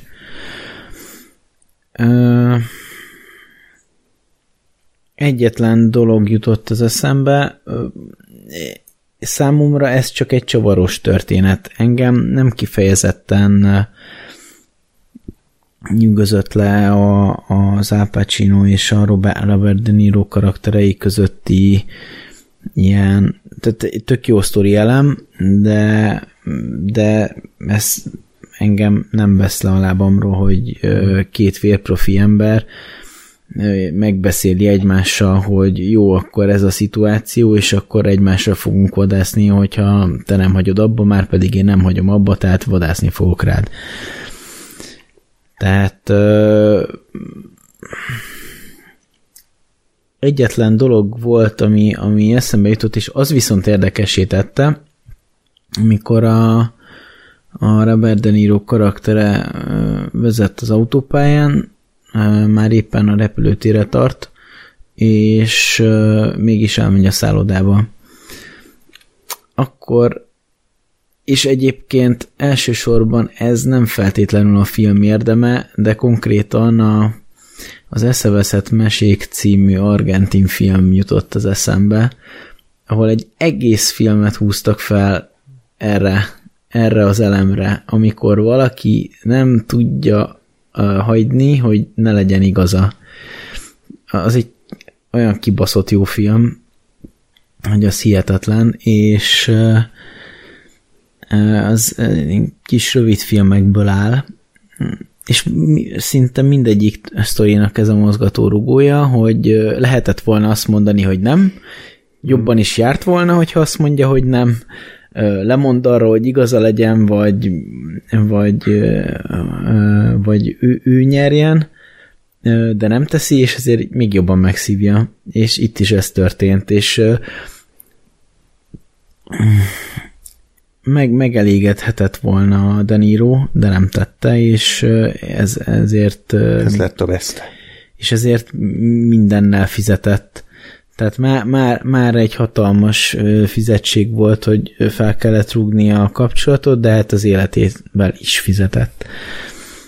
És azért ott abban a pillanatban összesűrűsödött egy, egy, egy jó mennyiségű ilyen lényegi mondani való a filmben, amikor, amikor, amikor ott az autópályán eldönti, hogy lehajta vagy nem. De azt gondolom, hogy hogy azért ezt nem misztifikálnám túlzottan túl. Szóval ez egy, ez egy, ez egy nagyon-nagyon feszesen megírt, nagyon jól megírt, eljátszott, hihetetlen történet, a, a bankrablás, az, az tényleg az iszonyatosan durván működött, és, és főleg az utcai harc, hát az valami elképesztő volt. Tehát én, én, én nem hittem, hogy el, hogy milyen hatással van rám. Tehát én, én normális, normális esetben leszarnék egy, egy tök mindegy milyen lövöldözés, de valamiért ez irgalmatlanul jól működött, szóval elég sok szempontból le a kalappal a film előtt, de hát itt van még a tavasz, nyár, ősz, tél és tavasz. Ami egy abszolút ö, ellentetje a hangulatában és, és mindenben ennek a filmnek. Ö, de hát erről már ti is beszéltetek, egyszerű ö, történet, ö, alapvetően elsősorban szinte csak képekkel operáló történet, amit ne felejtsünk el, hogy ez egy tök fontos elem a filmeknél, hogy hogyan tud a kép mesélni. Mert az rendben van, hogy a dialógusokkal előrébb visszük a cselekményt, és elmondunk valamit, és elérünk valamit, de hogyha ezt cseréb, vagy e, emellett, vagy e helyett a képekkel tudunk operálni, azért az, az, az, egy, az egy fontos alapvetés a filmekben. És szerintem ennek a filmnek a szövegkönyve ráférne egy A5-ös oldalra, és ennek ellenére kristálytisztán érthető. Bárki számára, aki hajlandó végigszenvedni ezt a tempót, ami egyébként igen, embert próbáló, nekem nem annyira kifejezetten, szóval nem, én nem szenvedtem alatta, de el tudom képzelni azt, hogy, hogy ez a, azoknak az embereknek, akik nem szoktak ilyen lassabb tempójú filmeket nézni, azoknak ez egy fokhúzással felérő élmény lehet. Viszont mindent elmesél, amit, amit el akar, és utána vagy emellett még rengeteg extrát is a mindenféle szimbólumai által, amiket elrejt magában. Szóval én nem, nem vagyok az a, a, az a csávó, aki ezeket e, elsőre dekódolja, szóval én ezekbe nem kifejezetten mennék bele. Viszont viszont összességében egy nagyon erős filmnek tartom, és mégpedig azért, mert azokat a, azt, azt a pár elemet, amit amit kiválaszt, azt százszázalékosan tudja bemutatni.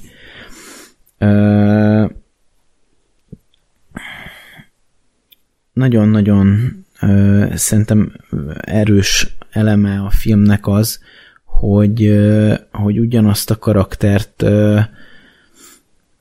látjuk gyakorlatilag majdnem egy teljes életúton keresztül, és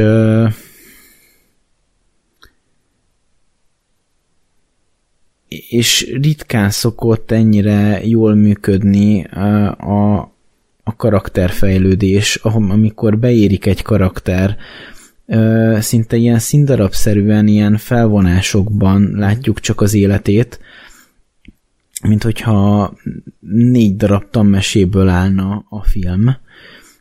Viszont mégis e, e, ettől függetlenül mindent értünk, amit értenünk kell ehhez kapcsolódóan. És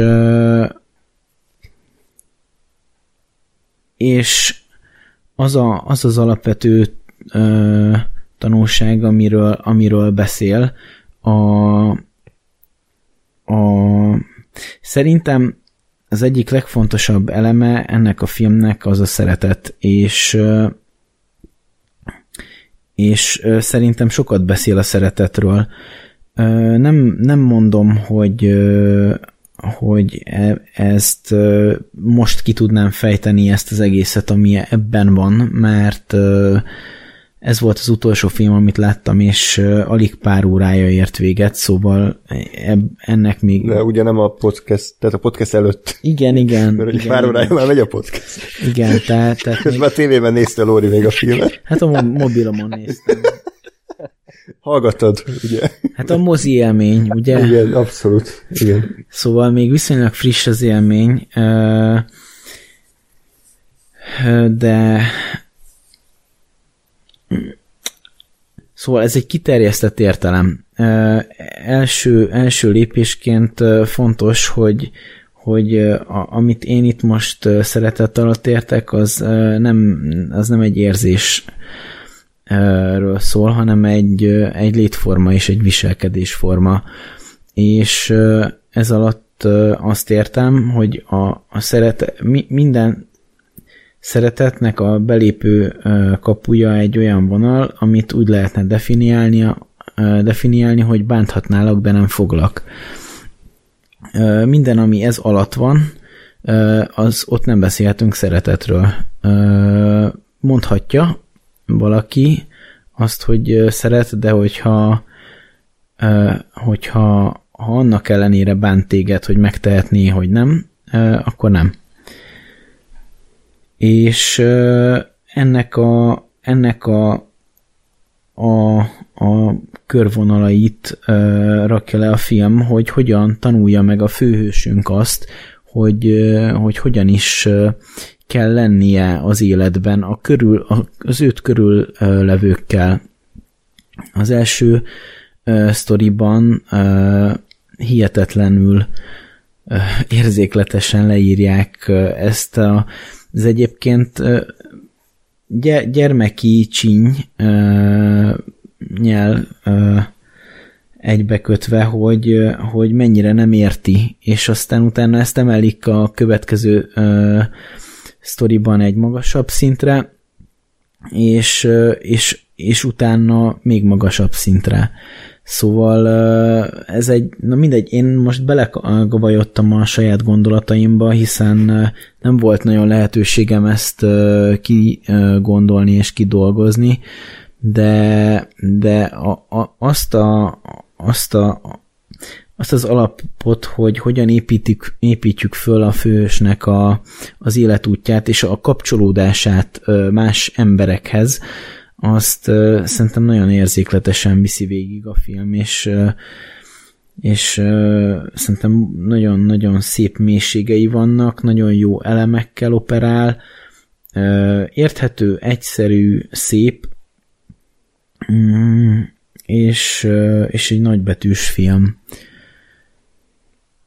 Szerintem ennek kellene tovább jutnia, még akkor is, hogyha kevésbé közérthető, ö, mint egy, és fogyasztható, mint te a szemtől szemben. Hát jó izgalmas lett így a végére, ugyanis kettő-kettő az állás, eposzi küzdelem, Gáspár kezében a döntés, hogy Aj, melyik jó. tovább. Remek. Ö, Én mindkét filmet most láttam először, és hát itt is, itt, is kicsit, itt is kicsit az volt a helyzet, hogy mindkettőt láttam, mindkettőben látom a, a pozitívumot, de azért egyik se adott egy ilyen nagyon nagy gyomrost, egy nagyon ilyen nagyon nagy megfejtését az életnek, vagy az akárminek. Ö,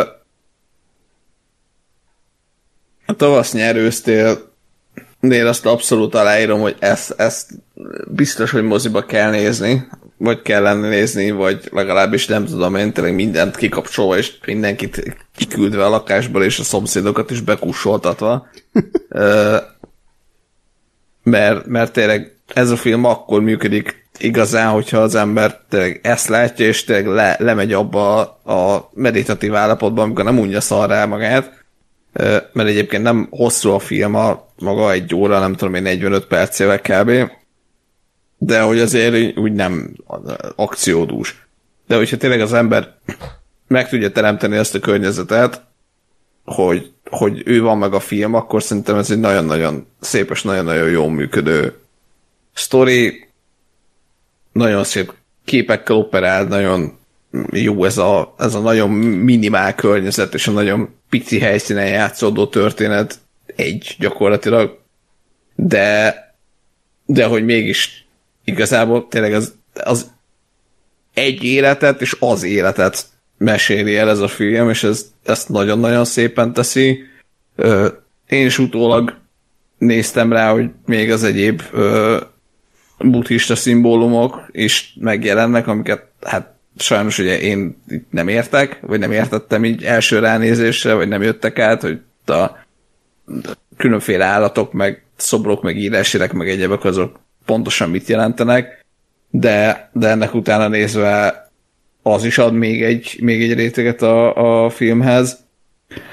A, a másik oldalon meg ott van a szemtől szemben, hát meglepő volt Michael Mantle jó filmet látni, nekem ez a második filmem Michael Mantle látok, az első Ferrari volt, úgyhogy... Az utolsó melyikát is láttad, nem? Nem. De hát szavaztál. Abba ő nem szerepelt De, abban az de én abban az adásban nem voltam. És te nem nézted meg? Ennek ellenére? Hát ilyen. Ö, szóval, szóval igen, tehát hogy, hogy nyilván ez is az a film, amiről tudtam, meg így el tudtam helyezni, hogy mi lesz, de, de nem láttam meg, én, én még részleteiben sem láttam, és és tényleg tök jó volt ö, azt látni, hogy ott a két nagy ö, óriás, hogy a De Niro és Al Pacino egy, egy filmmel egymás ellen, ö, ugye hát a tégla volt még hasonló, ahol Öh. És milyen jól Két ilyen- működött. Ugye? Ugye? Hogy A, a, a bűn két oldalán álló uh-huh. karakterek egymás ellen feszülnek. Jó. Na hát csak ez, ez jó volt, az meg hát tudjuk. Ö, és, és a, én is azt éreztem egyébként, hogy azért a játékidő az, az hát itt azért jóval magasabb, mint a, mint a tavasz-nyárnál, de többnyire azért, azért működik. Nem mondom, hogy nem lehetett volna egy picit húzni belőle, de hogy azért, azért mindig történik valami olyan, ami ha nem is feltétlenül abban a pillanatban érdekes, hogy értelmezhető, de később, később fontos lesz, vagy később megérted, hogy miért volt ott. Nekem tökre tetszett ez a kicsit ez az egymást átvágása és egymás szivatása a pillanat, amikor mutogatnak a, a konténerek között. Ö, meg volt, volt egy pár nagyon jó hát nem is, de hogy dialóg, a kettőt írtam fel, az egyik az, egyik az a gondolat, hogy ö, amikor azt mondják, hogy a, a az Al Pacino, ugye ő, ő, ő tehát az ő karaktere, ő, ő hit and miss, tehát hogy ő, ő megtehet valamit, és ha nem sikerül, akkor is ugyanott marad. Tehát, hogy ugyanúgy ő marad a rendőr, és ugyanaz marad az életében, maximum nem sikerült elkapni a rossz fiúkat. Ezzel szemben ugye a De Niro karaktere, ő nem hibázhat, mert abban a pillanatban, hogy, el, hogy hibázik, ő, neki vége. És azt szerintem egy tök, tök érdekes gondolat volt. A másik uh, momentum az meg az volt, amikor a, a Val Kilmer saját győzte meg a rendőr, hogy hát miért kéne elárulni a csávot, vagy miért, miért nem ö, tehát miért álljon ki mellette, ugye a, a, a gyerekének a biztonságára hivatkozva, hogy azt, azt felhasználva manipulálta a, a, a nőt, az, az is egy nagyon jól megírt ö, monológ volt szerintem, és nagyon-nagyon jó pillanat volt a filmben. Ö, hát a két, két óriásnak az egyasztalos jelenete meg abszolút, abszolút ö, kiemelkedő, de ö, és ami a leginkább engem zavart a filmbe, az az, az hogy nekem Al Pacino rendőrként valahogyan fura volt, hogy így, így azt éreztem, hogy a De Niro gangsterként nyilván, tehát De Niro gangster oké, okay, és valahogy mindig az Al Pacino is ilyen gangsternek tűnt nekem, és így nem, nem hittem el, hogy ő a jó fiú. Ö, mert közben meg... Szerintem szándékos volt, hogy megpróbáltak őt a ma- man így közel hozni, hogy minél, hasonló, minél inkább egymáshoz hasonlóak legyenek. Ö, nem feltétlenül ilyen szempontból értettem, inkább azért, mert Al Pacino-t is mondjuk az ilyen, nem tudom, ö, hirtelen akartam mondani, a Ördög ügyvédje, vagy micsoda? nem, Keresztapa? 88 Kokainos. perc. izé. Sebb, sebb helyes arc. Az, köszönöm. Jack, Jack és G? Igen, a Jack és mindenképp a Jack és G-re gondoltam. Robert De Niroval kapcsolatban meg mi a nagyfater elszabadulja? Igen, igen, igen. Igen. Fú, nem, a sebb helyes arcra gondoltam, tehát, hogy, hogy valamiért az Al pacino is mindig az van meg, hogy, hogy gangster, vagy hát nekem az van meg, hogy gangster, és, és igazából amiért, tehát, hogy, hogy Al Pacino mint színész miatt esett ki egy kicsit a, a, a, a szerepből nekem, hogy már, már annyira Al Pacino-t láttam, hogy esélyem nincs nem a színészt látni, és, és, és a, a karaktert látni helyette. Viszont mégis azt mondom, hogy a, hogy a tavasz-nyár ősztél volt nekem az a, az a film a kettőből, ami adott egy pici valami többletet, mert nekem a, amiket elmondtatok itt a, a szemtől szemben kapcsolatban így, így extra rétegként, az, az nekem olyan, hogy jó, Most, oké, most de, kedveltem a Batman autót. Most kedveltem a Batman autót. de most már nagyot. Nagyot. Ö, Rohadt. Szóval, hogy, hogy rohadt drágák vagytok nekem, srácok, rohadt. Ez nem érte meg, ez nem érte meg.